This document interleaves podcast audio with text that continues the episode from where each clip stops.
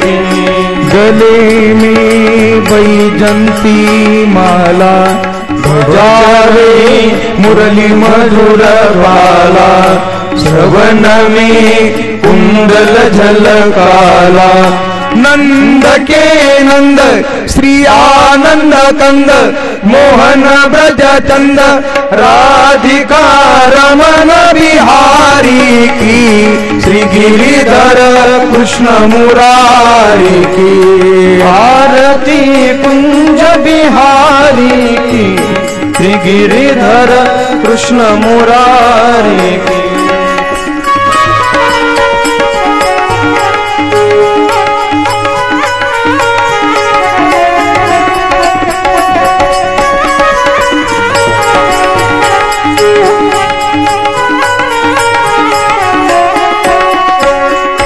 गगन समंग कांतिकाली राधिका चमक रही आली लतन में ठाड़े बन माली भ्रमरसी अलक कस्तुरी तिलक चंद्रसी झलक ललित छवि श्यामा प्यारी की श्री गिरिधर कृष्ण मुरारी की. आरती कुंज बिहारी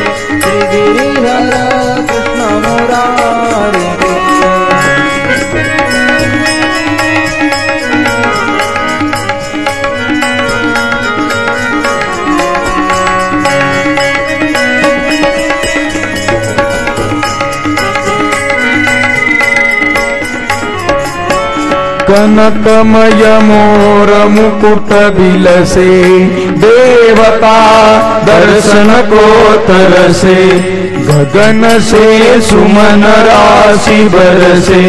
बजे मुरचंग मधुर मिरदंग ग्वालनी संग, अतुल रति गोप मुरारी की श्री गिरिधर कृष्ण मुरारी की।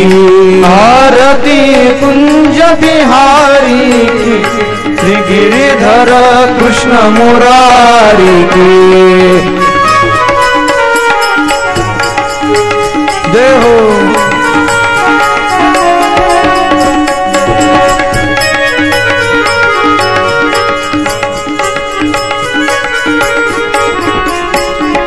हाते प्रगट भई गंगा कलुष कलिहरणी श्री गंगा। स्मरण ते होत मोह भंगा बसी शिव जटा के बीच हरे अधिक चरण छवि श्री बनवारी की। श्री गिरिधर कृष्ण मुरारी की।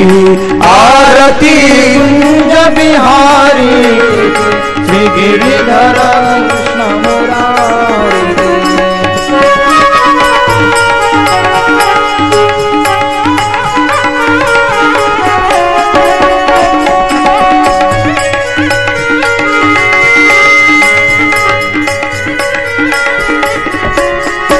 चमकती उज्ज्वल कटरेनु भरही वृंदावन वेणु चहूदिसी गोपी ग्वाल देनु हसत मुख मंद जशोदानंद देवकी छंद भक्ति गोपिका कुमारी की श्री गिरिधर कृष्ण मुरारी की आरती कुंज बिहारी की श्री गिरिधर कृष्ण मुरारी की श्री गिरिधर कृष्ण वाय ॐ नमो भगवते वासुदेवाय। ॐ नमो भगवते वासुदेवाय। ॐ नमो भगवते वासुदेवाय। ॐ नमो भगवते वासुदेवाय। ॐ नमो भगवते वासुदेवाय ॐ नमो भगवते वासुदेवाय। ॐ नमो भगवते वासुदेवाय। ॐ नमो भगवते वासुदेवाय। ॐ नमो भगवते वासुदेवाय। ॐ नमो भगवते वासुदेवाय। ॐ नमो भगवते वासुदेवाय।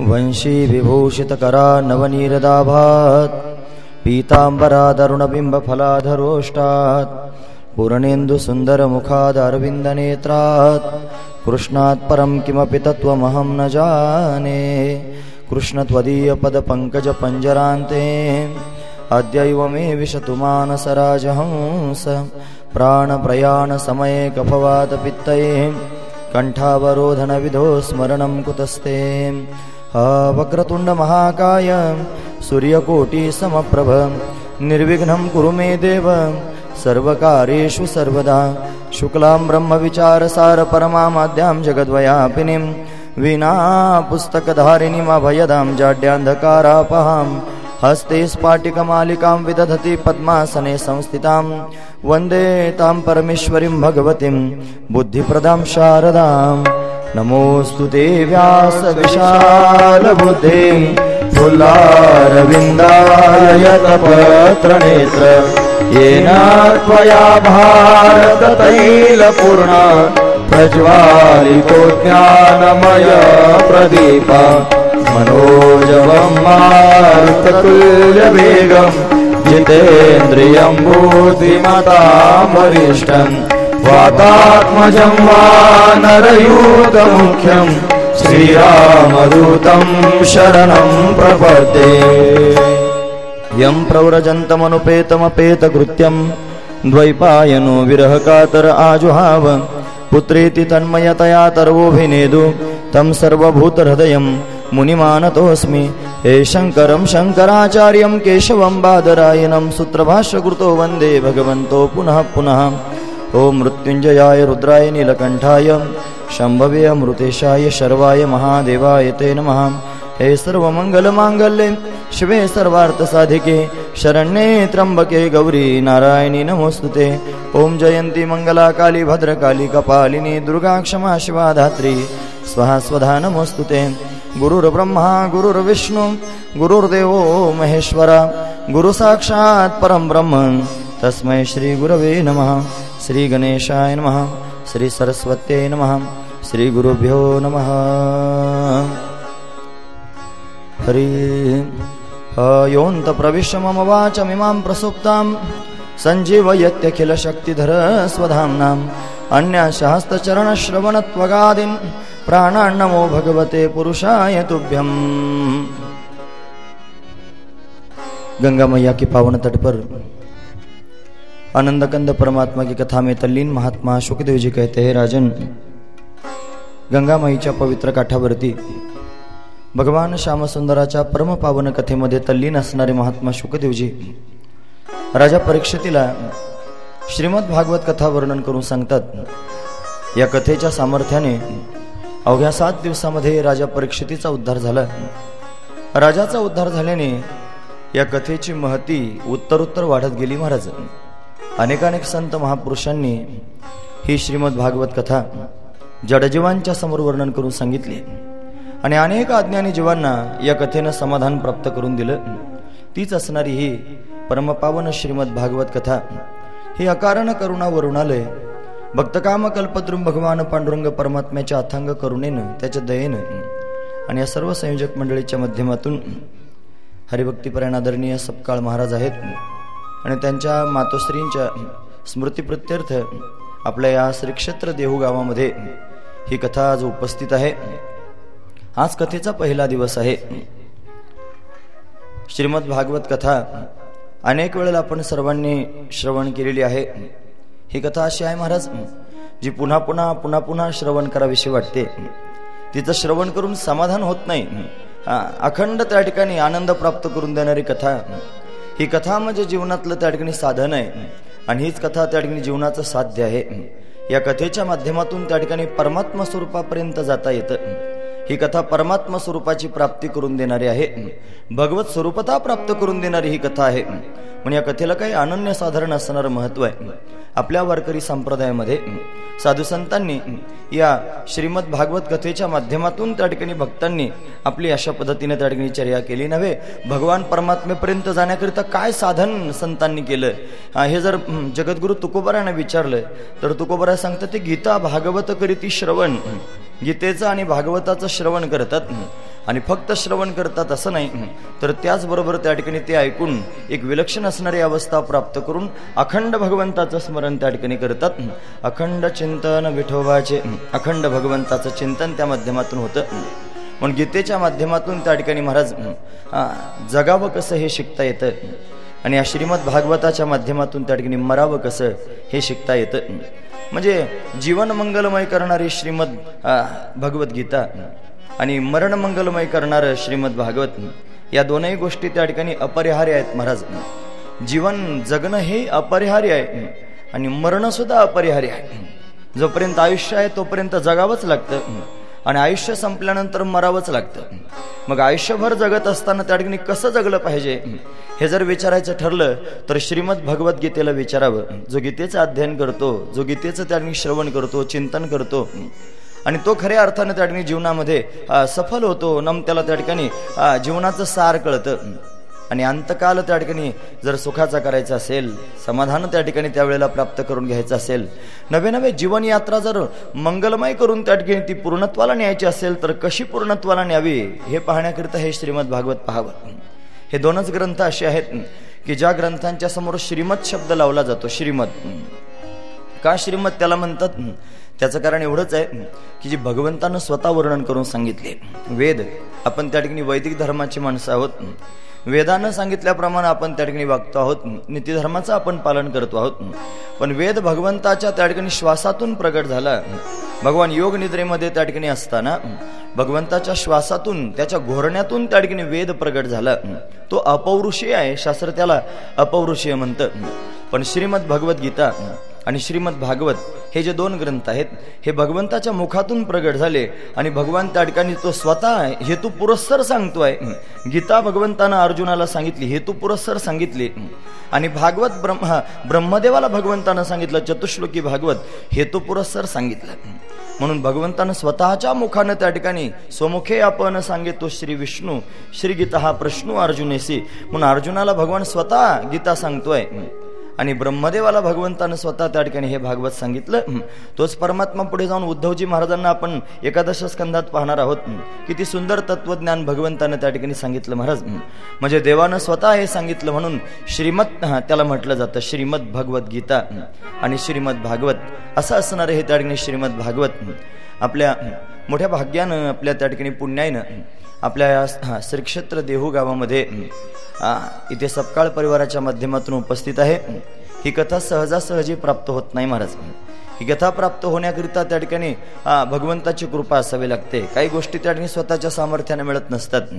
हां त्या भगवंताच्या कृपेनं प्राप्त करून घ्याव्या लागतात. जसं विषयातलं सुख जर प्राप्त करून घ्यायचं असलं तर ते त्या ठिकाणी प्रारब्धानं मिळतं. ते स्वतःहून मिळवता येत नाही. जसं ब्रह्मसुख जर प्राप्त करून घ्यायचं असलं तर ते त्या ठिकाणी प्रयत्न करावे लागतील. प्रयत्नानं ते मिळेल. पण भक्तिसुख जर प्राप्त करून घ्यायचं असेल भगवंताची कृपा जर प्राप्त करायची असेल तर ती परमात्म्याच्या इच्छेनंच प्राप्त होते. पण भगवंताची इच्छा झाल्याशिवाय ही कथा त्या ठिकाणी ऐकायला मिळत नाही. ज्या अर्थी आपण सर्वजण ही कथा ऐकण्याकरिता उपस्थित आहोत त्या अर्थी भगवंतानं आपल्या सर्वांवर त्या ठिकाणी कृपा केलेली आहे. महाराज मंडळी समोर उपस्थित आहेत जे देहू गावामध्ये त्या ठिकाणी सदैव वास्तव्य करतात. तुकोबर यांची ज्यांना संगत आहे बेलेकर मंडळी परिसरातून त्या ठिकाणी सर्व महाराज मंडळी उपस्थित आहेत. या सर्वांच्या समवेत त्या ठिकाणी भगवंताची सुंदर ही कथा आपल्याला करायची आहे. ही भगवत कथा श्रवण करण्याकरिता सगळ्यात आधी असावी लागते इच्छा. तुम्हा सर्वांच्या पोटामध्ये आहे इच्छा. फक्त इच्छा असून चालत नाही. त्याच्याकरिता करावे लागतात प्रयत्न. पण तुम्ही सर्वांनी केले प्रयत्न. फक्त प्रयत्न असून चालत नाही मग त्याच्याकरिता भगवंताची असावी लागते कृपा. मग तुम्ही प्रयत्न करतात म्हणून भगवंतानं केली तुमच्यावर कृपा. आणि भगवंतानं कृपा केली म्हणून तर आपल्याला ही कथा त्या ठिकाणी इथे श्रवण करायला मिळते. आहे ही कथा म्हणजे सत्संग. कारण या सत्संगाच्याच माध्यमातून जीवनामध्ये त्या ठिकाणी उत्कर्ष होऊ शकतो महाराज. सत्संग हाच जीवनामध्ये त्या ठिकाणी खऱ्या अर्थानं परमात्म्यापर्यंत घेऊन जातो. या कलेच्या दुस्तर त्या ठिकाणी स्थितीतून बाहेर काढणारा सत्संगच आहे. म्हणून सत्संगेनं परमम प्राप्य दुस्तरम तर ते चिरात. तस्मात अतिप्रयत्नेनं सत्संगम सततम कुरु हा सत्संग आहे. आणि तो परमात्म्याच्या कृपेनं आपल्याला प्राप्त होत असतो. म्हणून परमात्माच हा सत्संग आपल्या सर्वांना देतो आहे म्हणून त्याची कृपा झाली. आणि सत्संगा वाचून त्या ठिकाणी परमतत्वापर्यंत जाता येत ना बिनु सत्संग विवेकन होई. रामकृपा बिनु सुलभन सोयी सत्संगा वाचून विवेक होत नाही. आणि तो सत्संग रामाच्या कृपेशिवाय परमात्म्याच्या कृपेशिवाय होत नाही. म्हणजे आपल्या सर्वांना सत्संग आता घडतो आहे म्हणजेच आपल्या सर्वांवर परमात्म्याची कृपा झालेली आहे. कारण तो परमात्माच हे त्या ठिकाणी देत असतो. त्याची जी त्या ठिकाणी मंगलमय असणारी कथा आहे ही कथा त्याच्या स्वरूपापर्यंत घेऊन जाते. म्हणून अतिशय प्रयत्नाने जगातल्या सगळ्या गोष्टी आपल्याला मिळवता येतील महाराज स्वतःच्या सामर्थ्यानं. पण सत्संग मात्र स्वतःला स्वतःच्या सामर्थ्यानं मिळवता येत नाही. गोस्वामीजी वर्णन करून सांगतात अनेक गोष्टी आहेत ज्या त्या ठिकाणी आपल्याला प्राप्त करून घ्यायच्या ठरवल्या तर जगाच्या बाजारात मिळतील. पण सत्संग मात्र त्या ठिकाणी मिळत नाही. तात मिले, पुनिमात मिले, सुत भ्रात मिले, जुबती सुखदाई। राज मिले, गजराज मिले, सब साज मिले, मन वंचित पाही। लोक मिले विधि लोक मिले सुर लोक मिले वैकुंठ ही जाई सुंदर और मिले तपही पर संत समागम दुर्लभ भाई. संत समागम दुर्लभ भाई. संत समागम दुर्लभ भाई. तात मिले पुणे मात मिले सुत भ्रात मिले युवती सुखदायी. या सगळ्या गोष्टी जीवनामध्ये त्या ठिकाणी प्राप्त होतील. पण संत समागम दुर्लभ भाई. जगद्गुरु तुकोबरायांच्या शब्दात जर सांगायचं ठरलं तर तुकोबराय म्हणतात फार कठीण आहे संतांचा संघ होणं. बहु अवघड आहे संत भेटी. बहु अवघड आहे संत भेटी. अवघड आहे संत भेटी. बहु अवघड आहे संत भेटी तरी जग देठी करुणा केली. परी जग देठी करुणा केली. ऐसे वर्मा मात दावे नारायण. ऐसे वर्मा मात दावे नारायण. ऐसे वर्मा मात दावे नारायण.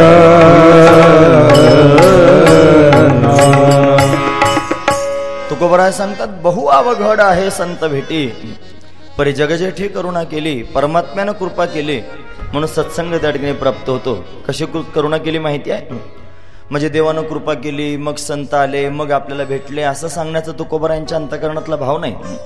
तुकोबरायांच्या पोटातला भाव असा आहे की परमात्म्यानं कृपा केली म्हणजे परमात्मा संतांच्या रूपानं प्रगट झाला आणि आमच्यासमोर आला. हे तात्पर्य सांगण्याचं आहे. म्हणून त्या ठिकाणी संत भेटतात. या कथेच्या माध्यमातून आपल्याला सत्संग होईल संत भेटतील. या कथेच्या माध्यमातून आपल्याला व्यासदेवजी भेटतील. या कथेच्या माध्यमातून आपल्याला शुकदेवजी भेटतील. या कथेच्या माध्यमातून आपल्याला सुतजी महाराज भेटतील. या कथेच्या माध्यमातून शौनकाधिक अठ्ठ्याऐंशी हजार ऋग्वेदी ब्राह्मण संत आपल्याला पाहायला मिळतील. इथे विदुर काका भेटतील इथे ध्रुवजी महाराज भेटतील प्रल्हादजी महाराज भेटतील. हा सत्संग आपल्या सर्वांना त्या ठिकाणी होणार आहे. आणि या माध्यमातून आपण भगवंतापर्यंत अशा पद्धतीने जाणार आहोत. तीच असणारी ही कथा. ही कथा त्या ठिकाणी सामान्य नाही महाराज. या कथेचं गान मोठे मोठे त्या ठिकाणी संत पुरुष करतात. नवे नवे महावैष्णव. भगवान शंकर महावैष्णव आहेत. फक्त वैष्णव नाहीत महावैष्णव आहेत. आणि ते सुद्धा या कथेचं त्या ठिकाणी पान करतात. अमरकथा भगवान शंकर वर्णन करून सांगतात. कुछहू रघुपती कथा प्रसंगा. सकल लोक जग पावनी गंगा. पूछहु रघुपति कथा प्रसंगा सकल लोक जग पावनी गंगा। चहु रघुपती कथा प्रसंगा सकल लोक जग पावनी गंगा। रघुपती नाम भगवान या भगवान श्यामसुंदराची राघवाची असणारी ही कथा. भगवान शंकर स्वतः त्या ठिकाणी वर्णन करून सांगतात पूछे हो रघुपती कथा प्रसंग. सकल लोक जग पावनी गंगा. सगळ्या जगाला पावन करणारी ही त्या ठिकाणी कथारूपी गंगा आहे महाराज. भगवान शंकर ते सदैव त्या ठिकाणी जपत असतात. संतत जपत शंभू अविनाशी शिव भगवान ज्ञान गुण राशी संतत जपत शंभू अविनाशी शिव भगवान ज्ञान गुण सतत त्या ठिकाणी जपत असतात या कथेचं पान करत असतात या कथेला अमर कथा म्हणतात. ही अमर करून टाकणारी कथा.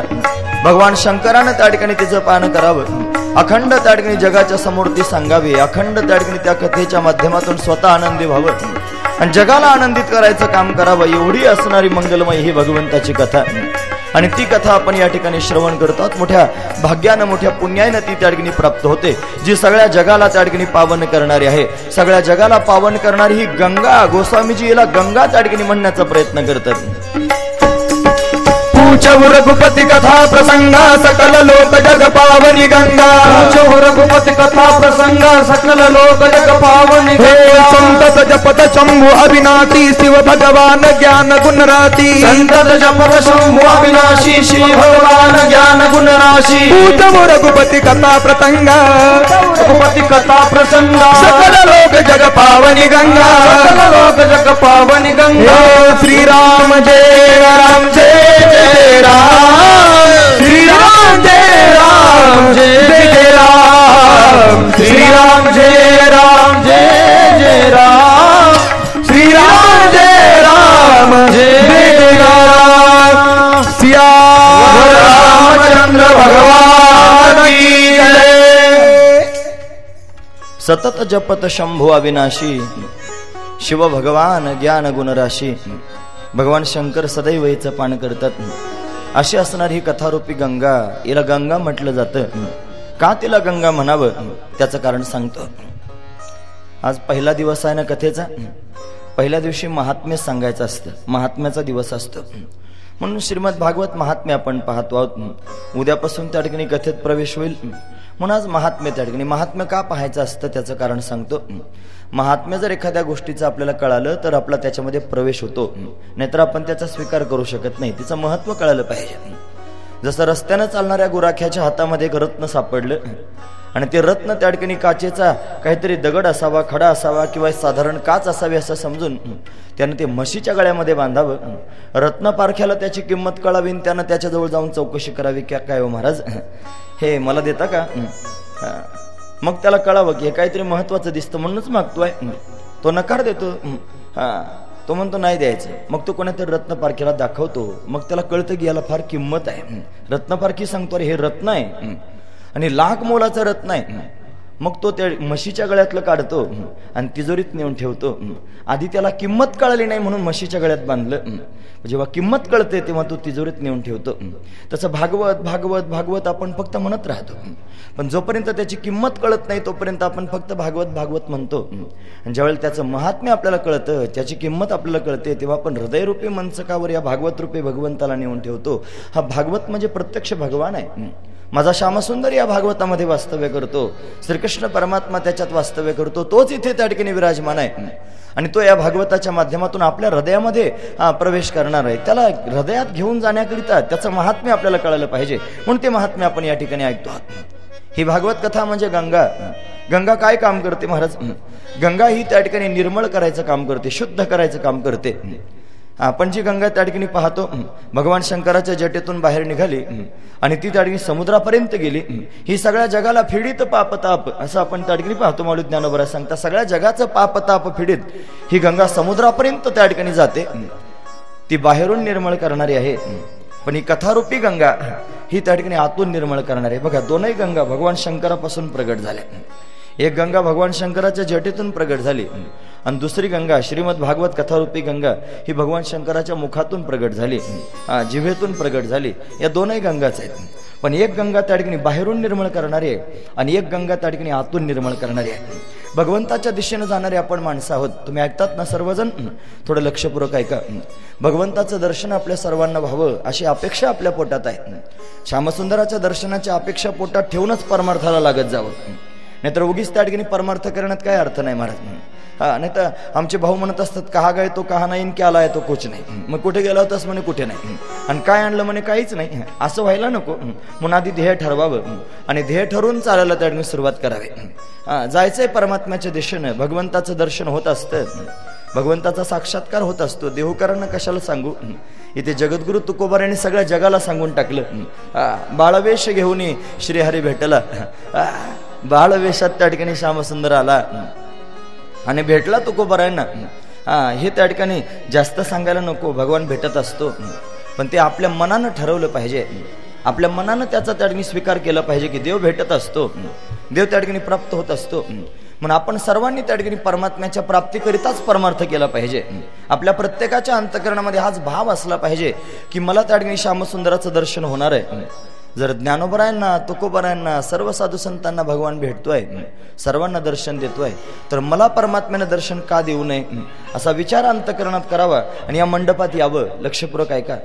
जो कोणी भगवंताच्या दर्शनाची अपेक्षा पोटात ठेवून या कथेमध्ये त्या ठिकाणी येऊन बसतो ही कथा त्याला भगवंताचं दर्शन घडून देते. एवढं सामर्थ्य या कथेमध्ये. म्हणून आपण परमार्थाला लागत असताना भगवंताच्या दर्शनाची आस पोटात निर्माण करावी. आणि मग त्या ठिकाणी परमार्थाला लागत जावं. मग त्यानं त्या ठिकाणी काय करत जावं? तर परमात्म्याच्या दर्शनापर्यंत जाण्याकरिता सुचिरभूत व्हावं निर्मळ व्हावं आणि निर्मळताच परमात्म्याला प्राप्त करून देते. तुम्हाला आम्ही रोज सकाळी स्नान करतो. रोज त्या ठिकाणी कपडे स्वच्छ घालतो. रोज आम्ही चांगले टापटीपमध्ये राहतो निर्मळ आहोत. देवाला बाहेरची निर्मळता अपेक्षित नाही. बाहेरून तुम्ही किती निर्मळ आहात. याच्यापेक्षा परमात्म्याच्या प्राप्तीकरिता आतली निर्मळता फार महत्वाची आहे. बाहेरून निर्मळ असणारे तर हजारो लोक सापडतील. आम्ही पांढरे शुभ्र दिसतो बाहेरून पाहताना. पण आतमध्ये जर आमचं अंतकरण मलिन असेल तर परमात्मा त्याचा स्वीकार करत नाही. परमात्म्याचं दर्शन हे अंतकरणाच्या स्थितीवर आपल्या वृत्तीवर अवलंबून आहे. परमार्थ खरा वृत्तीचाच आहे. गुरुजी वर्णन करून सांगायचे परमार्थ गुरुजी म्हणायचे परमार्थ कोणाचा? गरीबाचा की श्रीमंताचा? गुरुजी म्हणजे वैकुंठवासी रंगनाथ महाराज परभणीकर. ते लोकांना प्रश्न विचारायचे सांगा परमार्थ गरीबाचा की श्रीमंताचा? काही लोक म्हणायचे गरीबाचा. हा, काही लोक म्हणायचे श्रीमंताचा. दोघांचं भांडण सुरू व्हायचं. गुरुजी दोघांनाही थोड्या वेळानं थांबवायचं ते म्हणायचे थांबा. हा परमार्थ हा गरीबाचाही नाही आणि परमार्थ हा श्रीमंताचाही नाही. मग परमार्थ वृत्तीचा ज्याची वृत्ती त्या ठिकाणी परमार्थाकडे लागली त्याचा परमार्थ. म्हणून निर्मळ जर काय करायचं असेल तर आपल्या वृत्तीला निर्मळ करावं आपल्या अंतकरणाला निर्मळ करावं. लक्षपूर्वक आहे का ज्या भगवंताकडे जायचं त्याचा स्वभाव जाणून घ्या. त्याला काय आवडतं ते जाणून घ्या. आणि त्याच्या आवडीनुसार परमार्थ करायला सुरुवात करा. सामान्य संसार जरी करायचा असला ना महाराज तरी संसारामध्ये सुद्धा संसार आनंदाचा होण्याकरिता पती पत्नीनं एकमेकाच्या स्वभावाला जाणलं पाहिजे. पत्नीनं पतीचा स्वभाव जाणून घ्यावा. संसार चांगला होईल. पतीनं पत्नीचा स्वभाव जाणून तिच्याबरोबर वागावं संसार चांगला होईल. तसं परमार्थामध्ये आल्यानंतर सुद्धा त्या ठिकाणी भक्तानं भगवंताचा स्वभाव जाणावा. भगवंताला तर आपला स्वभाव कळतोच. पण भक्ताला सुद्धा भगवंताचा स्वभाव जाणावा त्याला काय आवडतं? तो कोणाला भेटत असतो कोणाला दर्शन देत असतो त्याला कोण आवडतं आणि कोण आवडत नाही या गोष्टी जर विचारायचं ठरलं तर गोस्वामीजी भगवंताचा स्वभाव वर्णन करून सांगतात त्याला काय वाटतं? निर्मल मन जन सो मोहि पावा। मोहि कपट छल छेदन भावा। निर्मल मन जन सो मोहि पावा। मोहि कपट छल छेदन भावा। जय सिया बोलो जय सिया राम जय सिया राम बोलो जय सिया जय सिया बोलो जय सिया राम बोलो जय सिया राम। निर्मल मन जन सो मोहि पावा मोही कपट छल छिद्र न भावा। ऐकतात ना तुम्ही सर्वजण? भगवान म्हणतोय तो म्हणतो ज्याचं मन निर्मळ आहे तो मला प्राप्त करून घेतो मला भावतो आवडतो. मोही कपट छल छिद्र न भावा. हा ज्याच्या पोटात कपट आहे जो छळ करणार आहे जो छिद्र आहे, ज्याच्या आतल्या गाठीचा मनुष्य आहे तो मला आवडत नाही न भावा. मला आवडतो तो त्या ठिकाणी अंतकरणानं निर्मळ झालेला शुद्ध झालेला. म्हणून भगवान काय घेतो म्हणाल तर तो सांगतात आपल्या अंतकरणातली गोडी भगवान त्या ठिकाणी घेतो. हा, अंतरेची घेतो गोडी. पाहे जोडी भावाची आपल्या पोटात भाव किती आहे तो भगवान पाहतो. पण भगवंताची प्राप्ती जर करून घ्यायची असेल त्याचं दर्शन जर त्या ठिकाणी करायचं असेल त्याच्याशी बोलायचं जर असेल त्याला डोळे भरून पाहून आपलं जीवन जर कृतार्थ करून घ्यायचं असेल तर काय केलं पाहिजे? आपलं अंतकरण निर्मळ केलं पाहिजे. अंतकरण शुद्ध केलं पाहिजे. आपलं चित्त त्या ठिकाणी जर शुद्ध झालं अंतकरण मन जर आपलं त्या ठिकाणी शुद्ध झालं तर भगवान स्वतःच आपल्या चित्तात येऊन त्या ठिकाणी वास्तव्य करेल. तो कोबारे वर्णन करून सांगतात.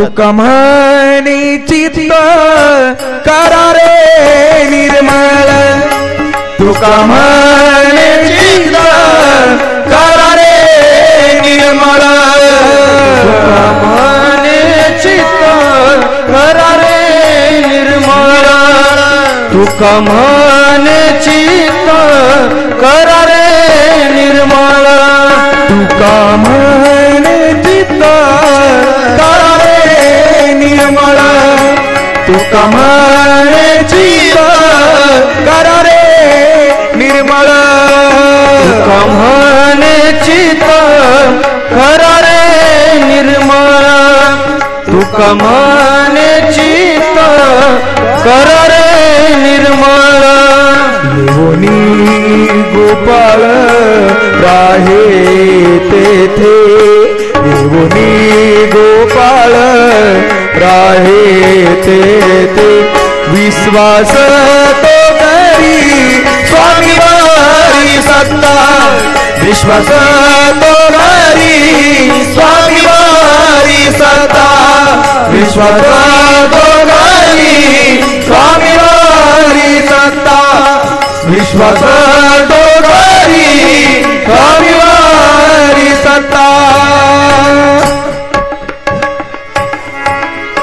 तुका म्हणे चित्त करारे निर्मळ. किती सोपं साधन सांगतायत महाराज. आपलं चित्त निर्मळ करावं. आणि भगवंताची वाट पाहावी. भगवान येऊन राहतो आपल्या अंतकरणामध्ये. हृदयात भगवान वास्तव्य करतो जर चित्त निर्मळ झालं तर. ज्याचं चित्त निर्मळ झालं त्याचे शत्रू सुद्धा मित्र होतात. तुकोबरा म्हणतात चित्त शुद्ध तरी शत्रू मित्र होते. व्याघ्रहीन खाती सर्पतया. तुमच्या माहितीत आहे जास्त कशाला सांगावं? जगद्गुरु तुकोबाराय म्हणतात एकदा स्वतःच्या घरी आले आणि अंगणातून घरात प्रवेश करण्याकरिता निघाले. दारामध्ये अंगणात काही चिमण्या त्या ठिकाणी दाणे टिपत होत्या. त्या चिमण्यांनी तुकोबरांना पाहिलं त्या उडून गेल्या. तुकोबरांच्या मनात भाव निर्माण झाला अरे या चिमण्या त्या ठिकाणी मला पाहून उडून का गेल्या असतील? मग निर्णयानं त्या ठिकाणी गोष्ट समोर आली की आपलं जर त्या ठिकाणी चित्त निर्मळ आहे सरळ आहे तरी पण या चिमण्या त्या ठिकाणी आपल्याला भिवून निघून गेल्या. त्यांना आपली भीती वाटली. असं आपलं जीवन असावं की सगळ्यांना त्या ठिकाणी आपण अगदी त्या ठिकाणी आपलं दिव्यत्व जाणवावं. आपली भीती कोणाला वाटू नये. मग काय केलं पाहिजे? म्हणतात भंडाऱ्यावर जाऊन बसले. आणि भगवंताचं भजन केलं. या भजनानं त्या ठिकाणी एवढी सुंदर अवस्था प्राप्त झाली की त्या चिमण्या ती पाखरं अंगावर येऊन बसू लागली. चित्त निर्मळ झालं. पाखरं अंगावर येऊन त्या ठिकाणी बसू लागली. ही काही विलक्षण अवस्था आहे. ज्याचं चित्त निर्मळ झालं भगवंताला ते आवडतं. आणि भगवान चित्तात घर करून बसतो. म्हणून देव हवाय तर चित्ताला निर्मळ केलं पाहिजे चित्त धुतलं पाहिजे स्वच्छ केलं पाहिजे. कशानं धुवावं? कोणत्या माध्यमातून धुवावं? बाहेरचं अंग जर त्या ठिकाणी शुद्ध करायचं असेल तर ती गंगा शुद्ध करते. त्यात जावं लागेल स्नान करावं लागेल. पण आत- अंतर जर निर्मळ करायचं असेल तर अंतर निर्मळ करण्याकरिता सुद्धा गंगाच कारणीभूत आहे. पण ती गंगा मात्र बाहेरची गंगा नाही. ही ती गंगा श्रीमद भागवत रूपी गंगा.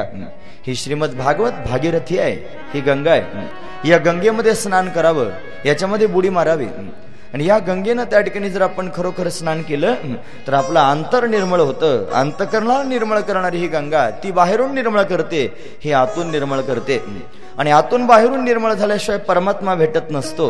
म्हणून आत निर्मळ करण्याकरिता गरज आहे या श्रीमद भागवत रूपी गंगेमध्ये स्नान करण्याची. ती गंगा आपल्या घरापर्यंत आली आपल्या या देहू गावापर्यंत त्या ठिकाणी आली आपण सर्वांनी त्याच्यामध्ये स्नान करायची गरज आहे. या गंगेच्या माध्यमातून अंतकरण निर्मळ करा.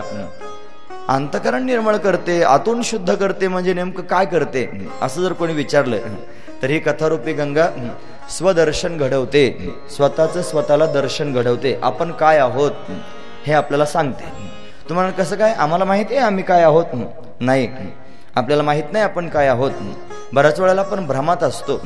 जगामध्ये फिरत असताना सगळी माणसं दिसतात आणि प्रत्येक मनुष्य स्वतःला फार चांगलं समजतो. स्वतःला वाईट समजणारा माणूस पाहायला मिळत नाही. हा एखादा रोबाब करण्याकरिता म्हणत असेल तुला माहीत नाही आपण फार खतरनाक आहे. असं कदाचित म्हणू शकतो एखादा रुबाब करण्याकरिता. पण एरवी प्रत्येक मनुष्य स्वतःला फार चांगलं समजतो. मला म्हणायचं हा की आपण स्वतः त्या ठिकाणी आपल्या मनाला स्वतःला चांगलं म्हणण्यापेक्षा कोणीतरी दुसऱ्यानं आपल्याला चांगलं म्हणावं. कोणी चांगलं म्हणावं? तिघांच्या दृष्टीनं त्या ठिकाणी चांगलं असावं. एकतर त्या ठिकाणी महाराज संतांच्या दृष्टीने आपण चांगलं असावं. एक देवाच्या दृष्टीने चांगलं असावं आणि शास्त्राच्या दृष्टीने आपण चांगलं असावं. शास्त्र वेद जे करून त्या ठिकाणी आहेत ना त्यांच्या दृष्टीने आपण चांगले असावेत. आपल्या मनानं चांगलं आपण स्वतःला ठरवू नये. संतांच्या दृष्टीने आपण चांगलं असावं आणि परमात्म्याच्या दृष्टीने आपण चांगलं असावं. या तिघांनी आपल्याला चांगलं म्हणावं. लोक कोणालाही चांगलं म्हणतात. हा. लोक असे आहेत महाराज जे स्वतःचा स्वार्थ साधून घेण्याकरिता कोणालाही चांगलं म्हणतील आणि कोणालाही वाईट म्हणतील. जे लोक फार चांगलं म्हणतात तेच लोक कालांतरानं वाईट म्हणायला तयार होतात. जे लोक फार वाईट म्हणतात तेच लोक कालांतरानं चांगलं म्हणायला तयार होतात. पण या लोकांवर त्या ठिकाणी विसंबून राहू नये. लोक म्हणतील तसं आपण स्वतःला ठरवू नये तर संत म्हणतील तसं आपण स्वतःला ठरवावं. आपलं जीवन संतांच्या दृष्टीने असावं. कधी कधी जीवन जगत असताना असं त्या ठिकाणी घडतं महाराज. एखादं पाऊल जर त्या ठिकाणी जीवनामध्ये असं विस्कळीत झालं चुकीचं पडण्याचं जर त्या ठिकाणी संभव निर्माण झाला तर जगद्गुरु तुकोबाराय समोर हातात हंटर घेऊन उभे राहिलेले दिसतात. असं वाटतं एक फटका टाकतील आता. हा. ही प्रमाण संतांची तुकोबारांची गाथा बघा. त्या गाथेमध्ये त्या ठिकाणी पाहत असताना हा एवढं सुंदर वर्णन आहे महाराज. तो जो गाथ्याचं अध्ययन करतो तुकोबारांच्या त्याचं जीवन त्या चाकोरीत असतं. तो चाकोरी सोडून कधी त्या ठिकाणी जगू शकत नाही. संतांच्या दृष्टीने जीवन त्याचं जगणं हा, फार महत्वाचं आहे. संतांच्या जीवन दृष्टीने त्याचं जीवन असतं महाराज. ते काय म्हणतील? नाथ महाराज मला काय म्हणतील? ज्ञानोबराय मला काय म्हणतील? मी जर असं वागलो तर? म्हणून त्या ठिकाणी वेळोवेळी जागा करतात. त्यांच्या दृष्टीनं आपलं जीवन चांगलं असावं. भगवान माझ्याकडे माझा पाहतोय. मी जर अनापशनाप कसाही वागू लागलो मी आतून एक आणि बाहेरून एक लोकांच्या समोर दाखवू लागलो. तर भगवान माझ्याकडे पाहतोय तो मला काय म्हणेल? ही श्रद्धा हा भाव ज्याच्या पोटात आहे त्याचं जीवन कधी चुकीचं होऊ शकणार नाही. तो सरळ त्या ठिकाणी चाकुरीतलं जीवन जगेल. पण आपलं जीवन त्या ठिकाणी त्यांच्या दृष्टीने चांगलं असावं. म्हणून त्यांनीच त्या ठिकाणी आपल्या जीवनाचा निर्णय ठरवावा. म्हणून बऱ्याच वेळेला आपण आपलं ठरवतो. ही कथा ज्या वेळेला मनुष्य ऐकतो ना महाराज? त्यावेळेला काय घडत ते ऐका. बऱ्याच वेळेला फार स्वतःला चांगलं म्हणणारा मनुष्य ही कथा ऐकल्यानंतर म्हणतो अरे आपण काहीच नाही. गुरुजी म्हणायचे संसारिक सांसारिक माणसानं त्या ठिकाणी खाली पाहत जावं. तुम्ही ऐकतात ना सर्वजण? थोडे कान उंच करून ऐका आणि पारमार्थिक माणसानं वर पाहत जावं.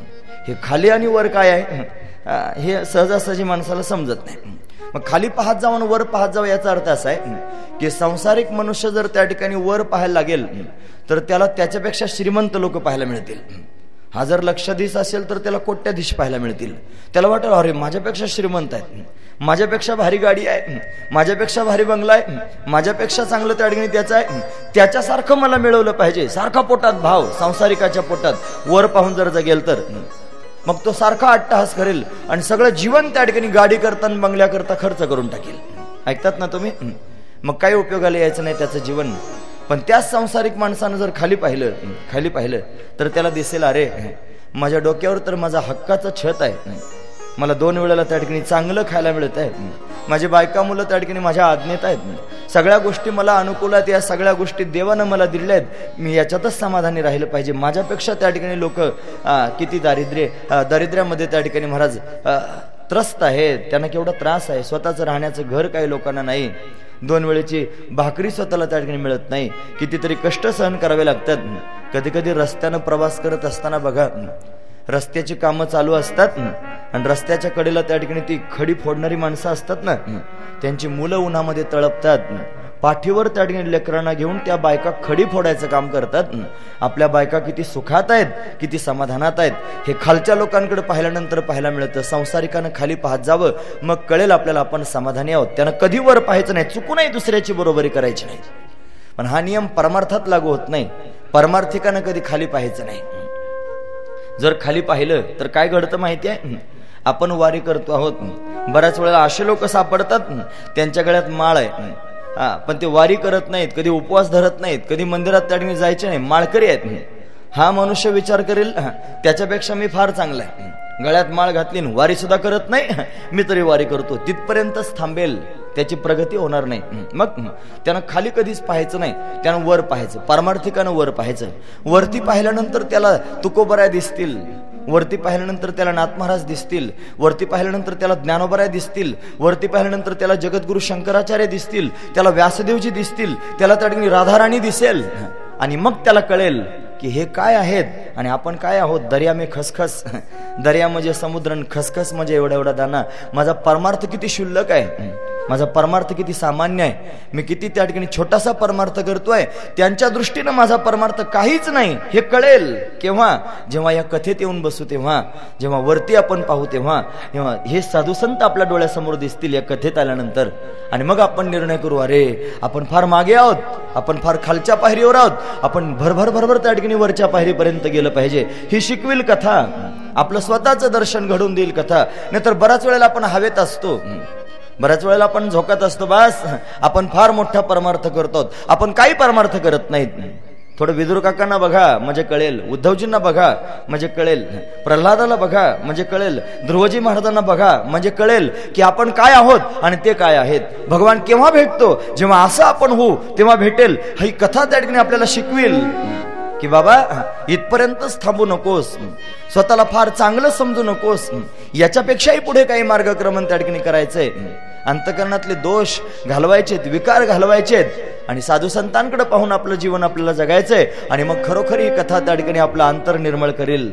आपल्या पोटामध्ये तो दिव्य असणारा महान असणारा भाव तयार करेल. आणि भगवंतापर्यंत घेऊन जाण्याचा रस्ता आपल्याला सरळ त्या ठिकाणी दाखवून देईल. एवढं कथेचं सामर्थ्य आहे. ही स्वदर्शन करून देणारी कथा. काय शिकवते कथा? ही कथा शिकवते मरावं कसं? राजा परीक्षिताकडे बघा. राजाकडे पाहिल्यानंतर त्या ठिकाणी कळेल मरण कसं असावं. सात दिवसापर्यंत राजानं कथा श्रवण केले आणि कथाश्रवण करून झाल्यानंतर सातव्या दिवशी तक्षक नावाचा सर्प येणार हे शुकदेवजी महाराजांना कळालं. उठून उभे राहिले आणि जाण्याकरिता निघाले. हात उंच केला. राजाला सांगितलं राजा मी जातोय पण तुला इशारा देतोय. शेवटचा त्या ठिकाणी धोक्याचा इशारा आहे. तक्षक निघाला. तो केव्हा येईल? तुला चावा घेऊ शकतो. सावधान सावधानतेचा इशारा देतायत. आणि जाताना सांगतायत त्वम तू राजन मरिष्य मरिष्यती पशुबुद्धी जही. तू मरणारा आहेस ही पशुबुद्धी आहे ही टाकून दे. आणि स्वतःला त्या ठिकाणी जाणून स्वरूपामध्ये निमग्न होऊन जा. राजा आनंदी आहे. राजा म्हणतो महाराज काही चिंता करू नका. अहम ब्रह्म परमम धामम मी त्या ठिकाणी ब्रह्मरूप आहे. माझं त्या ठिकाणी स्वरूप सच्चिदानंद घन आहे. मी मरणारा नाही. मी तर त्या ठिकाणी अजर आहे अमर आहे सच्चिदानंद घन आहे. हे राजाच्या मुखातून बाहेर आलेलं उत्तर आहे.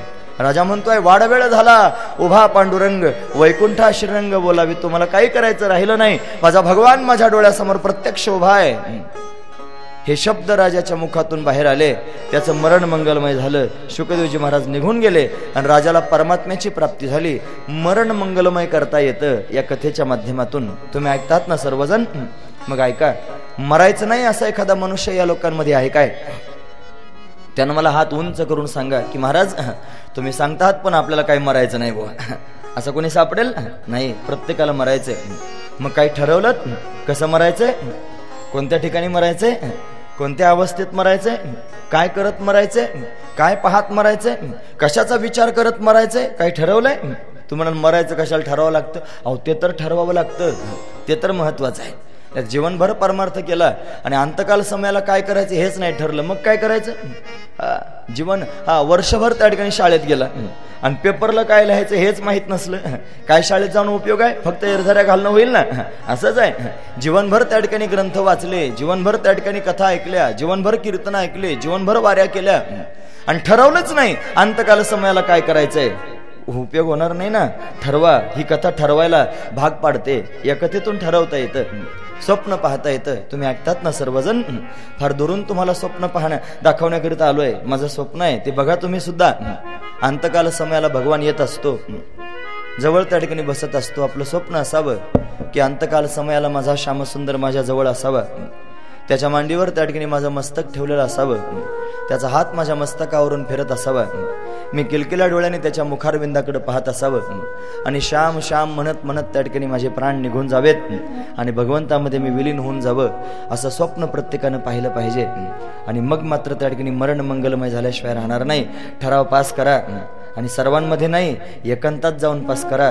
कधीतरी थोडा जीवनातून वेळ काढा. आमचे स्वामी म्हणत असतात जिंदगी जब तक रहेगी फुर्सत न होगी काम से कुछ समय ऐसा निकालो प्रेम करो मेरे श्याम से. काही वेळ असा त्या ठिकाणी काढा. माझ्या भगवंतावर प्रेम करा. आणि निवांत बसून त्या ठिकाणी जसं एखादं विधायक कार्य आपल्याला करायचं असेल घर बांधायचं असेल विचार केला जातो. लग्न मुलीचं करायचं असेल विचार केला जातो. कुठे स्थलांतर करायचं असेल विचार केला जातो. एखादी नोकरी करायची असेल विचार केला जातो. तसं मरायचं असल्यावर सुद्धा विचार केला जातो. विचार केला पाहिजे की मरण कसं असलं पाहिजे कोणत्या पद्धतीने मेलं पाहिजे त्या वेळेला त्या ठिकाणी काय झालं पाहिजे मग ठरवा. आणि पक्का विश्वास मनात धारण करा की बस तो भगवान मला पाहायचा आहे अंतकाल समयाला तो माझ्या जवळ उभा राहावा अशी माझी पोटात त्या अपेक्षा आहे. जो अशी धारणा करतो आणि खरं सांगू तुकोबराय सांगतात भगवान त्याला सोडवण्याकरिता येतो निर्वाणी गोविंद. असे मागे पुढे काहीच साकडे पडू नये मग काही साखळ पडू देत नाही.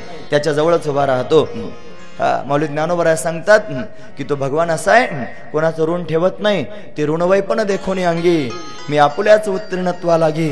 भक्ताची आतनु त्यागी परिचार्या करी. भगवान स्वतः म्हणतो माझ्या डोक्यावर त्याचं ऋण होतं त्या भक्ताचं आणि त्या ऋणातून उतराई होण्याकरिता मी स्वतः येतो त्या भक्ताची सेवा करतो त्याच्यासमोर प्रत्यक्ष त्या ठिकाणी उभा राहतो. हे मरण मंगलमय करण्याचं साधन आहे आणि शिकवते कथा. मरावं कसं? शिकवते कथा. हे मी फार संक्षिप्त रूपानं तुमच्यासमोर सांगतोय. कारण आज वेळ फार कमी आहे ना? फार कमी वेळामध्ये जास्त बोलण्याचा प्रयत्न करायचा आहे याच्यानंतर पैठणला जायचं आहे ना? वारी आहे ना? वारकऱ्यानं वारी केलीच पाहिजे. चुकवता कामा नाही आपले चार धाम आहेत. म्हणून त्या ठिकाणी वारीला जायचं. म्हणून थोडं घाईनं सांगतोय. लक्षपूर्वक ऐका. म्हणे कथा त्या ठिकाणी शिकवते. याच्यातून उपदेश घ्यायचा असतो. हा असाच उपदेश घेणं गरजेचं आहे. या भागवतामध्ये चार प्रकारानं त्या ठिकाणी आमचे गुरुजी सांगत असतात. स्वामीजी सांगतात ही कथा चार प्रकारची आहे. याच्यामध्ये घटना पाहायला मिळतात. ही घटनात्मक आहे. ही. कथा त्या ठिकाणी स्तुत्यात्मक आहे. ही. कथा गीतात्मक आहे. आणि ही जी कथा उपदेशात्मक आहे याच्या चार गोष्टी पाहायला मिळतात. या कथेमध्ये घटना पाहायला मिळतील. हा. उदाहरणतः राजा परीक्षित. या परीक्षिताला त्यांनी शाप प्राप्त झाला. त्यानं मृतसर्प त्या ठिकाणी शमीक ऋषींच्या गळ्यामध्ये घातला. आणि राजाला शाप प्राप्त झाला. आणि राजाला त्या ठिकाणी सात दिवसात मरायचंय. हा ती घटना त्या ठिकाणी घडणार आहे. सर्प येऊन राजाला दंश करतो ही घटना आहे. पण ही घटना उगीच सांगितली नाही. तुमचा वेळ घालवण्याकरिता सांगितलं नाही. या भागवतामध्ये जेवढ्या घटना सांगितल्या त्या उगीच टाइमपास म्हणून व्यासदेवाने सांगितल्या नाहीत. व्यासदेव एक शब्द सुद्धा याच्यातून बाजूला काढण्यासारखा नाही. जसे तुकोबरायांच्या गाथ्यामधला एक शब्द सुद्धा बाजूला काढण्यासारखा नाही तो पंचम वेद आहे. हा. म्हणून त्या ठिकाणी महाराज एक एक शब्द एक एक त्या ठिकाणी श्लोक यातला फार महत्त्वाचा आहे. एका एका राजाचं वर्णन एवढ्या राजा रजवड्यांचं वर्णन आहे महाराज काय सांगा काय एवढं केलं असेल ते गरजेचं आहे म्हणून त्या ठिकाणी केलं. म्हणून याच्यामध्ये घटना पाहायला मिळतात. नंबर दोन या भागवतामध्ये स्तुती पाहायला मिळतील. का बरं स्तुती एवढ्या सांगितल्या असतील? सांगू तुम्हाला? ज्या भगवंताकडे आपल्याला जायचं आहे ज्या श्यामसुंदराचं दर्शन आपल्याला घ्यायचं आहे ज्याचा साक्षात्कार आपल्याला करून घ्यायचा आहे, त्याला काय आवडतं? त्याला काय आवडतं माहिती आहे? त्याला त्याची स्तुती केलेली आवडते. देवाला त्याची स्तुती केलेली आवडते. आपण अशी माणसं आहोत आपण माणसांची स्तुती करतो. सांगू तुम्हाला? वारकरी संप्रदायामध्ये नव्हे भक्तांच्या जीवनामध्ये काही गोष्टी टाकून दिलेल्या आहेत बाजूला काढल्या जीव जीवनभर कधी करत नाहीत. माणसाची स्तुती कधी करत नाहीत. भक्त जे असतात ना भगवंताचे कधी माणसाची स्तुती करत नाहीत. तुम्ही हरिभक्तीपरायण आहात. भगवंताची भक्ती करत करत आहात. तुमचा आदर सत्कार करणं हे मात्र त्या ठिकाणी भक्ताचं कर्तव्य आहे. तो चार मिले आ, चौसष्ट खिले असं आपण त्या ठिकाणी पाहतो ना. बिसर हे कर जोड हरिजन से हरिजन मिले नाचे सात करोड असं आपण त्या ठिकाणी पाहतो. दोन भक्त एकमेकाला भेटले तर प्रेमाने एकमेकाला भेटतील पण स्तुती भगवंताचीच करतील. दुसऱ्या कोणाची करणार नाही का? अनेकांची स्तुती आम्हा ब्रह्महत्या वाचून येते का पांडुरंगा? पांडुरंगा वाचून दुसऱ्या कोणाची स्तुती करणार नाही. हा त्यातला भाव आहे. त्याच्यापेक्षा पुढे सांगू.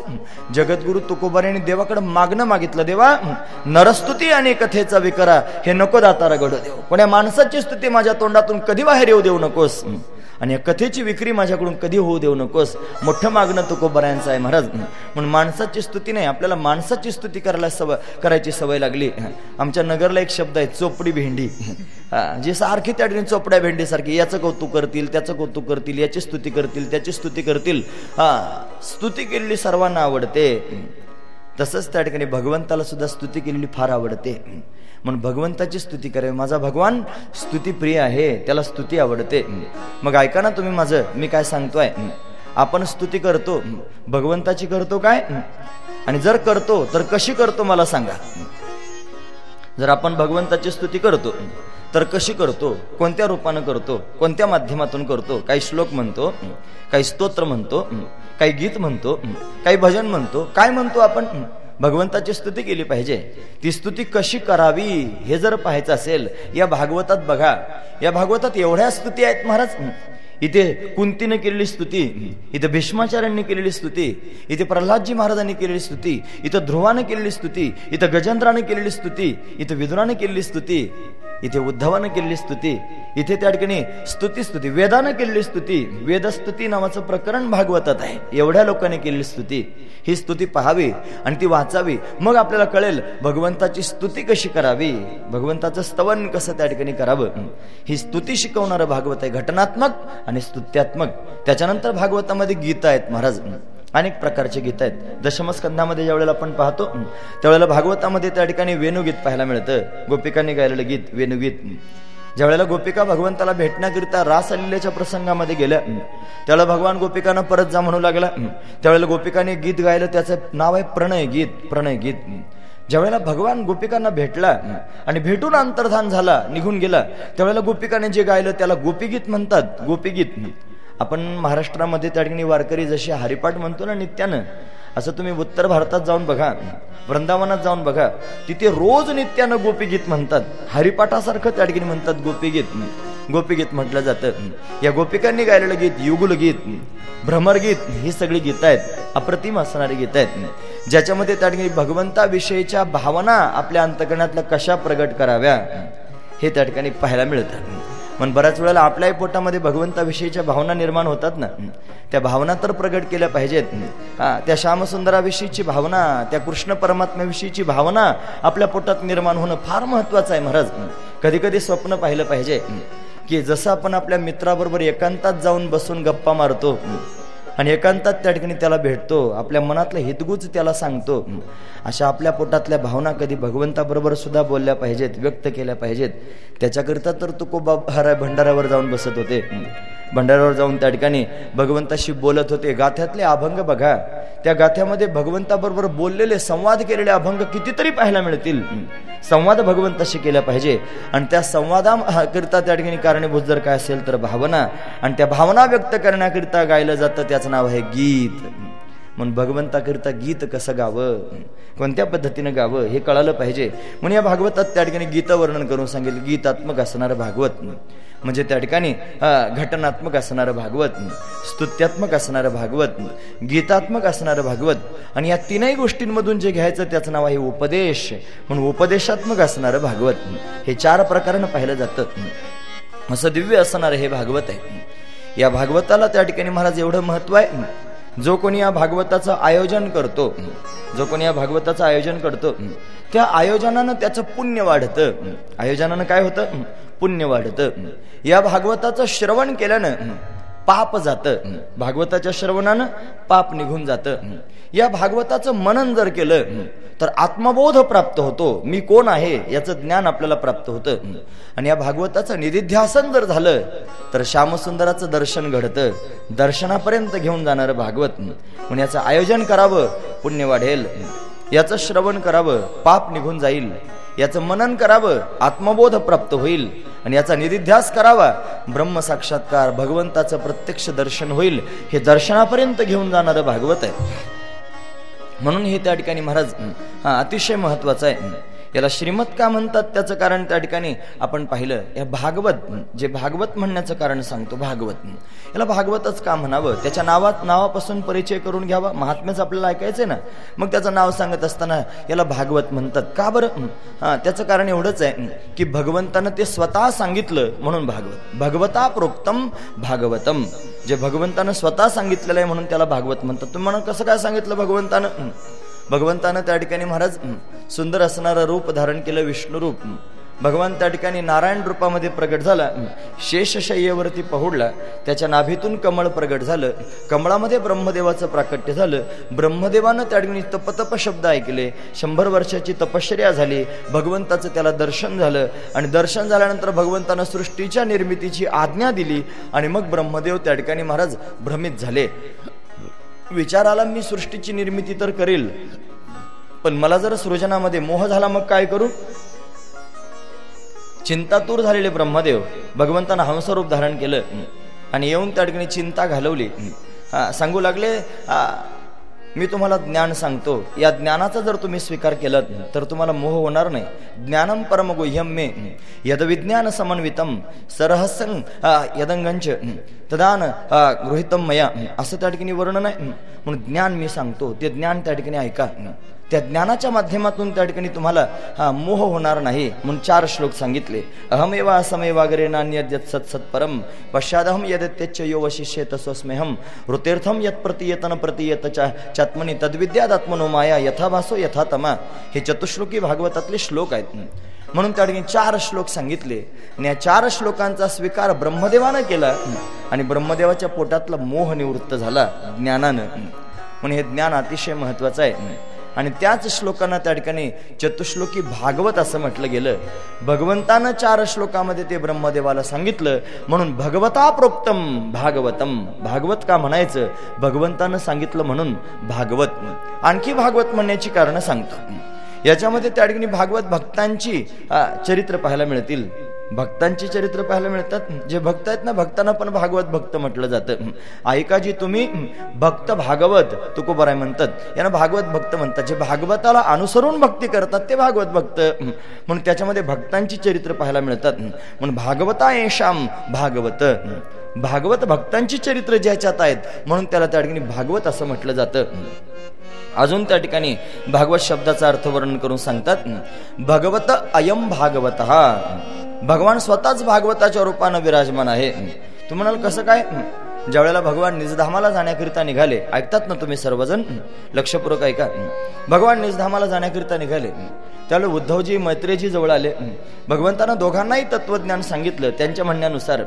आणि आता मात्र त्यांनी उद्धवजींनी भगवंताला प्रश्न विचारला देवा तुम्ही त्या ठिकाणी जाणार आहात या भूमंडलाला सोडून. मग आमच्यासारख्या भक्तांनी कोणाला शरण जावं? धर्मानं कोणाला शरण जावं? धर्मानं कुठं राहावं? कृपा करून सांगा. भगवान म्हटले अरे हा विचार तर मी केलाच नाही. माझ्या भक्तांनी धर्मानं त्या ठिकाणी कोणाला शरण जावं? मग भगवंतानं सांगितलं उद्धवा हा ऐक तुला वाटत असेल की मी या भूमंडलाला सोडून निघून जाणार आहे? मी कुठे जाणार नाही? इथेच राहणार आहे. माझं स्वतःचं तेज मी या भागवतात ठेवणार आहे. स्वकीयम यत भवेत तेज. हा माझं स्वतःचं जे तेज आहे ते भागवत रूपी समुद्रामध्ये मी त्या ठिकाणी ठेवून जाणार आहे. आणि भागवतातच वास्तव्य करणार आहे. म्हणजे या भागवतामध्ये प्रत्यक्ष भगवान वास्तव्य करतो. म्हणजे भागवत म्हणजेच भगवान आहे. आपण रोज आरती म्हणतो जय हो जय श्री भागवता. हा, असा आपण त्या ठिकाणी ग्रंथ नव्हे हा श्रीकृष्ण. गीते विधी मनपूर्ण. हा, म्हणून त्या ठिकाणी अनन्य होता या शरण खचित टळे जन्म मरण. म्हणून या भागवत भागवतालाच त्या ठिकाणी भगवान म्हटलं जातं. याच्यामध्ये प्रत्यक्ष भगवान वास्तव्य करतो. म्हणून याला भागवत शब्द पडला. भगवत अयम भागवत. हा म्हणून हे भागवत आहे. असे दोन तीन कारण आपण त्या ठिकाणी भागवत म्हणण्याचे ऐकले. हे भागवत असं आहे. महाराज त्याच्या प्रत्येक शब्दामध्ये काय अर्थ भरलेला आहे? भा ग व त. चार आहेत ना? भा. भा म्हणजे काय? भाती सर्वेषु लोकेशु जे सर्व लोकांना भावत म्हणून भागवत. व वर्तते सर्व शास्त्रेशु ज्याच्यामध्ये सर्व शास्त्र त्या ठिकाणी वास्तव्य करतात म्हणून भागवत. हा. त तत्स्मर भगवतम विधू म्हणजे त्या ठिकाणी त्याचं स्मरण केल्यानं भगवत स्वरूपता प्राप्त करून देतं. म्हणून त्या ठिकाणी भागवत भाग व वर्तते सर्व शास्त्रेशू त्याच्यामध्ये सर्व शास्त्र वास्तव्य करतात. हा आणि त्याचं स्मरण केल्यानं भगवत स्वरूपता प्राप्त करून देतं. एवढं सामर्थ्य या भागवताचं आहे. म्हणून त्याला भागवत असं त्या ठिकाणी म्हणत जावं. या भागवताचा त्या ठिकाणी मूळ प्रवक्ता भगवान आहे असं आपण सर्वांनी ऐकलं. हे जे भागवत आहे ते ब्रह्मदेवानं ऐकलं. ब्रह्मदेवानं तेच त्या ठिकाणी चार श्लोक नारदजी महाराजांना वर्णन करून सांगितले. नारदांनी त्याचाच उपदेश व्यासदेवांना केला. आणि व्यासदेवांनी त्या ठिकाणी मला त्याचा विस्तार केला. व्यास शब्दाचा अर्थ होतो विस्तार ज्याने विस्तार केला. चार श्लोकांचा विस्तार केला आणि अठरा हजार श्लोक ज्यांनी त्या ठिकाणी प्रगट केले. असे व्यासदेवजी महाराज व्यास व्यासांनी ही भागवत संहिताची रचना केली आणि शुकाचार्यांना त्या ठिकाणी दिली. आणि शुकाचार्यांनी तीच भागवत संहिता राजा परीक्षिताला वर्णन करून सांगितले. आणि श्री शुकदेवजी महाराज आणि राजा परीक्षित यांच्यामध्ये झालेला जो संवाद आहे तो संवाद त्या ठिकाणी नैमिष्य नावाच्या अरण्यामध्ये श्री सुतजी महाराजांनी शौनकाधिक अठ्ठ्याऐंशी हजार ऋग्वेदी ब्राह्मणांना वर्णन करून सांगितलं. अशी भागवताची परंपरा वर्णन करून सांगतात. या भागवतामध्ये त्या ठिकाणी बारा स्कंद आहेत. या भागवतामध्ये तीनशे पस्तीस अध्याय आहेत. आणि या भागवतामध्ये अठरा हजार श्लोक आहेत. अशी असणारी भागवत संहिता. भागवताचा सर्वांगीण परिचय आपण या ठिकाणी करून घेतो. हा भागवताचा परिचय आहे. जे आपल्याला श्रवण करायचंय ते आधी आपण त्या ठिकाणी ऐकलं पाहिजे. हे भागवत म्हणजे भगवंताची वाङ्मयीन मूर्ती आहे. भगवंताच्या दोन मूर्ती. ऐकतात ना तुम्ही सर्वजण? एक अर्चना मूर्ती आणि दुसरी त्या ठिकाणी वाङ्मयीन मूर्ती. अर्चना मूर्ती म्हणजे आपल्या सर्वांच्या समोर श्यामसुंदर दिसतोय राधाराणी सहित. त्याची अर्चना केली जाते. त्याचं पूजन केलं जातं. त्याला षोडशोपचारानं त्या ठिकाणी पूजलं जातं. ही. अर्चना मूर्ती आहे. आणि श्रीमद भागवत हे भगवंताचं वाङ्मयीन रूप आहे. ती वाङ्मयीन मूर्ती आहे. या भागवतामध्ये असणारे बारा स्कंध म्हणजे भगवंताचे बारा अवयव आहेत. हा. प्रथम दोन स्कंद भगवंताचे दोन चरण आहेत. हा जो त्या ठिकाणी बारावा स्कंद आहे तो भगवंताचा डावा हात आहे उंच केलेला. तुम्ही श्रीनाथ भगवंताची मूर्ती पाहिलीत का केव्हा श्रीनाथ भगवान म्हणजे द्वारिकाधीश भगवान द्वारिकाधीश. हा त्यांचा त्या ठिकाणी एक हात कमरेवर आहे. आणि डावा हात असा उंच त्या ठिकाणी केलेला आहे. मस्तकाच्या वरती धरलेला आहे. का बरं भगवंतानं हात उंच केला असेल? हात उंच करून सगळ्या जगाला सांगतोय या माझ्या आश्रयाला या. म्हणजे त्या ठिकाणी जो बारावा स्कंद आहे त्याच्यामध्ये आश्रयलीला वर्णन करून सांगितले आश्रय लिला तो हात उंच करून सगळ्या जगाला सांगतोय माझ्या आश्रयाला या. देवा काय होईल रे तुझ्या आश्रयाला आल्यानंतर? मग ते काय होईल हे सांगण्याकरिता त्या ठिकाणी पंढरपुरात येऊन उभा राहिला. आणि विटेवर उभं राहून दोन हात कमरेवर ठेवून सर्व लोकांना सांगायला लागला येऊन तर बघा मग काय होईल ते सांगतो. हा, असा उभा आहे महाराज. हात कमरेवर ठेवले ना तिथे द्वारिकेमध्ये त्या ठिकाणी हात उंच करून सांगतोय या. आणि पंढरीत आल्यानंतर त्यातलं मर्म सांगतोय शंकराचार्यांनी सांगितलं प्रमाणम भवाब्धेरिदम मामकानाम नितंबक कराभ्याम धृतो येण तस्मात. भवाब्धी भवसागर भवनदी याच्यातून प्रवास करत असताना बुडून जाण्याची भेटी वाटत असेल तर भिवू नका. या कमरे इतकाच आहे घाबरू नका. एक कारण आणखी हजारो कारण सांगता येतील हा, का बरं कमरेवर हात देऊन उभा राहिला? अरे माणसं त्या ठिकाणी भांडण करायला सुरुवात करतात ना कधी? भांडताना त्या ठिकाणी असे कमरोर हात देऊन उभे राहतात. रुबाबात भांडण करतात? माझा देव त्या ठिकाणी भांडण करण्याकरिता उभा आहे काळाबरोबर. काळाकडे पाहतोय आणि त्याला सांगतोय खबरदार जर माझ्या भक्तांकडे त्या ठिकाणी बघशील वाकड्या नजर तर माझ्याशी गाठ आहे. असा त्या ठिकाणी उभा आहे. महाराज कितीतरी कारण सांगता येतील. भगवान असा आहे हा तो त्या मी सर्वांना सांगतोय मला शरण या. म्हणून तर तुकोबाराने सर्व जगाला सांगितलं अरे भवसागर तरुण जाण्याकरिता चिंता करू नका. काही काळजी करू नका. का काळजी करत आहात भवसागर तरता. कार्य करीत असा चिंता? पैल उभा दाता कटिकर ठेवून या. त्याचे पायी घाला मिठी मोलने घे जग जेठी. भावा एकासाठी खांदा आहे आपुल्या. भाव पोटात धारण करा. त्याला आपलं म्हणा त्याला माझं म्हणा. त्याला आई म्हणा बाप म्हणा भाऊ म्हणा बहीण म्हणा त्याला सर्वस्व समजा. आपलं नातं त्याच्याशी जोडा. आणि मग बघा काय होतं तो भगवान सांभाळतो आपल्याला त्या ठिकाणी घेऊन जाईल म्हणून त्या ठिकाणी उभा आहे कमरोवर हात देऊन. आणि सर्वांना म्हणतोय या शरणागता शरण्य मीची एकू. सर्वांना त्या ठिकाणी आनंद निश्चंत यंतो माम ये जना परिपास्यते तेशाम नित्याभियुक्ता नाम योगक्षेम वहाम खाण्यापिण्याची चिंता करू नका व लेण्याची चिंता करू नका वस्त्राभूषणांची चिंता करू नका सगळं काही मी देतो. फक्त सगळ्या धर्मांचा त्याग करून माझ्यासमोर या सर्व धर्मान परित्यज्य.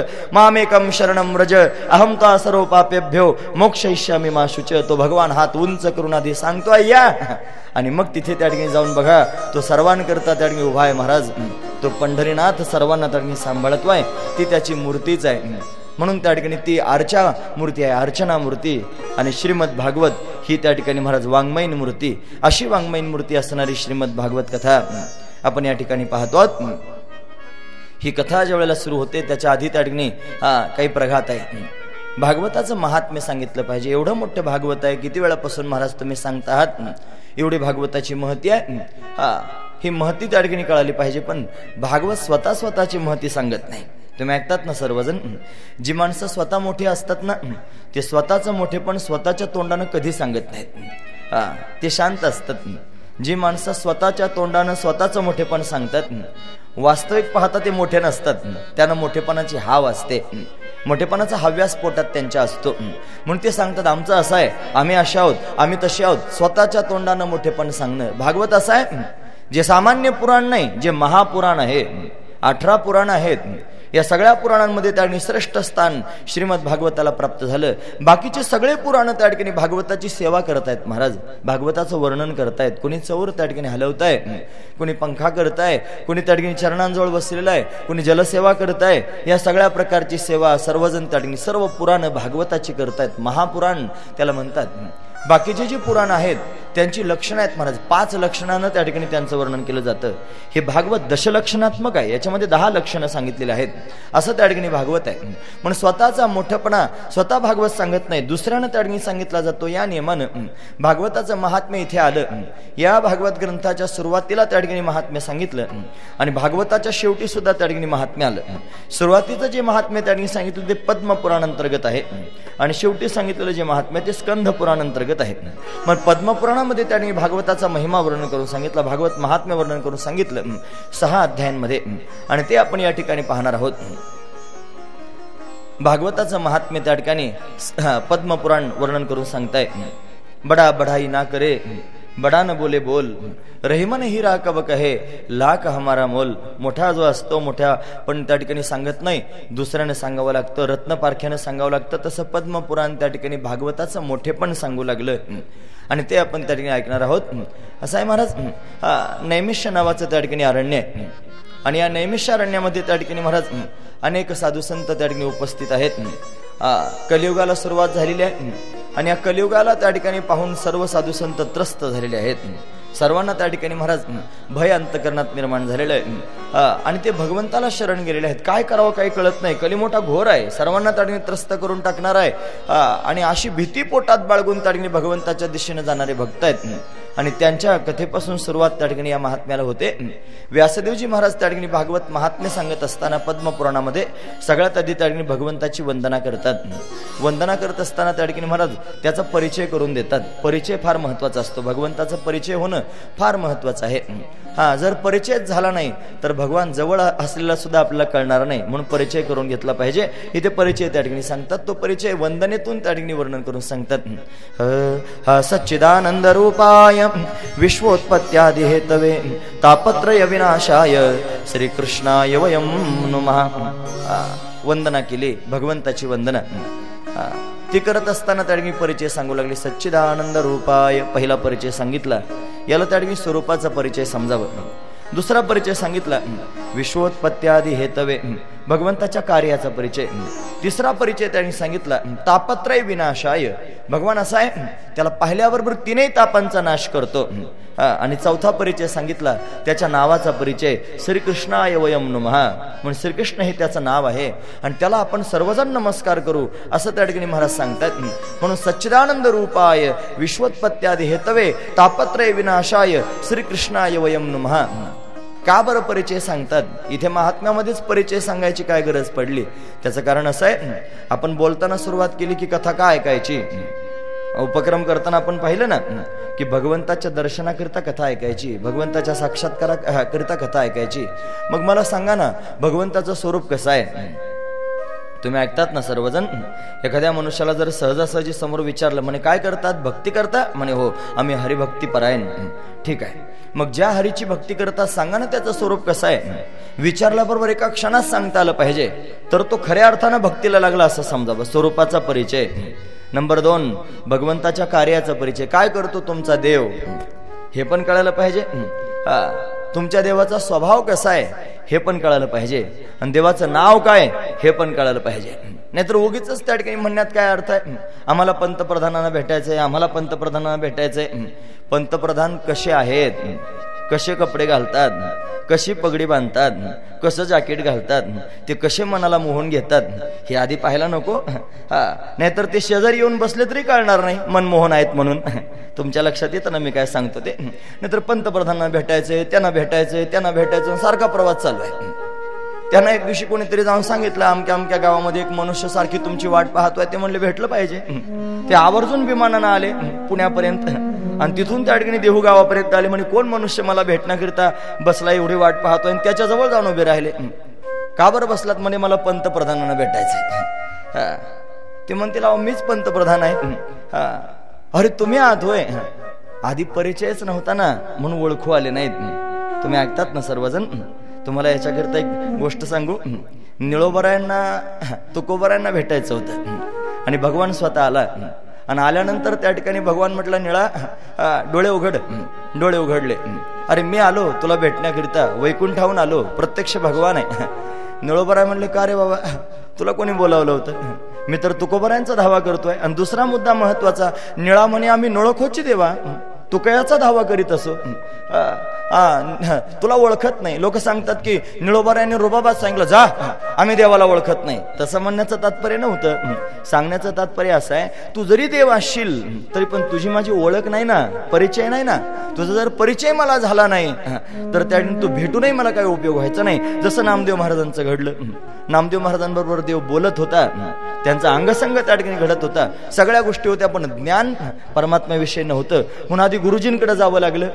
मग गुरुजींनी त्या ठिकाणी महाराज विसवा काकांनी परमात्म्याचं ज्ञान सांगितलं खेचर विसा प्रेमाचा पिसा. त्याने नामा कैसा उपदेशिला. फार सुंदर त्या ठिकाणी वर्णन आहे महाराज. मस्तकी ठेवेला हात श्रवणी सांगितली मात पदपिंड विवर्जित केला नाम्या. नामदेव महाराजांचं प्रमाण आहे. माझ्या गुरुजींनी मला परमात्म्याचं ज्ञान सांगितलं त्याचा परिचय करून दिला. आणि मग तो परमात्मा सर्वत्र दिसू लागला. अरे कुत्र्यात सुद्धा दिसला मग.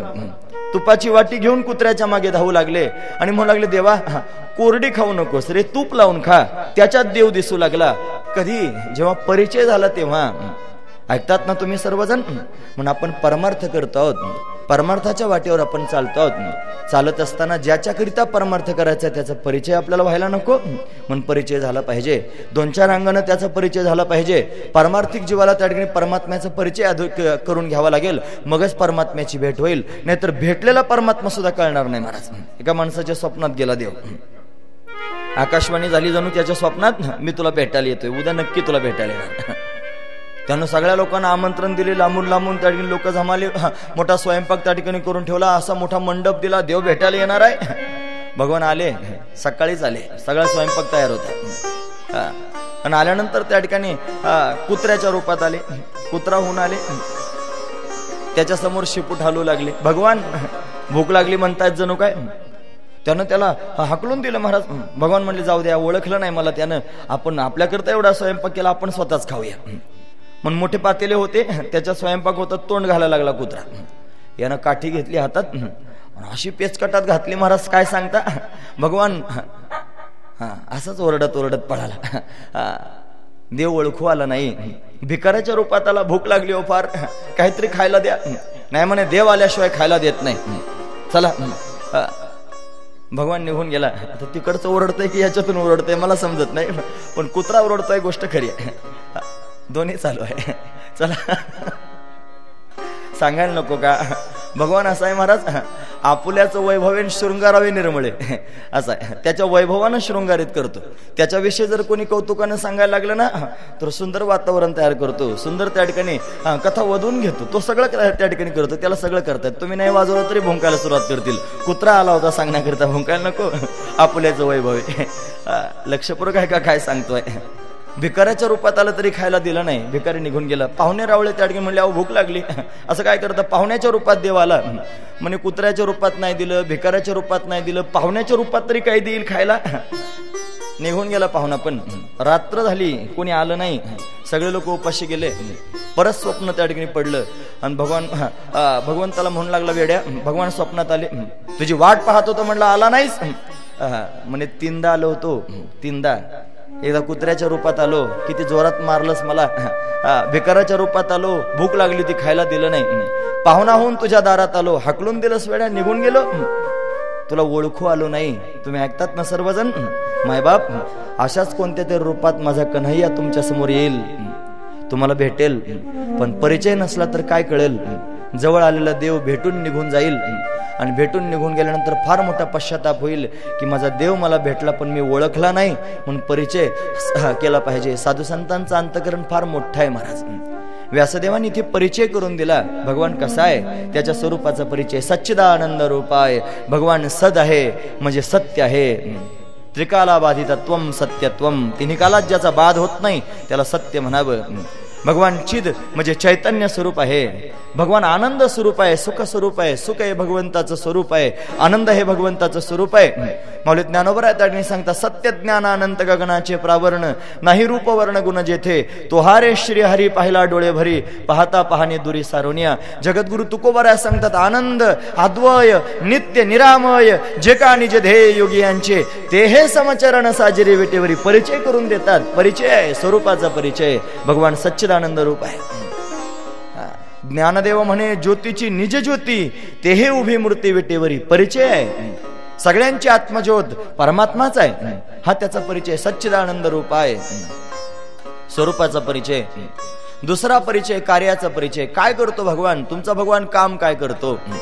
असं जर कोणी विचारलं मला सांगतात विश्वोत्पत्त्यादी हेतवे तुकोबाराय वर्णन करून सांगतात. जयापासोनी सकळ जयापासोनी सकळ जयापासुनी सकळ. जयापासुनी सकळ. जयापासोनी सकळ. महिमंडळ हे झाले.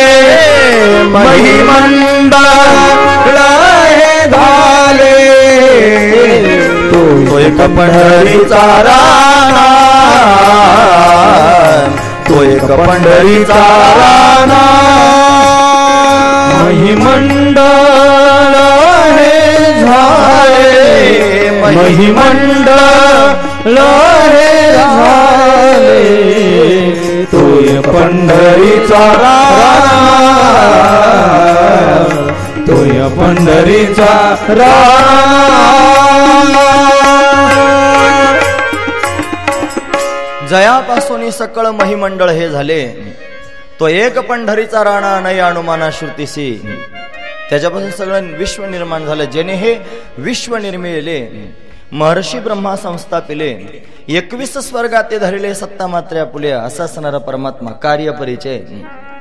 आणि मग त्याच्या स्वभावाचा परिचय करून सांगतात तापत्रय विनाशाय तीन ताप आध्यात्मिक ताप आदिभौतिक ताप आधिदैविक ताप तीन प्रकारचे ताप आहेत. आध्यात्मिक ताप म्हणजे शारीरिक व्यथा आदिभौतिक ताप म्हणजे भौतिक पदार्थांपासून झालेला उपद्रव. आदिदैविक ताप म्हणजे त्या देवतांपासून झालेला उपद्रव. तू म्हणाल देवता कुठे उपद्रव करतात का?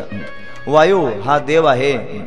पण सोसाट्याचा वारा जर सुटला तर घराची घरं उडवून टाकतो. अग्नी हा देव आहे. पण भडकला तर त्या गावाची गावं जाळून टाकतो. वरून म्हणजे पाणी हा देव आहे. पण त्यानं जर आकांत करायला सुरुवात केली तर गावाची गावं वाहून नेतो. आपण केदारनाथ पाहिलं ना आता केवढा धुमाकूळ त्या झाला. वरून देवता आहे. पण उपद्रव झाला. म्हणजे ताप झाला. देवतांपासून होणारा ताप याला आदिदैविक ताप म्हणावं. हे तीन प्रकारचे ताप आहेत पण सांगू माझ्या कन्हैयाचं दर्शन जर झालं श्यामसुंदराचं दर्शन जर झालं सगळे ताप निघून जातात महाराज म्हणतात अनंत जन्मीचे विसरलो दुःख पाहता तुझे मुख पांडुरंगा. त्याचं मुख पाहिल्यानं त्या सगळे दुःख निघून जातात. त्याहीपेक्षा मागील परिहार पुढे नाही शीन. झाली या दर्शन एक वेळा. एकदा त्याचं दर्शन झालं झालं की मागची दुःख तर निघून जातील. पुढे काही शीन राहणार नाही. एवढं त्याचं सामर्थ्य आहे. नवे नवे सगळ्या प्रकारची पातकं घालवणारा हा भगवान आहे. सगळ्या प्रकारची पाप जातात. त्याच्यामुळे होणारा तापही त्या निघून जातो. हा काय महिमा त्याचं वर्णन करून सांगावा? काय महिमा वर्णू आता सांगणे किती? आता सांगणे किती? कोटी ब्रह्म हत्या कोटी ब्रह्म हत्या. काय महिमा आता सांगणे किती? आता सांगणे किती? कोटी ब्रह्म हत्या कोटी ब्रह्म हत्या पाहता जाती. काय महिमा वर्णू? आता सांगणे किती? कोटी ब्रह्महत्या मुख पाहता जाती त्याचं मुख पाहिल्यानं कोटी ब्रह्महत्या निघून जातात. एवढं सामर्थ्य भगवंताच्या दर्शनात आहे म्हणून तापत्रय विनाशाय तीन तापांचा नाश करणारा असा जो आहे हा, तो त्याच्या नावाचा परिचय करून देता श्रीकृष्ण. असा जो आहे तो श्रीकृष्ण. त्याला आपण सर्वांनी त्या ठिकाणी वंदना करूया. श्रीकृष्णाय वयम नुमहा वयम म्हणजे आपण सर्वजण व्याकरणाच्या दृष्टीने जर पाहिलं तर अहम म्हणजे मी आवाम म्हणजे आपण दोघे आणि वयम म्हणजे आपण सर्वजण. मी एकटा नमस्कार करतो असं नाही. आपण दोघे नमस्कार करू असं नाही. आपण सर्वजण त्या श्रीकृष्ण परमात्म्याला नमस्कार करूया. म्हणून श्रीकृष्णाय वयम नुमहा पण फक्त कृष्णाय वयम नुमहा असं नाही म्हटले. मग श्रीकृष्णाय वयम नुमहा असं त्या ठिकाणी म्हटले. हे श्रीकृष्ण म्हणण्याचं काय कारण असेल? श्रीकृष्ण फक्त कृष्ण का नाही म्हटले? वास्तविक पाहता त्याला कृष्णच नाव आहे. त्याचं नाव ठेवताना त्या ठिकाणी सगळ्यात पहिलं नाव देवाचं ठेवलं वासुदेव. वासुदेव. आणि दुसरं नाव भगवंताचं ठेवलं कृष्ण. का बरं कृष्ण म्हणतात? व्याकरणाच्या दृष्टीने जर पाहिलं तर कृष्ण हा जो शब्द आहे कृष्ण नावाच्या धातूपासून तयार झाला. कृषकर्षती. जो सर्वांना आकृष्ट करून घेतो म्हणून त्याचं नाव आहे कृष्ण. सर्वांना त्या ठिकाणी खेचून घेणार आहे कृष्ण. पण त्याला फक्त कृष्ण म्हटले नाहीत व्यासदेवजी. श्रीकृष्ण म्हटले. का श्रीकृष्ण म्हटले? या श्री शब्दामधून त्या ठिकाणी महाराज भगवतीचं वर्णन आहे. तिची त्या ठिकाणी वंदना आहे. एकट्या श्यामसुंदराची व वंदना करत नाहीत तर भगवती सहित त्याची वंदना करतात. ती भगवती म्हणजे भगवंताची आल्हादिनी शक्ती. भगवंताची प्रेमस्वरूपा भक्ती. तिचं नाव आहे राधा श्री राधा. राधाराणी सहित श्यामसुंदराची वंदना. ही राधा राणी आपल्या वारकरी संप्रदायातल्या संतांना प्रमाण आहे. काही लोक त्या ठिकाणी महाराज म्हणतात की हे त्या ठिकाणी राधा राधा म्हणतात राधे राधे भजन करतात. अमुक झालं असं नाही. लक्षपूर्वक ऐका जर असं असेल तर त्या ठिकाणी नामदेव महाराजांचं ते प्रमाण खोडून काढा हात खांद्यावरी राधिकेच्या. हे त्या ठिकाणी प्रमाण खोडून काढलं पाहिजे आणि मग हे बोललं पाहिजे. या तिकुळ माझे गेले हरपोन श्रीरंगा वाचून आणून येणे. किती व आलं मज वेळोवेळा मी तया गोवळा रतलिये. अष्टभोग भोगणे माते नाही चाड भक्तिप्रेम गोड लिहिले गे माय हे त्या ठिकाणी म्हणणं ज्ञानोबरांचं हे भगवतीला अनुसरून असणारं म्हणणं आहे खोडून काढलं पाहिजे त्याहीपेक्षा पुढे जाऊन सांगतो नारदजी महाराजांनी भक्ती सांगितली त्यांना विचारलं महाराज भक्ती कशी आहे सांगा ते म्हणतात आता तो भक्ती व्याख्या श्याम मी भक्तीची व्याख्या सांगतो काय आहे भक्ती म्हणे सात वस्मिन परम प्रेम रूपा परम प्रेम स्वरूप आहे भक्ती नाही कळालं महाराज प्रेमस्वरूप आहे म्हणजे नेमकं काय? थोडा विस्तार करून सांगा. मग त्या सांगायला सुरुवात केली. मुक आस्वादनवत. मुक्या माणसानं त्या साखर खाल्ल्यावर त्याला गोड लावते लागते पण सांगता येत नाही. हे जसं आहे तशी भक्ती आहे. त्याला कळते आनंद मिळतो पण सांगता येत नाही. तरी पण उदाहरण सांगा ना एखादं. मग नारदांनी भक्ती कशी असते हे सांगण्याकरिता उदाहरण सांगितलं. यथावर्ज गोपिका नाम गोपिकांनी जशी केली तशी भक्ती. पण सगळ्या गोपिकांमध्ये सर्वात श्रेष्ठ स्थान महाभाव स्वरूपा हा, जर कोणाला म्हटलं जात असेल तर ते भगवतीला म्हटलं जातं जी राधाराणी नावानं त्या ठिकाणी प्रसिद्ध आहे. ती भगवंताची आल्हादनी शक्ती. योगी तिला कुंडलिनी शक्ती म्हणतात. ज्ञानी तिला चैतन्य शक्ती म्हणतात. आणि भक्त तिला आल्हादिनी शक्ती म्हणतात. ही भगवंताची शक्ती आहे महाराज. तिची शरणागती करावी लागते. आणि मग भगवान त्या ठिकाणी प्राप्त होतो. असा सहजासहजी भगवान भेटत नाही. ती भक्ती आहे भगवंताची. भक्तीचा स्वीकार केल्याशिवाय भगवान भेटत नसतो. ऐकतात ना तुम्ही सर्वजण? ती भक्ती प्राप्त करून घेण्याकरिता अहंकार घालवावा लागेल. मग भक्ती प्राप्त होईल. प्रभू रामचंद्रांनी त्या ठिकाणी धनुष्य मोडला. धनुष्य भंग केला ना? धनुष्य भंग केला मग सीतेनं त्यांच्या गळ्यामध्ये वरमाला घातली. तुम्ही ऐकतात ना? अहंकार रूपी धनुष्याला मोडल्याशिवाय सीतारूपी भक्ती प्राप्त होत नाही आणि सीतारूपी भक्ती प्राप्त झाल्याशिवाय भगवान आपला होत नाही हा महत्त्वाचा विचार आहे. म्हणून अहंकाराला दौडावं. आणि अहंकाराला दौडून त्या ठिकाणी भगवती रूपी भक्तीचा स्वीकार करावा. आणि भक्तीचा स्वीकार करून भगवंतापर्यंत त्या ठिकाणी जावं. म्हणून आधी तिची वंदना त्या ठिकाणी केली पाहिजे. ती मोठी भाग्यवान आहे की भगवान तिच्या अधीन आहे. साधू संत त्या ठिकाणी म्हणतात राधे तू बड भागिनी तुन कौन तपस्या किन? तीनो लोक तारण तरण जो तुम्हारे अधीन. हे राधे तू मोठी भाग्यवान आहेस. तू अशी काय तपश्चर्या केलीस ग? जी त्रैलोक्याचं पालन पोषण करणारा भगवान जो तुझ्या अधीन आहे म्हणून भगवान तिच्या अधीन आहे म्हणून तिची आधीवंदना त्या ठिकाणी केली पाहिजे. तिचं नाव घेतलं की भगवान धावत धावत येतो महाराज. तिची वंदना केल्यानं त्या ठिकाणी भगवान धावत धावत येतो. साधू संत त्या ठिकाणी वर्णन करून सांगतात. हे राधे राधे बोल शाम भागे चले आएँगे। राधे राधे बोलो शाम भागे चले आएँगे। राधे राधे बोलो शाम भागे चले आएँगे। राधे राधे बोलो शाम भागे चले आएँगे भागे चले आएँगे दौड़े चले आएँगे। भागे चले आएँगे दौड़े चले आएँगे। ओ भाग चले आएँगे दौड़े चले आएँगे। भागे चले आएँगे दौड़े चले आएँगे। अरे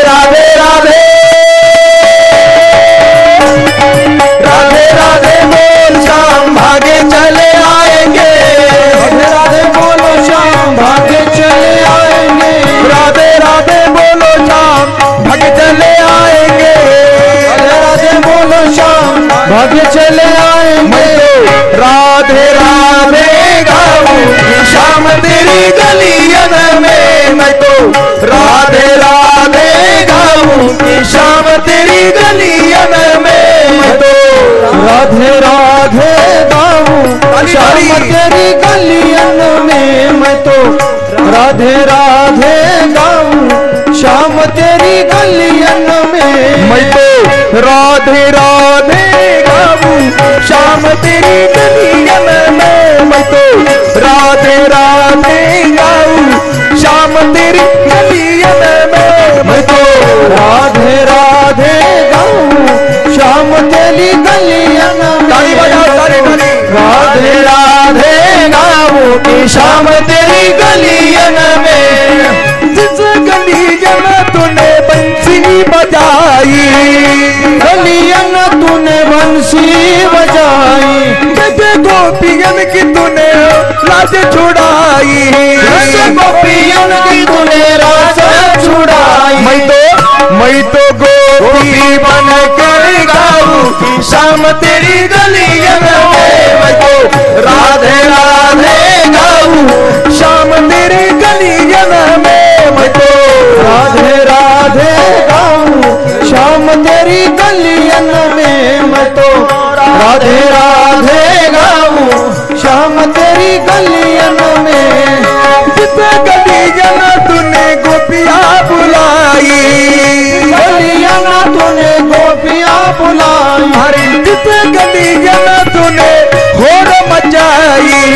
जिस गली तूने गोर मचाई। घर पिछड़ डारी तूने रंग बुढ़ाई घर पिचकारी तूने रंग उड़ाई मैं तो सूद बूद खोऊं शाम तेरी गलियन में मैं. तो राधे राधे गाऊं. शाम तेरी गलियन में मैं. तो राधे राधे गाऊं. शाम तेरी गली ताली ताली मैं तो राधे राधे राधे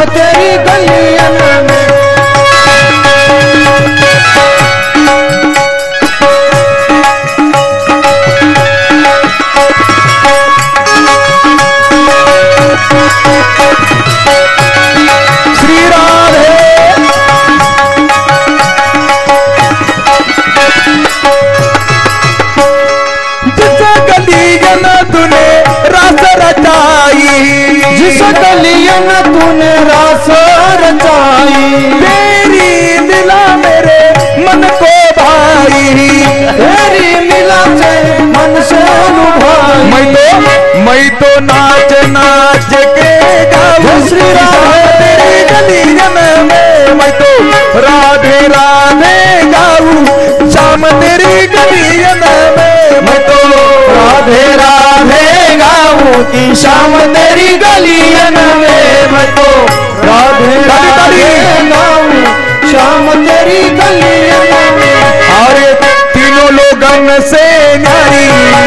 राधा रानी हमारी तीनों लोगन से न्यारी। रे राधा रानी हमारी तीनों लगन से न्यारी। राधा रानी। हमारी तीनों लगन से न्यारी। राधा लोगन से न्यारी रे, राधा रानी हमारी तीनों लोगन से न्यारी राधा रानी हमारी। हमारी तीनों लगन से न्यारी राधा रानी हमारी। राधा रानी हमारी, राधा रानी हमारी, राधा रानी हमारी। राधा रानी हमारी। राधा रानी हमारी राधा रानी हमारी। राधा रानी हमारी राधा रानी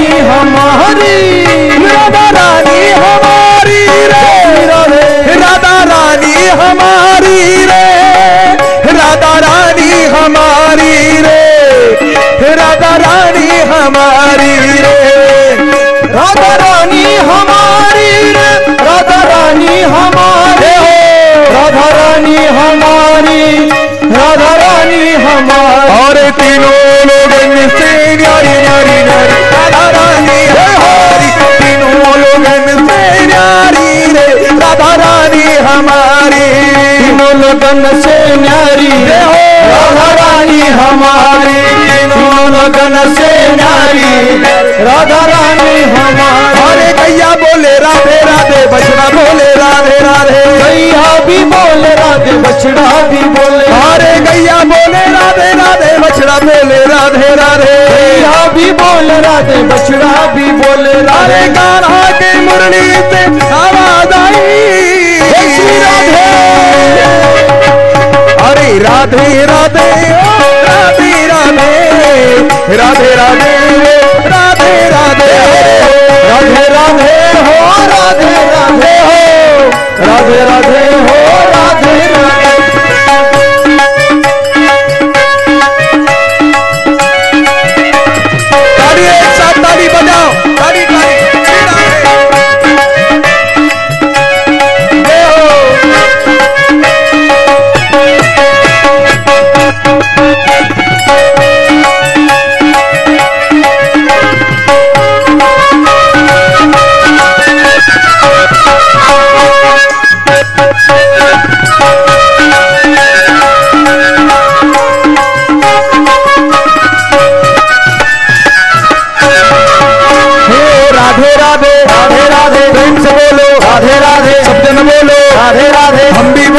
राधे राधे तुम भी बोलो राधे राधे बोलो बोलो राधे बोलो बोलो राधे राधे बच्चे बोले राधे राधे बूढ़े बोले राधे राधे ताली बजा के राधे राधे मना मना राधे राधे सबके मना राधे राधे राधे राधे राधे राधे रंजगरी में रजाने में जमुना तट पे राधे राधे बिहू गावा राधे राधे राधे राधे राधे राधे राधे राधे राधे राधे राधे राधे राधे राधे राधे राधे राधे राधे राधे राधे राधे राधे राधे राधे राधे राधे राधे राधे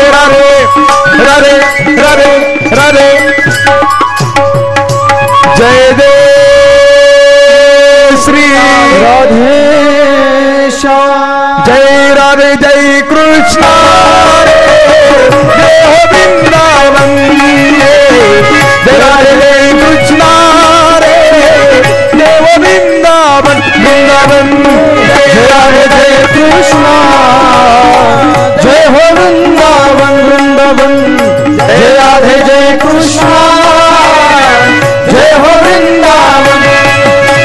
संतों का धन राधा रे बंदों का धन राधा रे भक्तों का धन राधा भक्तों का मन राधा। संतों का धन राधा। भक्तों का धन राधा रे भक्तों का धन राधा भक्तों का धन राधा हे राधे राधे प्रेम से बोलो मना मना रे सगळे म्हणा राधे राधे राधे राधे जोर से बोलो जय राधे जय कृष्ण राधे कृष्ण। हो वृंदावन वृंदावन। कृष्ण। जय वृंदावन वृंदावन। जय कृष्ण। जय वृंदावन, जय राधे कृष्ण। जय हो वृंदावन। जय राधे श्याम। राधा नाम की जप ले तू माला, मिलेंगे तो है गोपाला। राधा नाम की जप ले तू माला, मिलेंगे तो है गोपाला। जप ले तू माला, मिलेंगे तो है गोपाला। राधा नाम की जप ले तुम्हारा गोपाला। राधा नाम की जपले तू माला, मिलेंगे तोहे गोपाला। राधा नाम की जपले तू माला, मिलेंगे तोहे गोपाला। राधा नाम की जपले तुम्हारा मिलेंगे तोहे गोपाला। राधा नाम की जपले तू माला। मिलेंगे तो है गोपाला। मिलेंगे तो है गोपाला। मिलेंगे तो है गोपाला।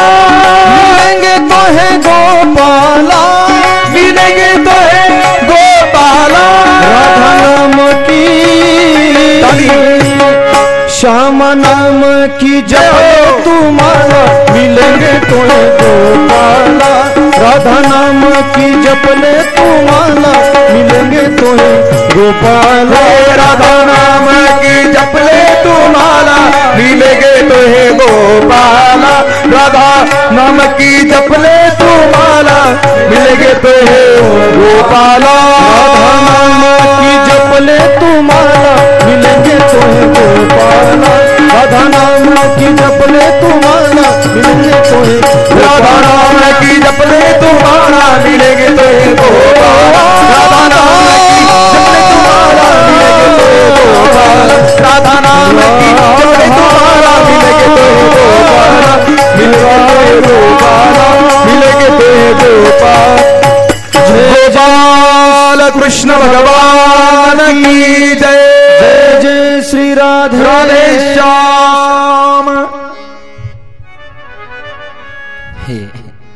आपण हात उंच करतो ना प्रत्येक वेळेला.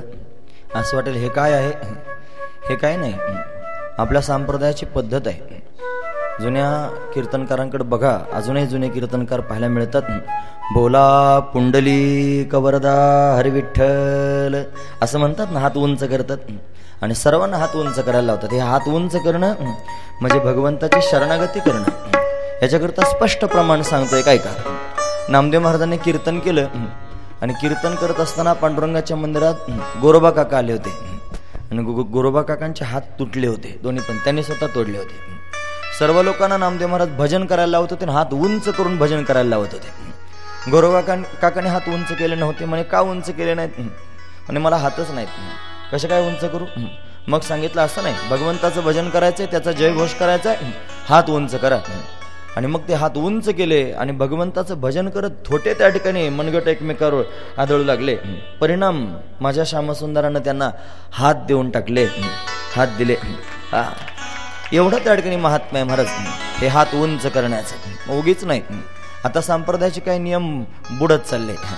आता ते त्या ठिकाणी शिल्लक राहिले नाही. हे जुन्या लोकांची पद्धत आहे. अशा पद्धतीने त्या ठिकाणी हात उंच करणं. म्हणून चला भगवंताची शरणागती त्याला शरण जाणं भगवती द्रौपदीनं त्या ठिकाणी आपण पुढे प्रसंग पाहणार आहोत.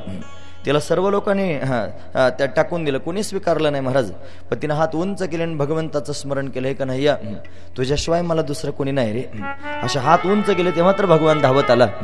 असंच आहे. म्हणून आपलं आर्त त्या ठिकाणी अंतकरणातलं भगवंताच्या समोर मांडावं आणि हात उंच करून म्हणू देवा अरे तुझ्या प्राप्तीकरिताच मी एवढा अट्टहास करतोय. माझे परमार्थाचे एवढे परिश्रम तुझ्याच करतायत.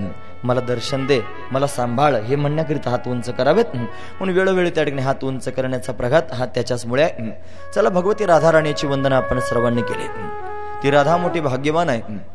की जी त्या ठिकाणी भगवंताला अतिशय प्रिय आहे. भगवंतीचा वेडा आहेत महाराज. ज्याला कोणाला भगवंताची प्राप्ती करून घ्यायची असेल त्यानं त्या ठिकाणी तिची वंदना केली पाहिजे. तिला शरण गेलं पाहिजे. हम्म, करुणामयी करुणामयी कृष्णप्रिया. जाऊ दे आता वेळ कमी आहे माझ्याकडे. आणि एवढे बारीक सारीक भजनं आपण म्हणत राहिलो तर सातच दिवसाची कथा आहे. आणि सात दिवसामध्ये एवढं सगळं त्या ठिकाणी सांगायचंय. ते जर सांगून पूर्ण झालं नाही तर आपलंच मन आपल्याला खायला सुरुवात करेल की ते सांगायचं राहिलं. म्हणून असं व्हायला नको म्हणून कुठे कुठे त्या ठिकाणी आपण स्वतःला सावरत जाऊ. ठीक आहे ना? सर्वांनी स्वतःला सावरूनच त्या ठिकाणी भजनही म्हणूया. आणि कथा जेवढ्या जास्त त्या ठिकाणी सांगता येतील भगवंताच्या प्रेमामध्ये जेवढं पदार्पण करता येईल तेवढा त्या ठिकाणी प्रयत्न करूया. करुणामयी कृष्ण पिया. मुझे चरण शरण देना. मैं जैसा जहा में हूं. चरणों से लगा लेना असं तिला त्या ठिकाणी म्हणावं. आणि तिची शरणागती करावी याच्याकरिताच व्यासदेवाने श्री कृष्णाय वयम नुमहा असं त्या ठिकाणी म्हटलं. श्री म्हणजे भगवती राधाराणी. तिच्या सहित श्यामसुंदराची वंदना केली. नुमहा म्हणजे नमन करणे. नमन केलं. नमन का बरं? त्याचं कारण आहे का? नमन. भगवंताला दोन गोष्टी अतिशय प्रिय आहेत महाराज भगवंताला सुमन अतिशय प्रिय आहे आणि भगवंताला नमन अतिशय प्रिय आहे. आता सुमन शब्दाचे पुन्हा दोन अर्थ करता येतील. सुमन म्हणजे फुल देवाला फुल अतिशय प्रिय आहे. आणि सुमन शब्दाचा अर्थ होतो सु म्हणजे चांगलं आणि मन. मन चांगलं मन देवाला फार प्रिय आहे. म्हणून त्या ठिकाणी सुमन भगवंताला वाहत जावं देवाला आवडतं. म्हणजे चांगलं मन मन चांगलं करावं आणि भगवंताच्या चरणी ठेवावं देवाला आवडतं सुमन. आणि दुसरा आहे नमन. नमन म्हणजे नमस्कार करणे. नमन केल्यानं त्या ठिकाणी वैर निघून जातं. आणि ज्याच्या पोटातलं वैर निघून गेलं त्याला वैष्णव म्हणतात. वैष्णव तोच आहे ज्याच्या पोटात कोणाविषयी वैर नाही.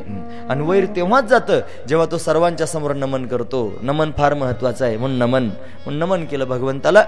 आणि अशा पद्धतीने नमन करून पुढे त्या ठिकाणी सांगू लागले. श्री शुकदेवजी महाराजांचं वर्णन करून सांगितलं. यम प्रव्रजंत मनुपेतम पेत कृत्यम द्वैपायनो विरह कातर आजुहाव पुत्रेती तन्मयतया तरोभिनेदु तम सर्वभूत हृदय मुनिमानतोस्मी श्री शुकदेवजी महाराज हा, जे जन्मल्याबरोबर त्या ठिकाणी वनाच्या दिशेने निघून गेले बारा वर्ष आईच्या गर्भात राहिले. नामदेव महाराज वर्णन करून सांगतात बामनाचे पोर एक खेळासी भ्याले ते बारा वर्ष लपाले रे. कापत कापत बाहेर आले नागवेची पळून गेले रे. वनाच्या दिशेने पळू पळू लागले. आणि त्यावेळेला त्या ठिकाणी महाराज व्यासदेवजी त्यांच्या मागे धावू लागले. हाक मारण्याचा प्रयत्न करतात पण जन्मलेल्या बाळाला नाव नसतं ना महाराज मौली ज्ञानोबरा सांगतात जन्मल्या उपजल्या बाळकाशी नाव नाही तयापाशी जे ठेवल्या नावाशी उदे होते. शुक शुक शुक शुक करू लागले. त्याचं नावच पडलं शुक. असं रे शुक शुकदेवजी महाराज. तुकोबाराने त्यानं पाहिलं. शुकदेवे जेव्हा साधली समाधी तुका म्हणे तधी होतो आम्ही तो कोबराय म्हणतात. तिथं होतो म्हटले आम्ही. त्याने जेव्हा समाधी साधली तेव्हा. असे त्या ठिकाणी श्री शुकदेवजी महाराज वनामध्ये निघून गेले.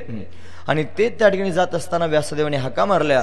आणि एवढी सर्व व्यापकता शुकदेवांची होती की झाडाझोडपांमधून हुंकार येऊ लागला. म्हण यम प्रव्रजंतम. जे सदैव त्या ठिकाणी प्रवाहित होतात. प्रवाहित होणं म्हणजे त्या ठिकाणी जे सदैव फिरत राहतात चालत राहतात. का बरं चालत राहतात त्याचं कारण आहे का? प्रवाहित होणं. साधून सदैव चालत असलं पाहिजे. एका जागेवर थांबू नये. हा सरिता बहती भली साधू चलता भला. सरिता बहती भली सरिता म्हणजे नदी सदैव वाहत राहावी. आता आपल्या इथून इंद्रायणी वाहते. जी जर सतत वाहत असेल तर तिचं पाणी फार निर्मळ असतं. आणि ती जर वाहायची थांबली तर पहा डोह जमा होतात. आणि या डोहामध्ये बऱ्याच वेळेला जीवजंतू सुद्धा पाहायला मिळतात. हां सतत वाहणारी नदी असेल तर तिचं पाणी मनुष्य सहजासहजी पिऊ शकतो. गंगेचं पाणी लोक पितात. सदैव प्रवाहित होते. पण सदैव प्रवाहित जी नदी होत नाही जी थांबते तिच्यामध्ये त्या ठिकाणी खांडव पडतात त्याच्यात जीवजंतू होतात. मग त्याचं पाणी पिण्यास योग्य राहत नाही. मग नदीनं सतत वाहत असावं. आणि साधूनं सुद्धा सदैव चालत असावं. साधू चालता भला. का चालत असावं? त्याचं कारण तो जर एका जागेवर थांबला तर त्याची वृत्ती मलिन होईल. आणि तो जर सदैव फिरत राहिला तर ती वृत्ती त्या ठिकाणी त्याची सदैव टिकून राहील. आणि त्याचा उपयोग जगाला होईल. त्याच्या माध्यमातून त्यांनी सगळं जग उद्धरून जाईल. म्हणून साधून सदैव त्या ठिकाणी चालत राहावं. म्हणून सतत चालत राहणं. चालत राहणं हा प्रघात आहे. वारकरी आपण वारकरी आहोत. वारकरी चालतो. पायी वारी करणं चालतो. घरापासून पंढरपुरापर्यंत चालत जातो. दिंड्यांचं स्वरूप आता आलं. पण पूर्वीच्या काळात वारकरी जायचे. विना परशी पताक हातात घेऊन निघावं. पुढे एखाद्या गावात मुक्काम पडला चार दोन लोक जमा व्हावेत. कुठे पंढरपूरला जात आहेत म्हणे आम्हाला यायचं यावं का तुमच्या बरोबर? चला असं करत करत पंढरपुरापर्यंत पाच पंचवीस लोक व्हायचे. एवढी मोठी गर्दी त्यावेळेस होत नव्हती मला असं त्यावेळेस व्हायचं. आणि मग त्यांना वारकरी म्हटलं जायचं. वारकरी आजही काय दौऱ्याचे वारकरी आहेत? दौऱ्याचे वारकरी. जे तुमच्या बेल्हा परिसरामध्ये कोंडाजी बाबा डेरे येत होते ना त्यांच्या माध्यमातून वारी करणारे लोक पडशी पताक आजही बाराबंदी त्या ठिकाणी असते. आणि ते वारी कर करतात महाराज पंढरी ते आळंदी आळंदी ते पंढरी पैठण येदलाबाद आमच्या चासवरून त्या ठिकाणी गेले यदलाबादला जाताना. ते आले त्या ठिकाणी महाराज. एवढं समाधान वाटलं. त्यांना ज्यावेळेला त्यांची बोलवण आम्ही करत होतो त्यांना पाठवण्याकरिता गेलो हृदय भरून आलं देवा कयायसी दशा येईल माझे अंगा? चित्त पांडुरंगा झुरत असे. अरे नाठवणे देह पायाचे चिंतन अवसान ते क्षण नाही मध्ये. कयायसा पात्र होईन लाभासे? नेनो ऋषिकेश तुष्टेल. भगवान त्यांची सेवा करतो वारकऱ्यांची सदैव त्या ठिकाणी चालतात आणि चालतच राहतात. भगवान त्यांची त्या ठिकाणी खाण्यापिण्याची चिंता करतो वस्त्राची चिंता करतो सगळ्या राहण्याची चिंता करतो. अन्न आच्छादेने चिंता वृथा कुरवंती वैष्णवा. वैष्णवाला ती चिंता नसते महाराज फक्त त्याचं होण्याची गरज आहे. एवढं त्या ठिकाणी महात्मे म्हणून साधून चालत राहावं. साधू चलता भला. भगवान त्याला सांभाळतो. म्हणून यम प्रव्रजंतम. पुढे म्हणतात अनुपेत अपेत कृत्यम. अनुपेत कृत्य म्हणजे त्या ठिकाणी यज्ञपवित आदी करून संस्कार ज्यांचे झालेले नाहीत असे. आणि अपेत कृत्य म्हणजे जे त्या ठिकाणी प्रवृत्ती आणि निवृत्ती दोन्ही धर्मांच्या पलीकडे गेलेले आहेत आणि ब्रह्मत्वाला प्राप्त झाले पूर्णत्वाला प्राप्त झाले त्यांच्यामध्ये काही कोणत्याही प्रकारचा हट्ट नाही. काही अट्टहास नाही. प्रवृत्ती धर्माचा नाही निवृत्ती धर्माचा नाही. जे त्या ठिकाणी मोक्ष मिळवण्याकरिता सुद्धा अट्टहास करत नाहीत. त्यांना माहिती आहे मोक्ष मिळवावा लागत नाही. मोक्ष असतोच. फक्त त्याला पाहायचं असतं. आहे तू अंगे. अंगी डोळे उघडी तो कबरे वर्णन करून सांगतात. म्हणून त्या ठिकाणी अशा पद्धतीनं त्यांचा काही अट्टहास नसतो. ब्रह्मत्वाला प्राप्त झालेले असतात. म्हणून त्या ठिकाणी अपेत कृत्यम आणि असे असणारे शुकदेवजी रस्त्यानं जात आहेत आणि व्यासदेवजी त्यांना विरह का तर आज व्हावं? पुत्रे ती तन्मयतया मुलाच्या त्या ठिकाणी अपेक्षेनं त्याला त्या ठिकाणी भेटण्याकरिता त्याच्या अवग्रहणाकरिता मुलगा जन्माला आला की आईच्या पोटामध्ये सहजच प्रेमाचा पाना फुटतो. तिच्या स्थानाला दूध येतं. पण बापाला प्रेम तयार होत नाही. मुलगा जन्माला आल्यानंतर बापाला जर मुलाविषयी प्रेम निर्माण व्हावा असं वाटत असेल तर त्या तान्ह्या मुलाला बापानं मांडीवर घ्यायचं आणि मांडीवर घेऊन त्याच्या टाळूला होंगायचं म्हणजे टाळूचा वास घ्यायचा.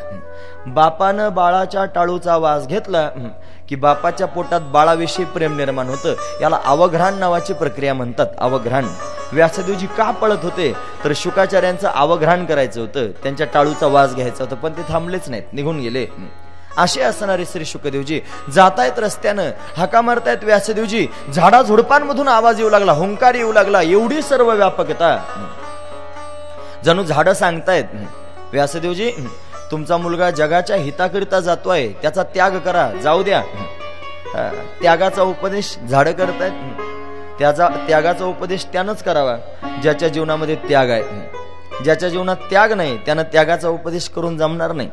बऱ्याच वेळेला आपण कथा कीर्तन ऐकतो. पण ऐकून आपल्याला काही त्या ठिकाणी त्याचा उपयोग होत नाही ते अंगी बांधत नाही. त्याचं कारण सांगणाऱ्यावर असतं महाराज ते. सांगणाऱ्याच्या अंगात जर ते बांधलं असेल तर ऐकणाऱ्याच्या अंगात बांधतं नाहीतर ते बांधत नाही. सांगू? भगवंताचं प्रेम भगवंताची भक्ती ही त्या ठिकाणी प्राप्त व्हायची असेल तर ती त्या ठिकाणी त्या भक्ताच्याच कडून प्राप्त झाली पाहिजे तर ती प्राप्त होते. श्यामसुंदराविषयी प्रेम तयार झालं पाहिजे. पांडुरंगाच्या भेटीची ओढ पोटात लागली पाहिजे. अशी ओढ पोटात लागत नव्हती. अभंग वाचायला मिळत होते तुकोबरायांचे. या सगळ्या गोष्टी होत होत्या. पण जीव कासावीच झाला पाहिजे भगवंताच्या भेटीकरिता. हा रामसुखदास स्वामी म्हणायचे भगवंताची भेट होणं फार कठीण नाही. मग भगवंताकरता कासावीस होणं फार कठीण आहे. हे कासावीस का होता येत नाही? असा प्रश्न पोटात पडला. आणि वक्ते बाबा एकदा आले. आमच्या घरी चासला. आल्यानंतर एकांतात बसले असताना बाबांना प्रश्न विचार. म्हणलं बाबा असं मला का होत नाही हो? ते म्हणले असं असतं त्याला त्या ठिकाणी भक्ती करणारा गुरु असला पाहिजे. ज्या गुरुच्या जीवनात भक्ती आहे भगवंताची ज्ञानोत्तर भक्ती आणि तोच खऱ्या अर्थानं त्या ठिकाणी भक्ताला म्हणजे त्या शिष्याला भक्ती देऊ शकतो. मी विचार केला आमचे गुरुजी संन्याशी आहेत त्र्यंबकेश्वरला राहत आहेत भगवंताची भक्ती तर त्या ठिकाणी करतायत पण ही जी व्याकुळता त्यांच्या पोटात त्या ठिकाणी अशी मला कधी पाहायला मिळाली नाही. पण खरं सांगू एक दिवशीचा प्रसंग आहे. त्र्यंबकेश्वरला त्यांनी कथेचं आयोजन केलं होतं. आम्ही गेलो. त्यांना राहण्याकरता एक खोली मिळाली होती गजानन बाबांच्या संस्थांमध्ये. आणि तिथे त्या ठिकाणी त्या खोलीमध्ये आम्ही गेलो. गेल्यानंतर आमच्याबरोबर जी मंडळी होती त्यांना अट्टहासानं त्या ठिकाणी पाठवून दिलं. म्हणजे जा आश्रमात जाऊन माझी एक शाल मी त्या ठिकाणी तयार करून ठेवली. ही जी शाल मी घेऊन बसतो ना जवळ ही स्वामीजींनी दिलेली शाल आहे. की भागवताकरता ही तुला कामाची आहे म्हणून त्या ठिकाणी करून ठेवली. कलर देऊन ठेवली होती पांढरी होती तिला भगवी करून ठेवली होती. अशी शाला आणण्याकरिता दोघा साधकांना पाठवलं. आणि मग माझा काही अनुभव मी सांगू लागलो त्यांच्यासमोर. हे सांगता सांगता स्वामीजी एवढे गहिवरले आणि गहिवरून त्या ठिकाणी सांगायला लागले बाबा वयाच्या सात वर्षाचा असताना घर सोडलं होतं. पण एवढं घर सोडून आतापर्यंत ऐंशी वर्षाचा मी झालो. पण मला कोणत्याच गोष्टीची कधीच काही कमी पडली नाही. त्याचं कारण एवढंच आहे की माझा भगवान मला सांभाळतो. आणि त्यानं मला तळ हाताच्या फोडासारखं सांभाळलं. म्हणून तर मी आज या अवस्थेत आहे. असं सांगता सांगता माझे स्वामी गहिवरले आणि त्यांच्या डोळ्यातून त्या ठिकाणी अश्रुधारा वाहू लागल्या. आणि माझ्या पोटातला सगळा भ्रमनिराश झाला. की मला जे वाटत होतं की मला त्या ठिकाणी भक्ती करणारे गुरु भक्तीचा उपदेश करणारे गुरु भक्तीचं ज्ञान सांगणारे गुरु असे त्या ठिकाणी हवेत. माझ्या श्यामसुंदरानं मला ती पण जाणीव करून दिली की भक्ती त्या ठिकाणी सांगणारा तुला मिळाला आहे आणि तोच खऱ्या अर्थानं भक्ती सांगतोय. मला सगळ्यात आधी जीवनामध्ये त्या ठिकाणी भेटले स्वामी. त्यांच्यानंतर परमार्थाची सुरुवात झाली. तुम्ही नारायण बाबांना ओळखता ना? त्याच्यानंतर ते मला भेटले. ही त्या ठिकाणी सत्संगाची स्थिती आहे. चला म्हणून अशा पद्धतीनं त्या ठिकाणी महाराज भक्ती हा होत असते. केव्हा मिळते? जेव्हा स्वतः करतो दुसऱ्याला सांगतो तेव्हा तो देऊ शकतो. असे नाही देता येत. तेव्हा त्याग सांगायचा असेल तर असं नाही सांगता येत. मग आधी त्याग करावा लागेल मग सांगावं लागेल. झाडं झुडपं म्हणतात. जाऊ द्या तुमचा मुलगा जगाच्या कल्याणाकरिता जातोय त्याचा त्याग करा. झाडांमध्ये त्याग आहे. वृक्ष काय आपल्या फळांना खातात? लोकाकरताच असतात. परोपकारार्थ दुहंती गावहा परोपकारार्थ फलंती वृक्ष परोपकारार्थ वहंती नद्या परोपकारार्थ इदम शरीरम. हे शरीर परोपकाराकरताच मिळालंय.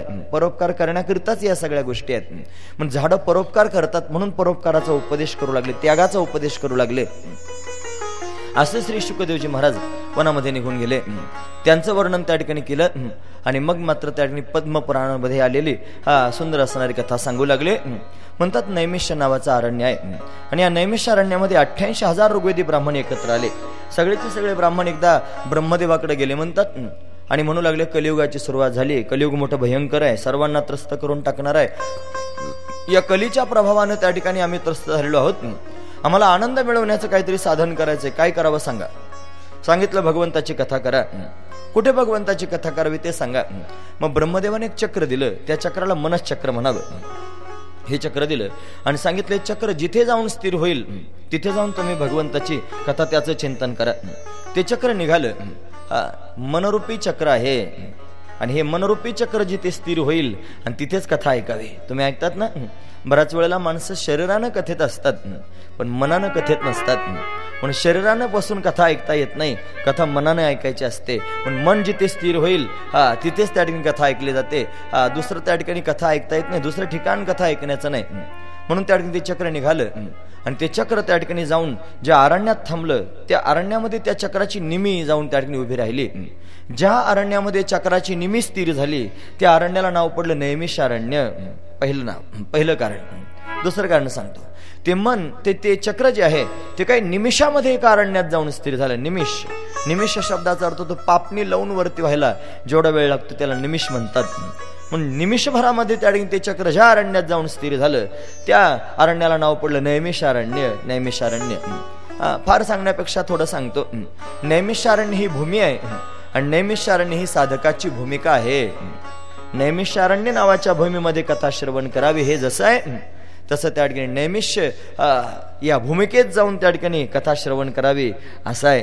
म्हणून कथा श्रवण करत असताना काही क्षणात कथेत पदार्पण करावं आणि सगळ्या जगाला विसरून जावं आणि भगवंताची कथा आहे की कथाच ऐकावी सर्वांगाची कान करून कथा ऐकावी कारण ही कथाच फक्त कथा आहे बाकी सगळी व्यथाच आहे महाराज. बघा शोधून माझं जर खोटं वाटत असेल तर संसारात फिरा. श्रीमंताजवळही व्यथाच आहे गरिबाजवळही व्यथा आहे ज्ञानाजवळही व्यथा आहे अज्ञानाजवळही व्यथा आहे सगळी व्यथाच व्यथा. हा फक्त भगवंताची कथाच फक्त कथा आहे बाकी सगळी व्यथाच आहे. प्रत्येक जण रडतो आहे जो दुखे देखे सो आ बाबा. हा सुखिया कोई नाही कोणी सुखी नाही. सगळीकडे त्या ठिकाणी व्यथा पाहायला मिळते. म्हणून भगवंताची कथा समाधान प्राप्त करून देणारी आहे. या ना समोर. या ना या. एस एस वाय परिवारातील साधक बापूजी या ठिकाणी उपस्थित आहेत. आपली कथा श्रवण करण्याकरिता ते आलेले आहेत. त्यांचं अंतकरणापासून स्वागत करूया.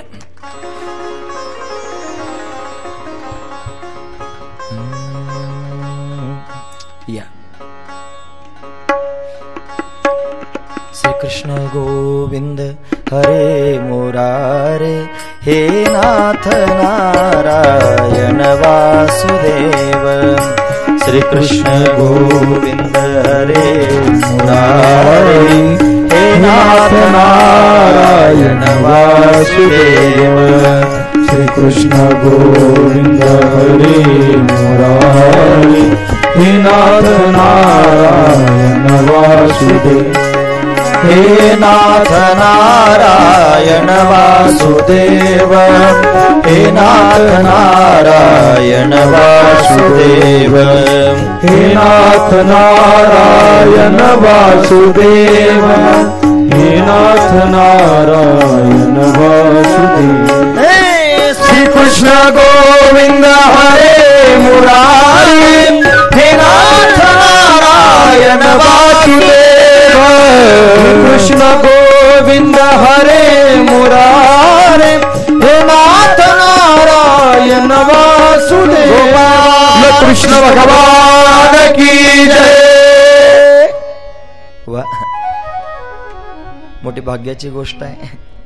जेव्हा कधी भगवंताची कथा सांगितली जाते आणि या कथेमध्ये अनपेक्षित साधू संतांचं आगमन होतं समजावं भगवान प्रसन्न आहेत. माझा श्यामसुंदर प्रसन्न असला की साधू संतांना त्या ठिकाणी माझी आठवण येते हे मला चांगलं माहिती आहे. जेव्हा कधी विनाकारण संतांना आपली आठवण झाली समजावं भगवान आपल्यावर प्रसन्न आहे. कारण साधू संत विनाकारण कोणाची आठवण करत नाहीत कोणाला भेटायला जात नाहीत. जर त्यांनी विनाकारण आपली आठवण केली समजावं भगवान प्रसन्न आहेत. म्हणून तसं कथेमध्ये त्या ठिकाणी साधू संतांचं आगमन होणं म्हणजे भगवंताची प्रसन्नता आहे. तुमच्या आगमनानं मला हे कळालं की माझा भगवान माझ्यावर प्रसन्न आहे. तोच त्या ठिकाणी ही कथा अशा पद्धतीनं वधून घेतोय. चला नैमिषारण्य सांगत होतो. नैमिषारण्य ही त्या ठिकाणी भूमिका साधकाची भूमिका. या भूमिकेत जाऊन त्या ठिकाणी कथा श्रवण करावी. मग तिथे त्या ठिकाणी सर्व साधू संत एकत्र झाले. अठ्ठ्याऐंशी हजार ऋग्वेदी ब्राह्मण एकत्र आले. आणि सर्वजण त्या ठिकाणी चिंतित आहेत. आपल्याला भगवंताची कथा करायची आहे सत्संग करायचा आहे. कोणाच्या माध्यमातून करावा? कसा होईल?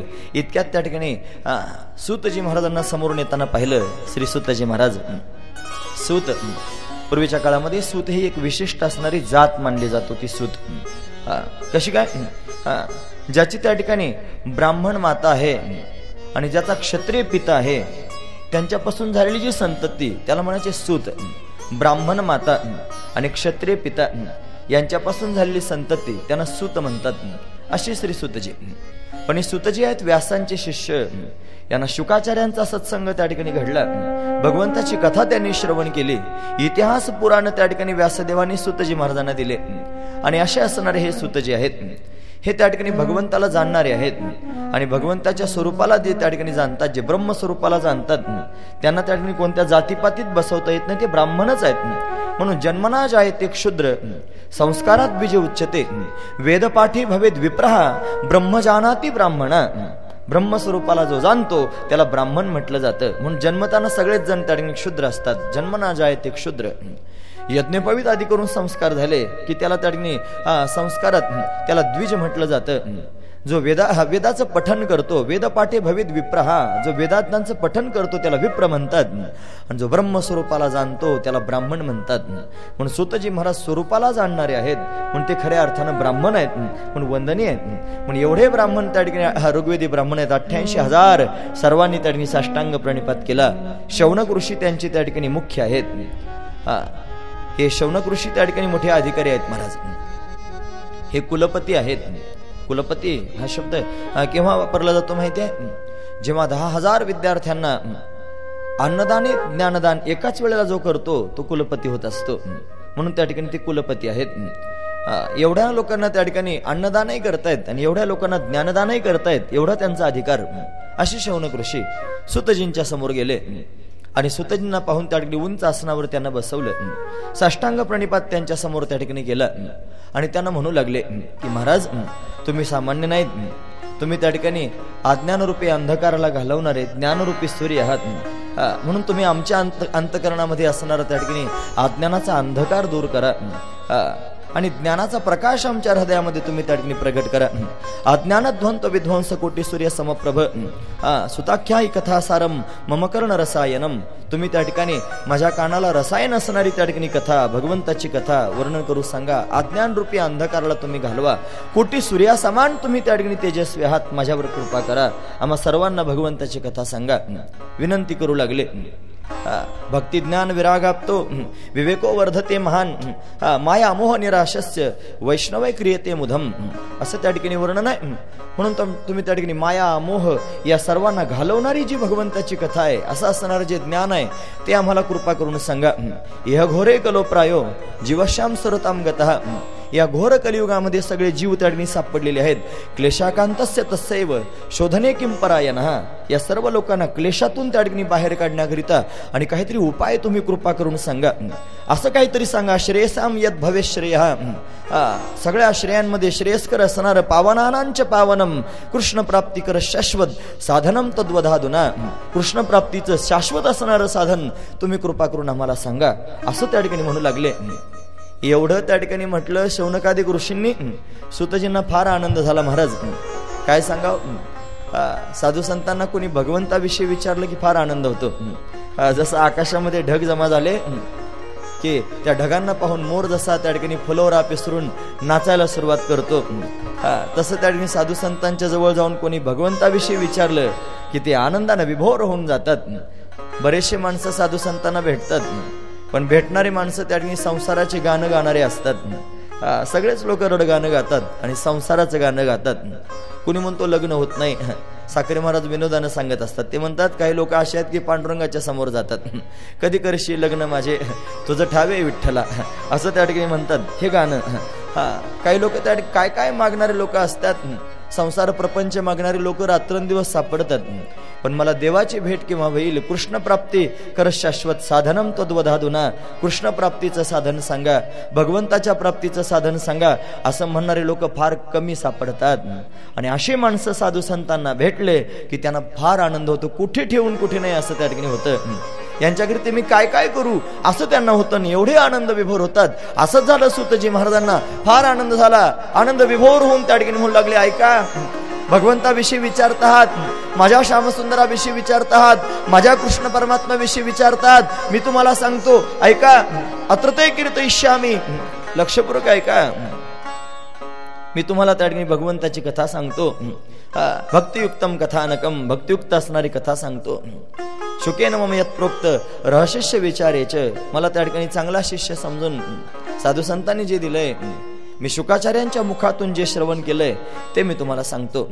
तुम्ही त्या ठिकाणी घोर कलियुगाच्या त्रासानं त्रस्त झालेले आहात. तुम्हाला अज्ञानाच्या घरतेच सापडल्यासारखं वाटतंय. तुम्हाला ज्ञानरूपी प्रकाशाची त्या ठिकाणी गरज आहे. हा ते सर्वचे सर्व साधनं मी तुम्हाला सांगतो. लक्षपूर्वक ऐका याच्या आधीच त्या ठिकाणी हे सगळीची सगळी साधनं निर्माण झालेली आहेत. सगळ्या जगाला हितकर असणारी साधनं निर्माण झालेली आहेत. ती मी तुमच्यासमोर सांगतो ऐका. कालव्याल मुख ग्रास त्रास निर्णाश हेतवे.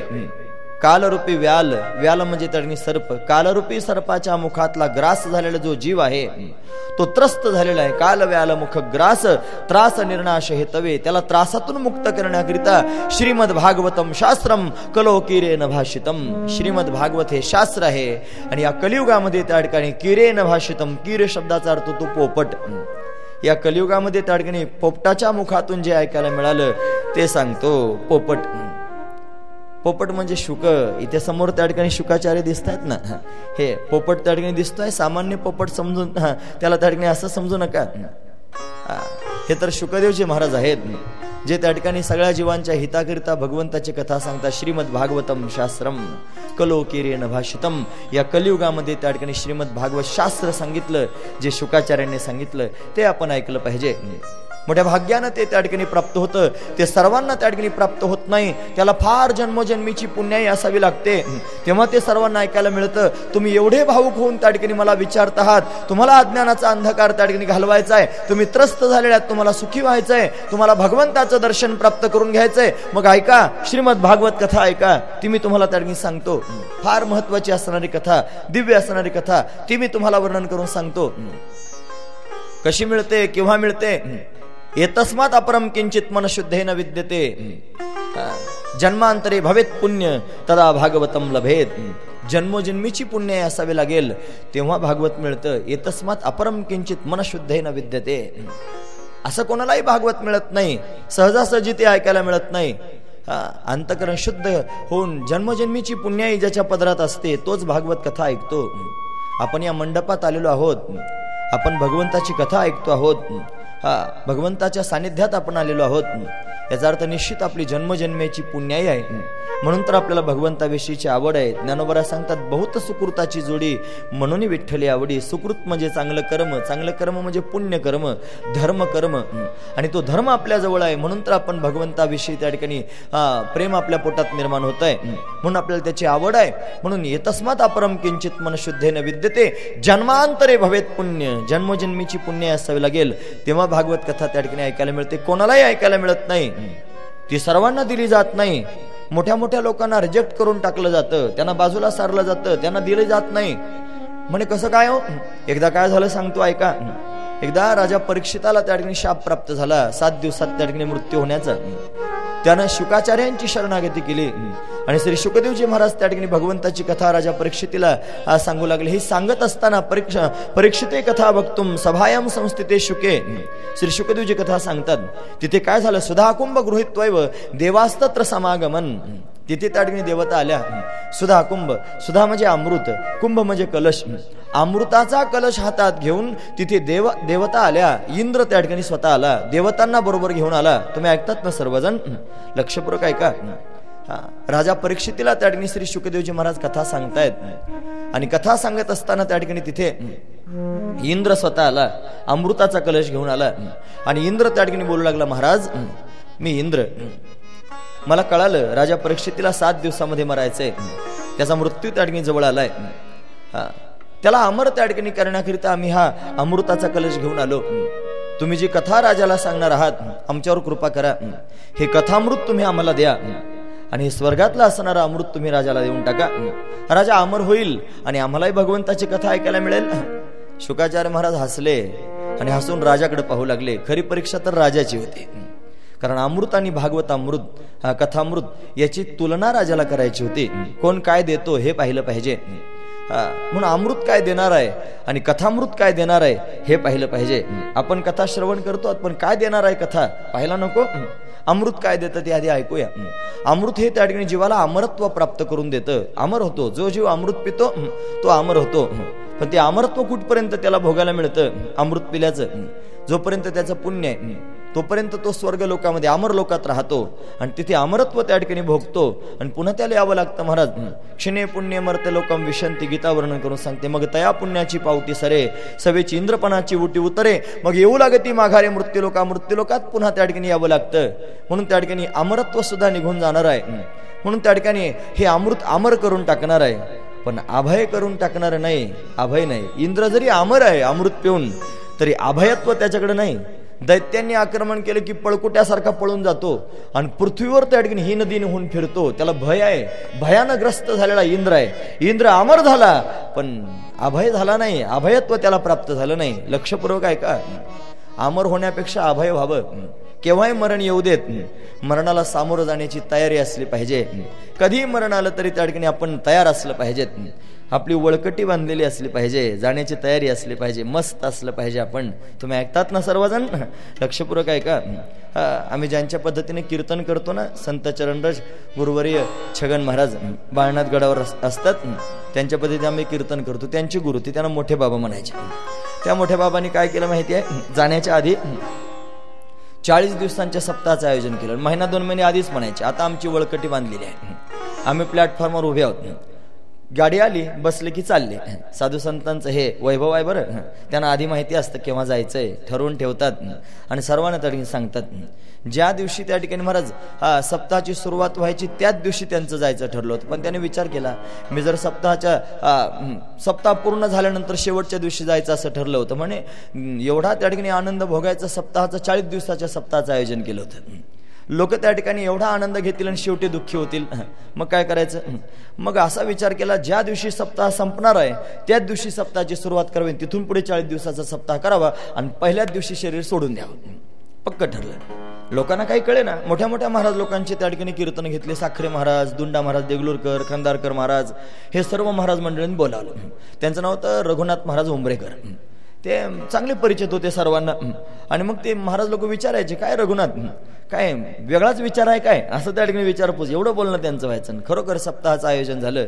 सप्ताहाच्या पहिल्या दिवशी हा वृद्धेश्वर क्षेत्रामध्ये राहत होते वृद्धेश्वर. तिथे राहत होते. वृद्धेश्वराच्या दर्शनाला गेले जाऊन दर्शन घेऊन त्या ठिकाणी आले. आणि वृद्धेश्वराकडेच तोंड करून आश्रमाच्या समोर त्या ठिकाणी पायरीवरच बसले. आणि बसून त्या ठिकाणी सिद्धासन घातलं डोळे बंद करून बसले.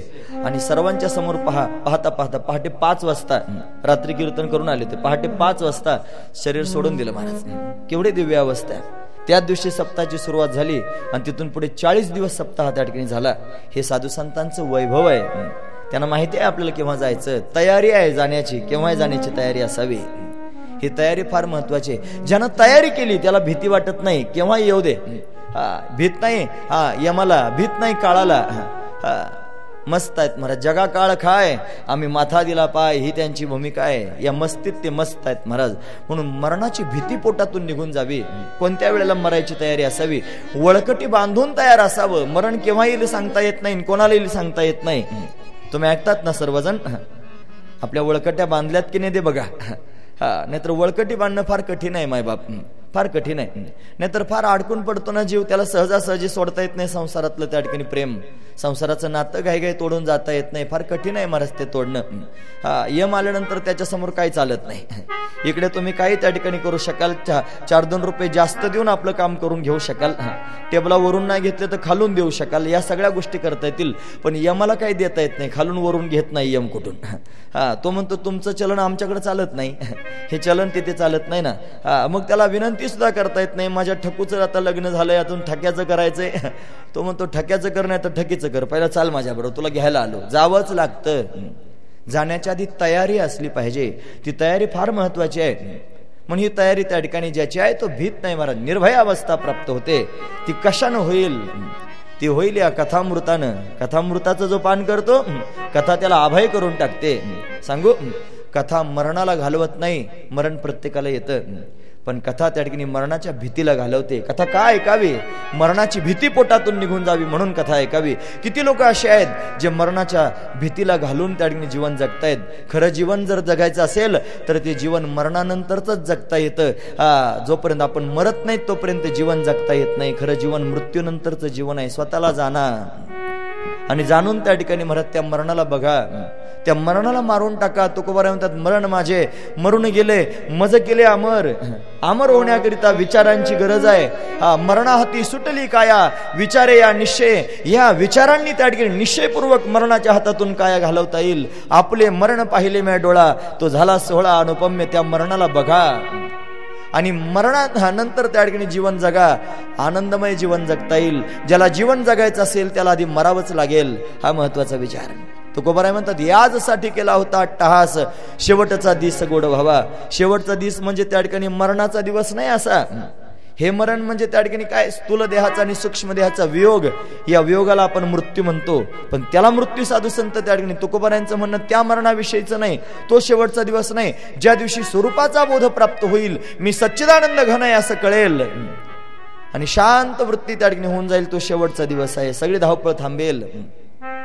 नाही धावा घेत मन. इंद्रियांचे समाधान मस्त स्थिती प्राप्त होते. भगवान हातात येतो. सगळी चिंता निघून जाते. ह्या हा खरा शेवटचा दिवस. मग आता निश्चिंतीने पावलो विसावा. खुंटली या धावा तृष्णेची कौतुक वाटे झाली या वेचाचे नाममंगळाचे तेने गुणे. तुका म्हणे मुक्ती परनिली नोवरी. आता दिवसचारी खेळी मिळी. मुक्त स्थिती प्राप्त करून घेतली. म्हणजे मरणावर विजय प्राप्त करून घेतला. आणि आता दिवसचारी खेळी मिळी. राहिलेले जे चार दिवस आहेत ते खेळ मिळतले आहेत. म्हणजे मरणानंतरचं जीवन मृत्यूनंतरचं जीवन वैभव संपन्न असणारं जीवन निर्भय असणारं जीवन. म्हणून अमृत पिल्यानं त्या ठिकाणी अमर होता येईल पण अभय होता येणार नाही. आणि कथामृताचं पान केल्यानं त्या ठिकाणी अमर होता येणार नाही. पण अभयत्व नक्कीच प्राप्त होईल. म्हणून कथा अभयत्व देणारी आहे. राजा काय मिळवायचे तू तू ठरव. राजा ठरवतो आहे ही कथा त्या ठिकाणी दीर्घजीवी बनवत नाही. दिव्यजीवी बनवते. अमृत आहे अमृत. अमृत पिल्यानं मनुष्य दीर्घजीवी बनतो. जास्त दिवस जगतो. पण ही कथा जो कथामृताचं पान करतो तो मात्र दिव्यजीवी होतो. दीर्घजीवी होण्यापेक्षा दिव्यजीवी व्हावं दीर्घजीवी होणं म्हणजे शंभर वर्षाचं आयुष्य प्राप्त करून घ्यावं शंभर वर्ष आयुष्य त्या ठिकाणी जगला. बायका पोरांच्या गर्तेत त्या ठिकाणी सापडला. त्यांनी त्या ठिकाणी सगळा वापरून घेतला. आणि शेवटी ज्या वेळेला त्याची चुट्टी होते चुट्टी कळते तुम्हाला? ऊसाचा रस तुम्ही पिता की नाही कधी? ऊस त्या चरख्यात घातला जातो. मग तो चरख्यात घालून त्याचा रस काढून घेतला जातो. मग पुन्हा त्या ठिकाणी बाहेर काढायचा पुन्हा मुडपायचा पुन्हा चरख्यात घालायचा पुन्हा त्यातला राहिलेला रस काढायचा पुन्हा काढून घ्यायचा पुन्हा त्या ठिकाणी आणखी मुडपायचा पुन्हा घालायचा जेव्हा रसच निघत नाही त्याचा तेव्हा घ्यायचा आणि टाकून द्यायचा. तुम्ही ऐकतात सर्वजण? सगळ्या म्हाताऱ्या माणसांचं असंच घडतंय पण तरी ते सावध होत नाहीत हा महत्त्वाचा विचार आहे. शंभर वर्ष जगा संसाराकरिता. संसार तुमची चुट्टी करून टाकेल उसाची आणि फेकून देईल. तुम्ही ऊस आहात तुमच्यामध्ये रस आहे तोपर्यंत तुम्हाला सांभाळतील ओले कपडे करून त्याच्यावर टाकतील माशा बसू देणार नाहीत सगळं संरक्षण करतील. आणि जेव्हा तुमच्यातला रस निघून जाईल तेव्हा तुम्हाला फेकून देतील विचारायला सुद्धा येणार नाहीत. शंभर वर्ष त्यांच्याकरिता जगून काय उपयोग होईल मायबाप? जास्त दिवस जगू नका. थोडे दिवस जगा पण दिव्य जीवन जगा दिव्यता जीवनात असावी. सांगू? जगद्गुरु शंकराचार्य बत्तीस वर्ष इथे राहिले. बत्तीस वर्षाचं आयुष्य त्यांना मिळालं पण दिव्यजीवी होते. त्यांनी दिग्विजय करून दाखवला शंकर दिग्विजय. माऊली ज्ञानोबर आहे. बावीस वर्ष त्या ठिकाणी इथे आहेत. आजही आपल्याकरिता बसले आहेत पण सगळ्या लोकांमध्ये वावरत होते. बावीस वर्ष. पण बावीस वर्षामध्ये जीवन जगले दिव्य जीवन आहे. जगद्गुरु तुकोबार आहे एक्केचाळीस वर्षाचं जीवन तुकोबर आहे त्या ठिकाणी आपल्या सर्वांच्या बरोबर राहिले. त्यानंतर वैकुंठाला सदेह निघून गेले. पण दिव्य जीवन जगले. दिव्यता महत्वाची दीर्घता महत्वाची नाही. अमृत पिल्यानं त्या ठिकाणी दीर्घजीवी होता येईल पण दिव्यजीवी होता येणार नाही. पण कथामृताचं पान केल्यानं दिव्यजीवी होता येईल. दीर्घजीवी नाही होता आलं तरी चालेल. म्हणून त्या ठिकाणी कथामृताचं पान केलं पाहिजे. राजा विचारवान आहे विवेकी आहे. आणि विवेक संपन्न असणारा राजा शुकाचार्यानं म्हणतोय महाराज. हे अमृत मला नको मला कथामृत पाहिजे. या कथामृताच्या माध्यमातून मला अभयत्व प्राप्त करून घ्यायचंय या कथामृताच्या माध्यमातून मला दिव्यत्व प्राप्त करून घ्यायचंय आणि ते प्राप्त करून घेण्याकरिताच माझी तळमळ आहे. आणि मग मात्र शुकाचार्यांनी इंद्राला ही कथा दिली नाही. देऊन टाकली नाही म्हणे परत जा ही कथा तुम्हाला देता नाही कोणालाही देता येत नाही ही कथा. परत त्या ठिकाणी पाठवून दिलं महाराज शुकम नत्वा वदन सर्वे स्वकार्य कुशला सुरहा स्वतःचं कार्य साधून घेण्यामध्ये कुशल असणारे जे सूर आहेत ना म्हणजे देव आहेत या देवतांना ती कथा त्या ठिकाणी दिली नाही महाराज. त्यांना परत पाठवलं आणि राजा परीक्षितीला त्या ठिकाणी ती कथा सांगितली. त्याच्या पोटात श्रद्धा तो भक्त आहे म्हणून त्याला कथा सांगितली. ही इतरांना द्यायची नसते. अभस्ता अभक्तांस्ताश्य विज्ञाय न ददौ न हस कथा मृतम ही कथा अभक्तांना त्या ठिकाणी देऊ नये. श्रीमद भगवती वार्ता सुराणामपि दुर्लभा. सुराणाम अपि दुर्लभा. सुर म्हणजे देवता देवतांना सुद्धा ही कथा दुर्लभ आहे. तुम्ही ऐकतात ना सर्वजण? माझ्या एवढ्या बोलण्यातून तुम्हाला नक्कीच कळालं असेल की आपण देवतांपेक्षा भाग्यवान आहोत. जी देवतांना मिळाली नाही जी इंद्राला कथा मिळाली नाही ती कथा आपण इथे मंडपात बसून श्रवण करतो आहोत. आपलं केवढं भाग्य आहे महाराज. राजानं कथा त्या श्रवण केली. सात दिवसात राजाचा उद्धार झाला. ब्रह्मदेवाला बातमी कळाली की राजा त्या ठिकाणी उद्धारून गेला. आ, राजाचा सात दिवसामध्ये त्या ठिकाणी उद्धार झाला. ब्रह्मदेवानं विचारपूर्वक त्या ठिकाणी महाराज सत्यलोके तुलाम बधवा कशानं उद्धार झाला असेल राजाचा? मग कळालं सात दिवस त्यानं भागवताची कथा ऐकली श्रीमद भागवत कथा ऐकली. म्हणून त्याचा त्या ठिकाणी उद्धार झाला. ब्रह्मदेव विचार करू लागले काय आहे भागवत कथा? कशी काय त्या ठिकाणी राजाचा उद्धार करते सात दिवसामध्ये? राजाला हा, एवढी दिव्यता प्राप्त झाली सात दिवसांमध्ये त्या ठिकाणी राजा उद्धारून गेला. ब्रह्मदेवाला आश्चर्य वाटलं आणि त्यानं सत्यलोकात तराजू लावला. सत्यलोके तुला बधवा तोलयन साधनान्य जा अन्य साधनांबरोबर तुलना करू लागले एका पारण्यामध्ये त्यांनी उद्धाराची सगळी साधनं टाकली आणि दुसऱ्या पारण्यामध्ये श्रीमद भागवताला ठेवलं भागवतजी महाराजांचं पारडं त्या ठिकाणी जड भरलं बाकीची सगळी साधनं हलकी ठरली कारण या भागवतामध्ये भक्ती ज्ञान आणि वैराग्यांचा संगम आहे ही भागवत कथा प्रत्यक्ष भगवंताचा साक्षात्कार करून देणारे आहे एवढं सामर्थ्य त्या ठिकाणी आहे म्हणून त्यांनी राज्ञमोक्ष राज्ञ मोक्ष तथा विक्ष पुरा धातापि विस्मिता. धाता म्हणजे ब्रह्मदेव. विस्मित झाला त्यानं तोंडात बोट घातलं. आणि ब्रह्मदेवाला सुद्धा आश्चर्यचकित करून टाकणारी कथा हे सिद्ध झालं. हा भागवताचा पहिला महिमा. भागवताचे तीन महिमे आपण पाहणार आहोत. आता सव्वा आठ वाजत आलेले आहेत. आपल्याला नऊ वाजेपर्यंत बोलायचं आहे. आज पहिला दिवस आहे. पावणे सहाला आपण त्यांनी सुरुवात केलेली आहे. म्हणून थोडंसं जरा त्या ठिकाणी सव्वा नऊ वाजण्याची दाट शक्यता आहे. म्हणून तरी सुद्धा त्या ठिकाणी आपण निदान दोन भागवताचे महिमे तरी आज पाहिले पाहिजेत. एक तर आपण पाहिलं पहिला महिमा भागवताचा आपण पाहिला की ब्रह्मदेवासारखे आश्चर्यचकित होतात. आणि भागवताच्या समोर पाहून त्या ठिकाणी महाराज तोंडात बोट घालतात. धातापी विस्मित. हा धाता म्हणजे ब्रह्मदेव सुद्धा आश्चर्यचकित झाला. अशी भागवत कथा आहे. या भागवत कथेचं गायन मोठ्या मोठ्या लोकांनी केलं. गियते नारदादिकी दिती असं आपण पाहिलं. नारदाधिक संत याचं गायन करतात असं आपण पाहिलं.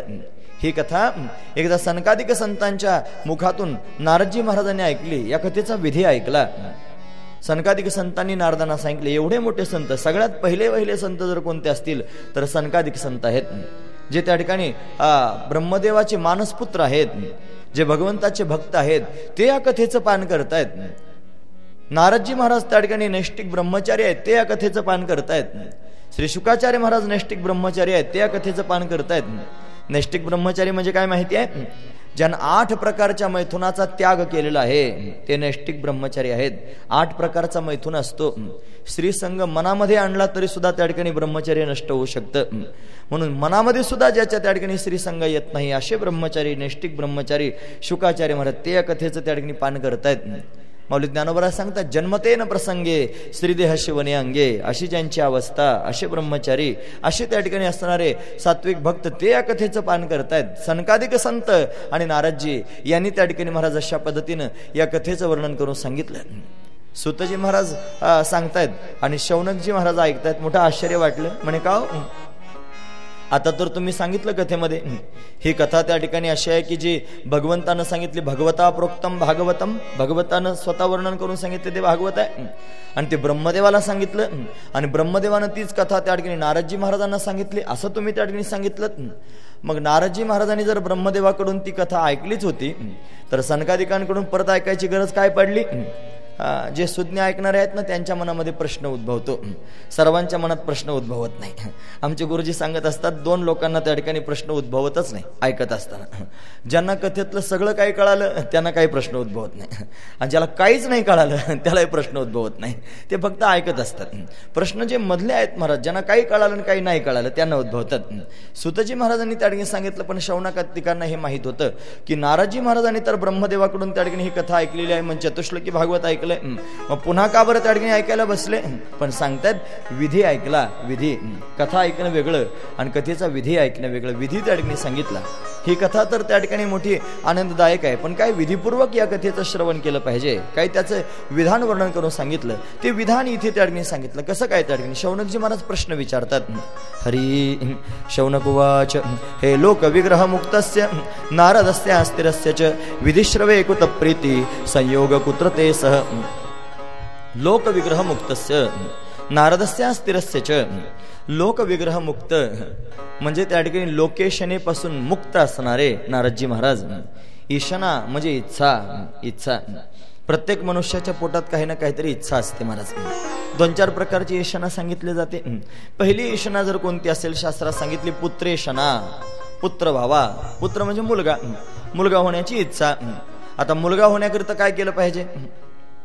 तुम्ही ऐकतात ना सर्वजण? काय केलं पाहिजे मुलगा होण्याकरिता? अहो लग्न केलं पाहिजे. सोपी गोष्ट आहे ना. लग्न झालं म्हणजे मुलं सहजच त्या ठिकाणी पुढे संसार होतो. एकदा काय झालं माहिती आहे? वामन भाऊ माहिती आहेत तुम्हाला? वामन भाऊ भगवान बाबा. वामन भाऊ. ते म्हण त्यानं वाचा सिद्धी होती म्हणतात. एक ग्रस्त गेला एक मनुष्य गेला. आणि तो त्यानं म्हणा बा बाबा मला ना मुलगा झाला पाहिजे असं काहीतरी करा. त्याने नारळ घेतला आणि त्याला दिला म्हणजे घे तुला मुलगा होईल. तो गेला घरी. हा वर्षभर त्या ठिकाणी राहिला आणि एक वर्षानं परत आला. म्हणे बाबा तुम्ही नारळ दिला पण मुलगा झाला नाही. काय करावं? दुसरा नारळ दिला. म्हणे जा होईल आता तुला मुलगा. गेला घरी. परत वर्षभरानं आला. म्हणे बाबा नारळ दिला पण मला दुसरा नारळ दिला तरी मुलगा झाला नाही. काय करावं? बाबा म्हणले का रे? तुझं लग्न होऊन किती वर्ष झाली? तो म्हणला अजून लग्न केलं नाही मी. मग याच्या बापाला मुलगा होईल. कसं काय मुलगा होईल? असं कुठे? मुलगा होण्याकरिता बायको केली पाहिजे ना. पहिली इशना पुत्रेशना ती त्या ठिकाणी पूर्ण करण्याकरिता दारेशना दारेशना म्हणजे बायको त्या ठिकाणी मिळावी. मग बायको त्या ठिकाणी गेली की मुलगा आपापच होईल. हा. मग बायको आणि मुलगा घरी आल्यानंतर त्यांना काय करायचं त्याचं भरण पोषण कसं करायचं? काय नाही. सकाळी सकाळी त्यांना त्या ठिकाणी दरवाजात अंगणात आणून उभं करायचं. आणि जिकडून वारा येईल तिकडं तोंड करून आ करून उभे राहून सांगायचं. तुम्ही ऐकतात? बायका पोरांना काय वाऱ्याकडे तोंड करून उभं करायचं? ज्यांना बायको करायची त्यांना त्या ठिकाणी आधीच ठरवायचं. हिला आपल्याला त्या ठिकाणी भरण पोषण करता येईल का? हिचं भरण पोषण जर करत असेल तर विवाह करायचा. आणि मग त्या ठिकाणी मुलं व्हायचे असतील तर त्यांचं पुढं केवढं कठीण आहे महाराज आता त्यांचं सांगोपन कर करणं. हे. सगळं जर आपल्याला करता येत असेल तर त्याच्यात पडावं. नाहीतर शांत राहावं मग काय वाऱ्याकडे तोंड करावं? मग त्यांचं भरण पोषण करण्याकरिता त्या ठिकाणी गरज पडते वित्ताची संपत्तीची पैशाची गरज पडते. म्हणून त्या ठिकाणी महाराज वित्तेशना तिसरी शना वित्तेशना मग वित्तेशना कुठपर्यंत असावी? हा. ती उदरभरणापुरती असावी. अवनी अन्न वस्त्र निवारा. सुखात त्या ठिकाणी राहता येईल एवढं त्या ठिकाणी धन असावं. पण लोकांचे हाव जास्त असते. पोट असतं टीचभर. पण मिळवायचं एवढं असतं की एवढी धावपळ असते जीवाची. काय सांगावं? धावपळ धावपळ त्या ठिकाणी असते. का बरं? त्याच्या पुढे जायचं असतं. त्याच्या पुढची ईशना ज्याच्याकडे मुबलक धन प्राप्त होतं त्याला तिथे थांबावं असं वाटत नाही. त्याला वाटतं त्या ठिकाणी लोकेशना प्राप्त करून घ्यावी. लोकेशना लोकांनी मला मानावं. अशी अपेक्षा पोटात होते. लोकांनी माझं दर्शन घ्यावं. मला महाराज म्हणावं माझ्या पुढे त्या ठिकाणी सर्वांनी असं त्या ठिकाणी नतमस्तक व्हावं. एवढी ईशना याला लोकेशना म्हणतात.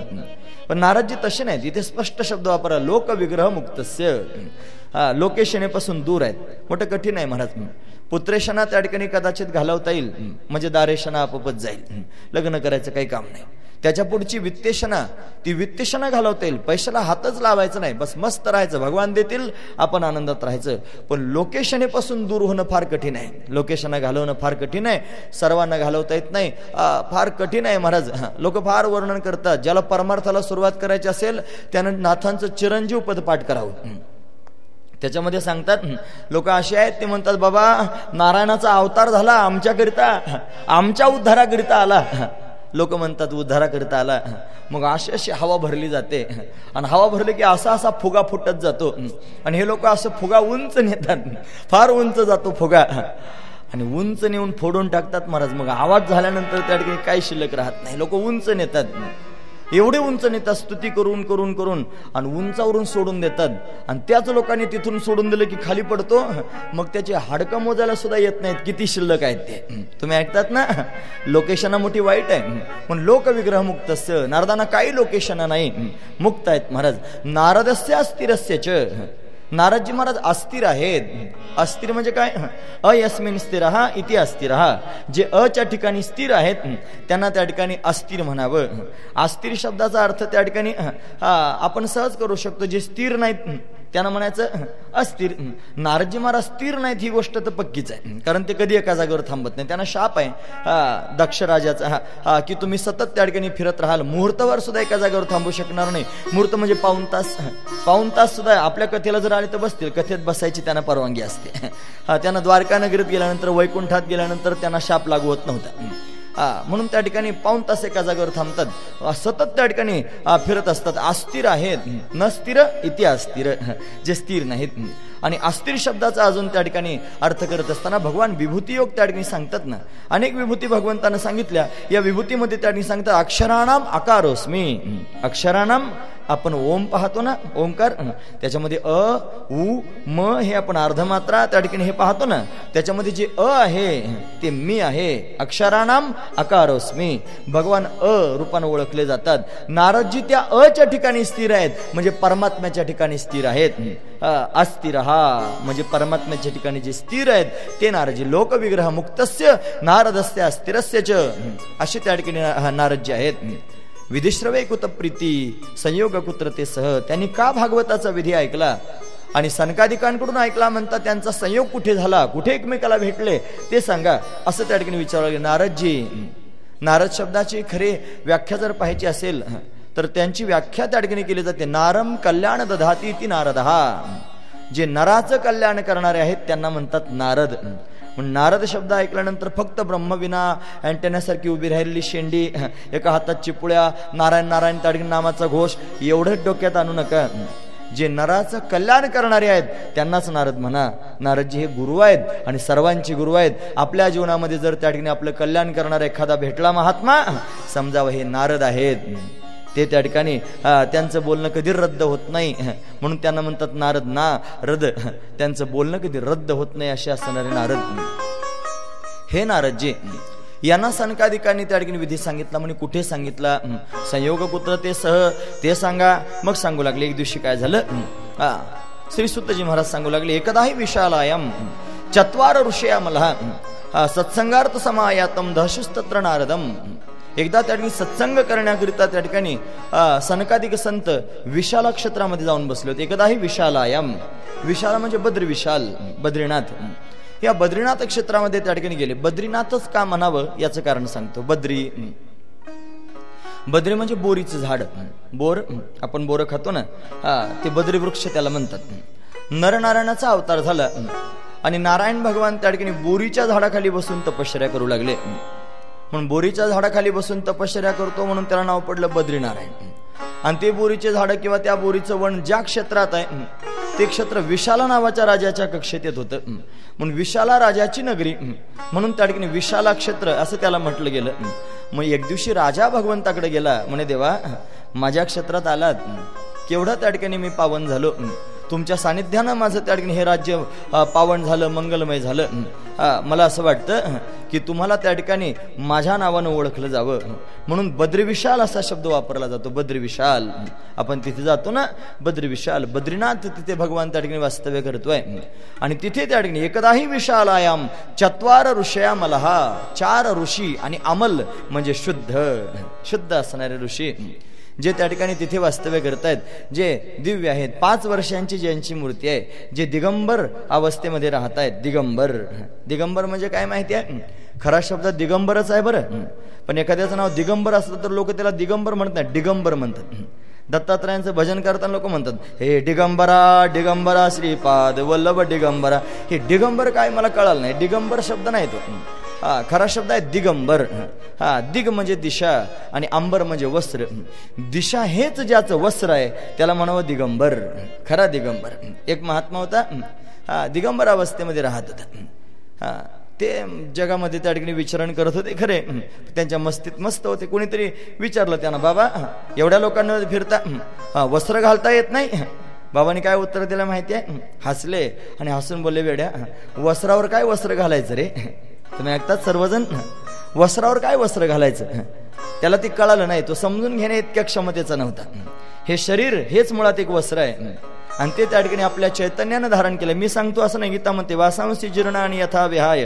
पहा तुम्ही जसे जीर्ण वस्त्र सांडिजे नूतन वेढीजे तसे देहांतराते धरिजे चैतन्य नाथू जो आपला आत्मा आहे त्याला तुर्यक म्हणतात तो त्या ठिकाणी आतमध्ये बसलेला आहे. त्याच्यावर हे वस्त्र आहे महाराज. अन्नमय कोश प्राणमय कोश मनोमय कोश विज्ञानमय कोश आनंदमय कोश. आणि त्याच्या आतमध्ये असणारं जे तुर्यक तत्व आहे ते आत्मतत्व आहे. हे त्याच्यावरचं असणारं वस्त्र आहे. याच्यावर काय वस्त्र घालायचं? असं म्हणून त्या साधूनं त्या ठिकाणी त्याला एका क्षणात उत्तर त्या ठिकाणी दिलं महाराज म्हणून दिगंबर अवस्थेत राहणारे हे हा अमल म्हणजे शुद्ध असणारे ऋषी आहेत. ऋषी अमल हा आणि ते तिथे त्या ठिकाणी आले होते. सत्संगार्थम समायात. सत्संग करण्याकरिता किती लोकांमध्ये सत्संग होता माहिती आहे? चार लोकांमध्ये चौघांमध्ये सत्संग. सत्संगाकरता आपण पाहतो बरेच लोक असतात. बरेच लोक असले की सत्संग चांगला तर काय नाही. हा, ऐकणाऱ्या लोकांची गर्दी असली पाहिजे असं नाही. ऐकणारे लोक दर्दी असले पाहिजेत असं आहे. तिघांनी खाली बसावं आणि एकाने उंच आसनावर बसावं. आणि उंच आसनावर बसून त्या ठिकाणी भगवंताची कथा सांगायला सुरुवात करावी. आणि आनंदाने तिघांनी त्या ठिकाणी ऐकावी. त्याचं बोलणं झालं की त्यानं खाली उतरून बसावं. दुसऱ्या भावावरती येऊन बसावं. सनक सनंदन सनातन आणि सनत कुमार चौघे जण आहेत. एका एकानं त्या ठिकाणी बसून भगवंताची कथा सांगावी आणि तिघांनी त्या ठिकाणी ऐकावी. याला म्हणायचं सत्संग. असा सत्संग त्या ठिकाणी सुरू आहे. आणि हा सत्संग होत असतानाच इतक्यात त्या ठिकाणी महाराज असं घडलं नाराजी महाराज रस्त्यानं त्या ठिकाणी जात आहेत नारद असे जात नाहीत महाराज. ते सतत त्या ठिकाणी पुटपुटत असतात. सतत त्या ठिकाणी भजन. महात्मे तुम्ही बघा काय करतात. ते स्वतःच्या मस्तीत मस्त असतात. त्यांना कोणाचा विचार करायला वेळ नसतो. ते फार त्यांची सुंदर असणारी मस्ती आम्ही त्र्यंबकेश्वरला आमच्या स्वामीजींच्या आश्रमात जातो ना. पाहायला मिळतं.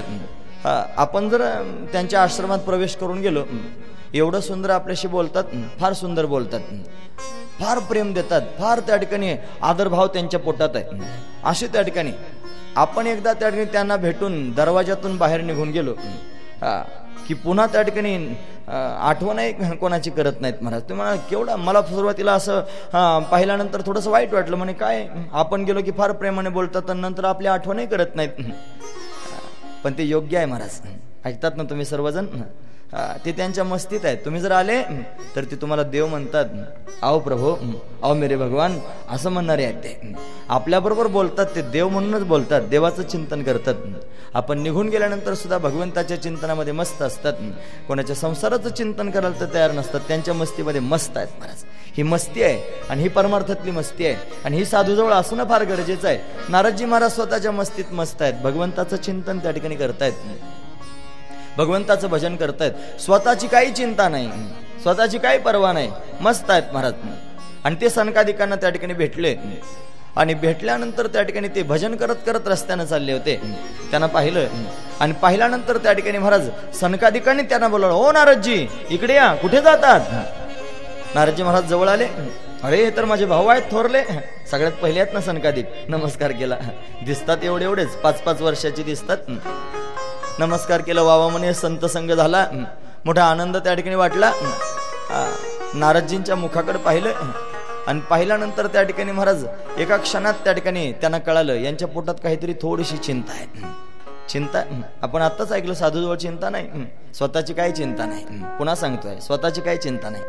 पण तरी सुद्धा चिंता दिसते. म्हणजे काय चिंता आहे? मग मात्र त्या ठिकाणी बोलायला सुरुवात केली. कथम ब्रह्मण दिन मुका कुतचिंता तुर भवान? त्वरितम गम्यते कुत्र? कुतश्य आगमनम तव? हे. ब्राह्मण सुकून का गेला सांगा? काय तुम्हाला चिंता आहे ते सांगा? कारण तुम्ही तर फकीर आहात. फकीराला काही चिंता नसते. फकीर माहिती आहे? कशाला म्हणावं? फिकर सबको खा गई. फिकर सबको खा गई. फिकर सबका पीर. फिकर की जो काकी करी उसका नाम फकीर. ज्याला काय फिकर नाही त्याचं नाव आहे फकीर. फिकर की जो काकी करी उसका नाम फकीर. अखंड भगवंताचं चिंतन करणारे तुम्ही. तुम्हाला काय चिंता आहे? नारदजी हसले आणि हसून बोलू लागले महाराज चिंता आहे पण मला नाही माझी नाही. मग दुसऱ्याची चिंता आहे. दुसऱ्याचं दुःख पाहलं जात नाही. साधू संतांना बऱ्याच वेळेला चिंता असते पण स्वतःची नसते ती दुसऱ्याची असते. बुडता हे जन न देखवे डोळा. येतो कळवळा म्हणून या. येतो हिताचा कळवळा. पडती हाती म्हणून काळा. काळाच्या हातात पडतात म्हणून हिताचा त्या ठिकाणी कळवळा येतो. असा त्या ठिकाणी साधू संतांच्या पोटातला भाव आहे. संतांचं हृदय मोठं त्या ठिकाणी नवनीतासारखं कोमल असतं महाराज. गोस्वामीजी वर्णन करून सांगतात. संत हृदय नवनीत समाना. कहा कभी न परी कहे न जाना. हा संतांचं हृदय नवनीतासारखं आहे. मृदू सबाय नवनीत. तैसे सज्जनाचे चित्त. दुसऱ्याच्या दुःखानं दुखावला जातो. दुखवी अनेकांच्या दुःखे. असं महाराज वर्णन करून सांगतात दुसऱ्याच्या दुःखानं दुःखी होतात. नाराजी असेच दुःखी आहेत महाराज. स्वतःचं दुःख त्या ठिकाणी सांगतायत. चिंता त्या ठिकाणी सांगतायत. काय चिंता आहे? ते म्हणतात असं झालं मी सगळीकडे विचारण करत असतो. मला एका जागेवर थांबता येत नाही. सदैव त्या ठिकाणी विचारण करतो. मी त्या ठिकाणी पृथ्वीचा महिमा ऐकला आणि तो ऐकून पृथ्वीवर त्या ठिकाणी विचारण करण्याकरता गेलो.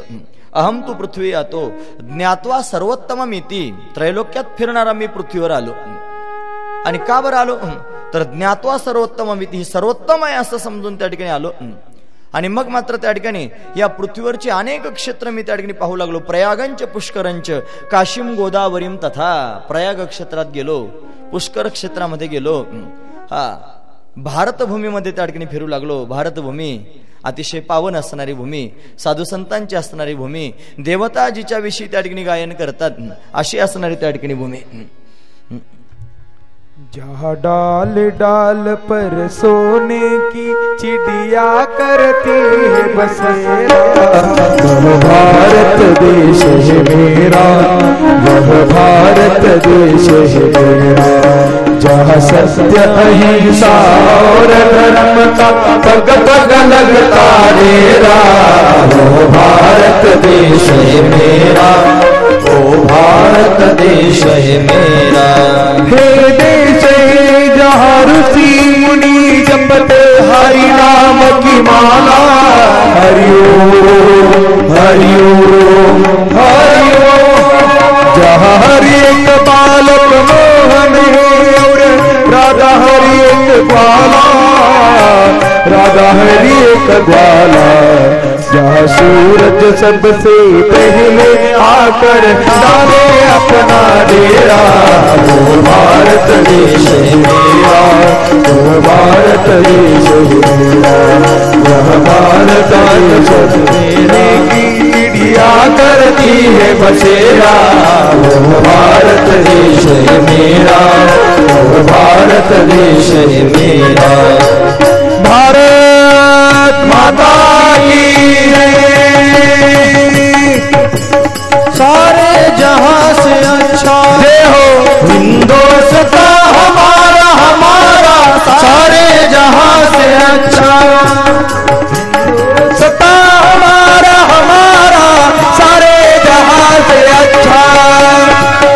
बुलबुल है उसकी ओ गुलशिता हमारा हमारा, सारे जहाँ से अच्छा हिंदोस्ता हमारा हमारा, सारे जहाँ से अच्छा वंदे वंदे वंदे वंदे मातरम वंदे मातरम। वंदे वंदे वंदे वंदे मातरम वंदे मातरम। सुजलम दुपलम मले जतितलम शस्य श्यामलम मातरम. सुजलम दुपलम मले जतितलम शस्य श्यामलम मातरम. वंदे वंदे वंदे वंदे मातरम. वंदे मातरम. वंदे वंदे वंदे वंदे मातरम. वंदे मातरम. वंदे मातरम. वंदे मातरम. भारत माता की जय. भारत भूमी पावन असणारी भूमी भारत. भारत शब्दाचा अर्थ काय होतो माहिती आहे? भा म्हणजे भक्ती आणि रथ. जो सदैव भक्तीमध्ये रथ असणारा देश भारत. भा म्हणजे प्रकाश. जो प्रकाशमय असणारा त्या ठिकाणी देश भारत. भारत. भा म्हणजे ज्ञान. जो ज्ञानामध्ये रथ असणारा देश त्याला म्हणतात भारत. या भारताला त्या ठिकाणी फार महत्त्व आहे महाराज. ही भारतभूमी. हा याला त्या ठिकाणी भारत माता म्हणतात. माता भारतालाच माता म्हटलं जातं. दुसऱ्या देशांना माता नाही म्हणत. कधी ऐकलं का तुम्ही? अमेरिका माता ऑस्ट्रेलिया माता अशी अशी माता नसते. भारत माता आपण तिला माता म्हणतो. कारण त्याचं वैभव काही वेगळं आहे. ते वैभव आपण या ठिकाणी पाहतो आहोत. नारदजी महाराज ते सांगू लागले एवढे वैभव संपन्न असणारी त्या ठिकाणी ही पृथ्वी तिथे त्या ठिकाणी एवढे क्षेत्र. गायंते देवा अकिल गीत गाणी धन्य असतु ते भारत भूमी भागे. स्वर्वा स्वर्गापवर्गम स्पद हेतु भूते भवंती भूया पुरुष सुर सुरत्वाद. असं असणार हे भारतभूमीचं वैभव. तिथे प्रयागंच पुष्करंच काशिम गोदावरीम तथा प्रयाग क्षेत्रात गेलो जिथे गंगा यमुना सरस्वती त्रिवेणींचा संगम आहे. भा या ती त्या ठिकाणी प्रयागभूमी. तिथे त्या ठिकाणी त्रिवेणी तीर्थ त्या ठिकाणी पावन करणाऱ्या त्रिवेणी तिथे वास्तव्य करतात. अशी असणारी प्रयाग क्षेत्राची भूमी आहे. तिथे मी गेलो. त्याच्या पुढे त्या ठिकाणी सांगतात काशी. काशीला मी गेलो म्हणतात. ना जिथे त्या ठिकाणी हा भगवती गंगा वास्तव्य करते. विश्वनाथ भगवान वास्तव्य करतोय. असं त्या ठिकाणी काशी क्षेत्र गोदावरी महाराष्ट्रात पण आले. आणि गोदावरी म्हणजे नाशिकला गेले असतील कदाचित त्र्यंबकेश्वराला गेले असतील असं सगळ्या ठिकाणी फिरले. या सगळ्या ठिकाणांना त्या ठिकाणी मी फिरलो. पण काय पाहायला मिळालं ते सांगतात. मोठं दुःख पाहायला मिळालं. सत्यम नास्ती तपशौचम दयादानम न विद्यते. उदरम भरिणो जीवाहा हा वराका कूट भाषिना सत्यम नास्ती. कोणी खरं बोलणारा सापडलाच नाही. प्रत्येकाच्या हातात मोबाईल. हा देहोत बसला तरी म्हणतो हॅलो मी आता मुंबईला आहे. हा एक मिनिटात खोटं खोटं बोलायला कितीच वेळ लागतो? सत्यम नास्ती. तप कोणी तप करणारा सापडत नाही. जेथे पहावे तेथे देखीचा पर्वत पायाविना भिंत तातडीची. तपश्चर्या जीवनात नाही. हा सगळी घाईच आहे. घर बांधायची तयारी आहे. घर तर मोठे मोठे दिसतात पण त्याला पायाभरणीच केली नसते. तप नाही. शौच. सुचिरहूत राहणारा कोणी सापडत नाही. कसेही राहतात महाराज लोक. सुचिरभूतता फार महत्वाची आहे. सुचिरभूत राहिलं पाहिजे. भगवंताच्या भेटीकरिता सुचिरभूतता फार महत्वाची आहे. आंतरसुचित्र आहेच. ज्याला अंतकरण शुद्ध करायचं त्याने आधी बाहेरून चांगलं राहायला शिकलं पाहिजे. बाहेरून शुद्ध राहायला शिकलं पाहिजे. लघुशंकेला जर गेलं ना लघवी करायला हा, तर मनगटापर्यंत हात धुतलेच पाहिजेत. हा घोट्यापर्यंत पाय धुतलेच पाहिजेत त्यानं. आल्यानंतर चार वेळेला पाण्यानं गुळणा केलाच पाहिजे. सुचिरभूतता आहे. जर बहिरदेशाला बहिर्देशाला गेला तर गुडघ्यापर्यंत त्यानं पाय धुवायचे कोपरापर्यंत हात धुवायचे आठ वेळेला पाण्यानं गुळणा करायचा तोंडावून हात फिरवायचा ही सुचिरभूतता आहे. एवढं सुचिरभूत राहिलंच पाहिजे मला. एवढं काटेकोर आपलं जीवन पाहि असते असलं पाहिजे. शौच तर आपण त्या ठिकाणी शुद्ध राहू. हा बाहेरून जर शुद्ध राहिलो तर आतून त्या ठिकाणी शुद्ध राहता येईल. नाहीतर काही माणसं असे गलिच्छ सापडतात की जे त्या ठिकाणी सुचिरभूतता म्हणून त्यांच्याकडे सापडत नाही. आणि अशी सुचिरभूत जर हा, त्या ठिकाणी लोक राहिले नाही तर भगवान कसा भेटेल? कसं त्या ठिकाणी दिव्यत्व प्राप्त होईल? दिव्यत्व मिळवण्याच्या मागे लागायचं ना आठ आठ दिवस आंघोळच करायचे नाही. कसं काय होईल? जमणार नाही. फक्त आत तर अंगाला लावल्याने शुद्धता होत नाही. हा तर तिथे त्या ठिकाणी सुचिरभूतताच असली पाहिजे. ती सुचिरभूतता फार महत्वाची आहे. म्हणून त्या ठिकाणी शौच सत्य नास्ती तपशौचम दया दानम न विद्यते कोणी दया करणारा दिसला नाही कोणी दानधर्म करणारा त्या ठिकाणी सापडला नाही. सर्वजण त्या ठिकाणी पोट भरू सापडले. उदरम भरिणो जीव हा वराका कूट भाषिणा प्रत्येक मनुष्य आपलं पोट भरण्याच्या मागे लागलेला आहे. आणि पोट भरण्याकरिता प्रत्येक मनुष्य कूट भाषण करतोय. दुसऱ्यावर तोंड टाकतोय. दुसऱ्यांना त्या ठिकाणी महाराज अशा पद्धतीनं हिनवतोय दुखवतोय त्रास देतोय त्रस्त करून टाकतोय. तुम्ही ऐकतात ना सर्वजण? सगळ्या जगात भांडणं पाहायला मिळत आहेत. हे भांडणं का माहिती आहे? हा. दुसऱ्याच्या कर्तव्यांना आपला अधिकार जर आपण समजू लागलो तर भांडण होत असतं महाराज. पत्नीनं पतीची सेवा करावी हा तिचा धर्म आहे. हा म्हणजे काय नवऱ्याचा तो अधिकार आहे असं त्यानं समजायचं नाही. हा तिचं ते कर्तव्य आहे पण हा त्याचा स्वतःचा अधिकार समजतो. तिला म्हणतो चल माझी सेवा कर. भांडण सुरू होतं. तुम्ही ऐकतात ना सर्वजण? पत्नीनं पतीची सेवा करणं हे तिचं कर्तव्य आहे. तिनं ते कर्तव्य म्हणून करावं पण यानं ते अधिकार म्हणून तिच्याकडून करून घेऊ नये. जिथे जिथे असं घडेल तिथे तिथे भांडण पाहायला मिळेल. शिष्यानं गुरुची सेवा करणं हे त्याचं कर्तव्य आहे. पण गुरुनं शिष्याकडून सेवा करून घेणं अधिकार नाही. हा. कारण त्या ठिकाणी त्याचा फळे उप हा, उपदेश त्याचा उपदेश फळाला येतो. कोणाचा? हा. शिष्याची जो नेघे सेवा मानी देवा सारिखा शिष्याकडून सेवा करून घेत नाही तो त्याला देव मानतो. गुरु साक्षात परब्रह्म असं म्हणून त्याचं पूजन करतो. असा असणारा जो शिष्य आहे हा, तो पूर्णत्वाला जातो. आणि असा असणारा जो गुरु आहे जो शिष्याकडून सेवा करून घेत नाही आपला अधिकार गाजवत नाही आणि तो खरे खऱ्या अर्थानं त्या ठिकाणी गुरु म्हणण्याच्या योग्यतेचा असतो. म्हणून असं त्या ठिकाणी हा, भांडण केव्हा होतं हे सांगितलं?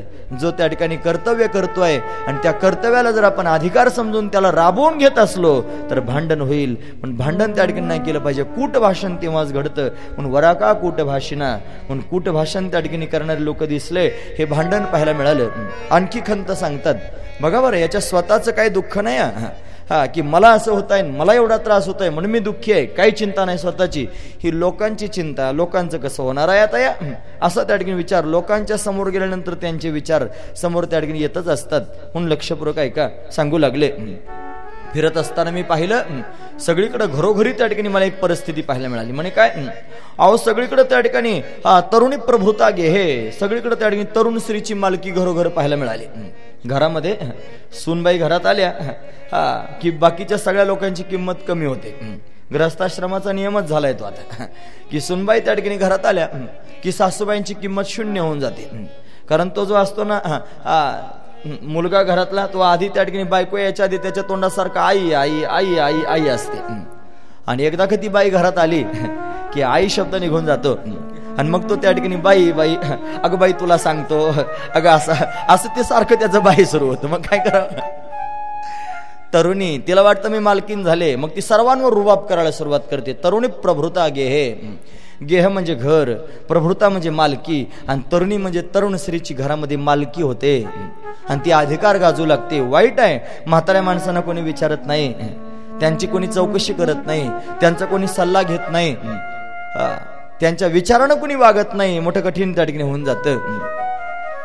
म्हणून त्या ठिकाणी वाईट मला वाटलं या गोष्टीचं. पुढे म्हणतात दंपती नांच कलह. दंपत्ती म्हणजे पती पत्नी. आणि त्याच्यात भांडण नवरा बायकोत भांडण. आता हे कशाला सांगायला पाहिजे? नाराजी महाराज सांगतात सनकादिकांना सांग सांगतात की मला हे बरं वाटलं नाही. नवरा बायको सारखी भांडणं होतात. रीतच आहे ती कलियुगाची रीत आहे. पूर्वी तरी जरा बरं होतं. आता असं आहे महाराज नवीन लग्न झालं ना. की वर्ष दोन वर्ष त्या ठिकाणी ती बायको चंद्रमुखी असते. चंद्रमुखी. घरात गेलं की लगेच त्याला पाण्याचा तांब्या असतो. लगेच फॅनचं बटन दाबते. चहाचा कप आणून देते. त्याला पोहे वगैरे लगेच खायला देते. मोठी ठेप असते महाराज. वर्ष दोन वर्ष चंद्रमुखी असते. चंद्रमुखी फार शीतल वाटते. एकदा का एखादा लेकरू झालं आणि हा दमून थकून त्या ठिकाणी घरात आला. लेकृतीच्या मांडीवर असलं की हा म्हणतोय बघ मी फार दमून आलो. मला पाणी प्यायचं थोडं पाणी देतेस का? ती म्हणते पहा फळीवर तांब्या ठेवलेला आहे. माठात पाणी आहे. पाणी तुम्ही पण प्या आणि मला पण तांब्या भरून द्या. तुम्ही ऐकतात ना? दुसरा पार्ट आहे. आयुष्यातला. हा ती सूर्यमुखी होते. सूर्यमुखी. हा आणखी पुढे जाऊन सांगू? ती मुलं मोठी होतात. मग सगळं आयुष्य त्या ठिकाणी प्रपंच करता करता जाताना हा म्हातारा होतो. तोंडातले दात पडून जातात कानाने राजीनामा दिलेला असतो डोळ्यांचा त्या ठिकाणी नाक मुख गळू लागले लाडा आणि शेंबूड असं आपण त्या ठिकाणी पाहतो. असं सगळं झालं की तीच बायको जी चंद्रमुखी होती ती ज्वालामुखी होऊन जाते मग. ती म्हणते बाईल म्हणे खरं मरतात तरी बरे. नाशिले घर थुंकून मेलेलं चांगलं म्हणते ती. अशी अवस्था होते. आणि मग त्याची हाडहाड व्हायला सुरुवात होते. बायको होते ज्वालामुखी. आणि जेव्हा बायको ज्वालामुखी होते मग हा अंतर्मुखी होतो. ऐकतात ना तुम्ही? मग अंतर्मुखी. मग अंतर्मुखी होऊन काय उपयोग होतो महाराज? परमार्थ करायचा परमात्म्याचं चिंतन करायचं ते तारुण्यातच करता येतं. ऐकतात ना तुम्ही? भगवंताच्या भक्तीत बेभान होऊन त्या ठिकाणी उड्या मारणं तारुण्यातच जमतं. म्हाताऱ्या माणसांना वाटतं उड्या माराव्यात म्हणून. नाचावं म्हणून. नाचता येत नाही. ही पोरं आता नाचत होती पुढे. ढोरे मारताना विचार त्यांना वाटत होतं उभं राहावं म्हणून. पण उभं राहता येत नाही काय करावं? त्याचं पाय दुखतोय. दुखायला लागल्यानंतर खुपणं सुरू झाल्यानंतर काय करावं? असं घडतं ना. एका ठराविक वयामध्ये हे पोरं उड्या मारतात ना उड्या मारू लागले की फार आनंद वाटतो. ठराविक वयात ते करत जवळ हे सकळ सिद्ध आहे. हात चालावया पाय. तव तू आपले स्वहित पाहे. तीर्थयात्रा जाय चुको नको जवळ काळ असे दुरे ठेला. जोपर्यंत काळ दूर आहे सगळं सज्ज आहे तोपर्यंतच हे सगळं त्या ठिकाणी करता येतं एरवी नाही करता येत महाराज. म्हणून त्या ठिकाणी ते त्याच काळात करायचं. म्हातारपणाला अंतर्मुख होऊन जमत नाही. मग तो अंतर्मुखी होतो. त्यावेळेला जमत नाही. विठ्ठल विठ्ठल म्हणा म्हणतात सगळेजण म्हणा विठ्ठल विठ्ठल. त्याला विठ्ठल म्हणता येत नाही ते म्हणतं इथल इथल देव म्हणतो मला माहिती आहे तू इथलाच आहेस. हा इथल इथलच आहे म्हणतो. हा, कानाने राजीनामा दिलेला असतो ना दोन म्हातारे एकदा निघाले होते कथेला जायला. काठी टेकवत टेकवत. एका म्हाताऱ्याने दुसऱ्याला विचारलं कोण रामभाऊ आहे वाटतं? तो म्हणला नाही रामभाऊ आहे. मग काय विचारलं होतं याला? तेच विचारलं होतं ना. तुम्हाला नाही रामभाऊ आहे. दुसरा भासो का म्हणला मग दुसरा प्रश्न विचारला कुठं कथेला चालला वाटतं? नाही म्हणला कथेला चाललो होतो. मग काय विचारलं तुला? कानाने राजीनामा दिला ना काय कथा ऐकणार आहे? हा काय काय करता येत नाही महाराज. म्हणून ते ठराविक वयात करता येतं. मग अंतर्मुख त्या ठिकाणी त्यावेळेला होऊन चा- चालणार नाही आताच व्हावं लागेल. म्हणून इथे त्या ठिकाणी दंपतीनांचे कलह नवरा बायकोत भांडणं पाहायला मिळाली. पुढे सांगतात न योगी नाही व सिद्धोवा कोणी योगी पाहायला मिळाला नाही. आणि कोणी सिद्ध पाहायला मिळाला नाही. योगी योग शब्दाचा अर्थ काय होतो माहिती आहे युज धातूपासून त्या ठिकाणी योग शब्द तयार झाला. योग म्हणजे जोडणे. जोडणे. या अर्थानं त्या ठिकाणी जोडणे. जीवानं परमात्म्याशी नातं जोडणे. हा हा खऱ्या अर्थानं योग आहे महाराज. म्हणून तो त्या ठिकाणी आपण प्रयास करून सायास करून अतिशय त्या ठिकाणी प्रयत्नपूर्वक आपल्यावर आलेलं जे आवरण आहे ते आवरणाला घालवावं. आणि मग त्या ठिकाणी परमात्मा स्वरूप आपण आहोत असं शांत होऊन जावं.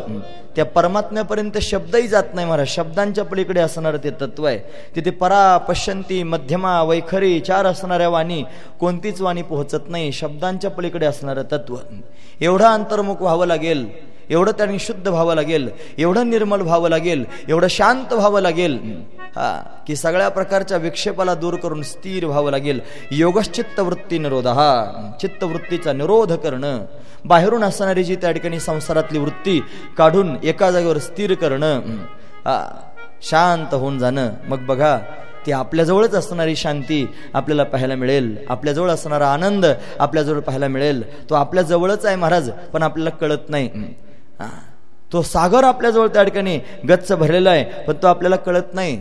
तो त्या ज्या वेळेला साधू संतांचं प्रेम आपल्याला मिळतं त्यांचा उपदेश होतो तेव्हा आवडे ज्ञानोबराय म्हणतात मोटके गुरुमुखे उदयजत दिसे हृदय स्वयंभची असे मग प्रत्यक्ष भाव लागे तैसे अपैसयाची आपोआप अनुभवाला येतं आणि मग त्या ठिकाणी जीवपणा कधी गळून जातो कळत नाही परमात्म्यामध्ये विलीन होऊन जातो परमात्म्यात विलीन होऊन जाणं त्याच्याशी नातं जोडणं खरा योग आहे महाराज.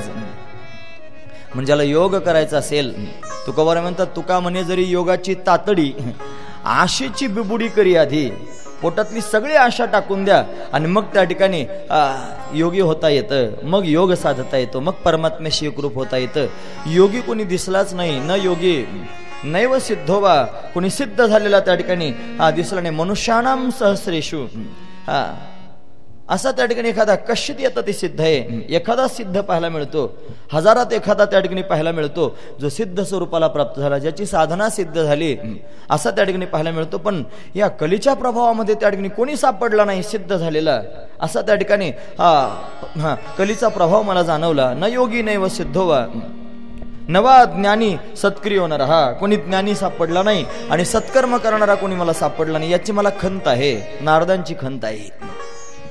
मग जगामध्ये जेवढे नारद आहेत ना त्या सगळ्यांना हीच खंत आहे. जे जगाचं कल्याण करण्याकरिता निघाले जगाचं कल्याण तोच करतो ज्याचं स्वतःचं कल्याण झालं. कल्याण म्हणजे भिवंडी जवळचं नाही हा. कल्याण म्हणजे स्वतःचं हित. हा. ज्यानं स्वतःचं हित करून घेतलं तोच जगाचं हित करू शकतो. आपण जेवणी जेववी लोका संतर्पण करीतो का? आनंदाची पुष्टी अंगी श्रोते संगी उद्धरती. जो स्वतः आनंदमय झाला तो जगाच्या हिताची त्या ठिकाणी चिंता करतो. नारदजी स्वतः आनंदमय झाले. त्यांना दिसतंय अरे हे लोक सगळे बुडतायत मी आता काय करू? एवढ्या गर्दीत त्या ठिकाणी सापडले. कळवळा त्यांच्या पोटात आहे म्हणून तर एवढी त्या ठिकाणी चिंता करतायत. मला कुणी त्या ठिकाणी अशी पाहायला मिळाली नाही. हे का घडतंय? हा कली दावानले राध्य साधनम भस्मतामगत हा कलीच्या प्रभावानं त्या ठिकाणी कलिरूपी अग्नीनं सगळी साधनं जाळून टाकली. काय करावं? पाखंड निर्ताम संतो.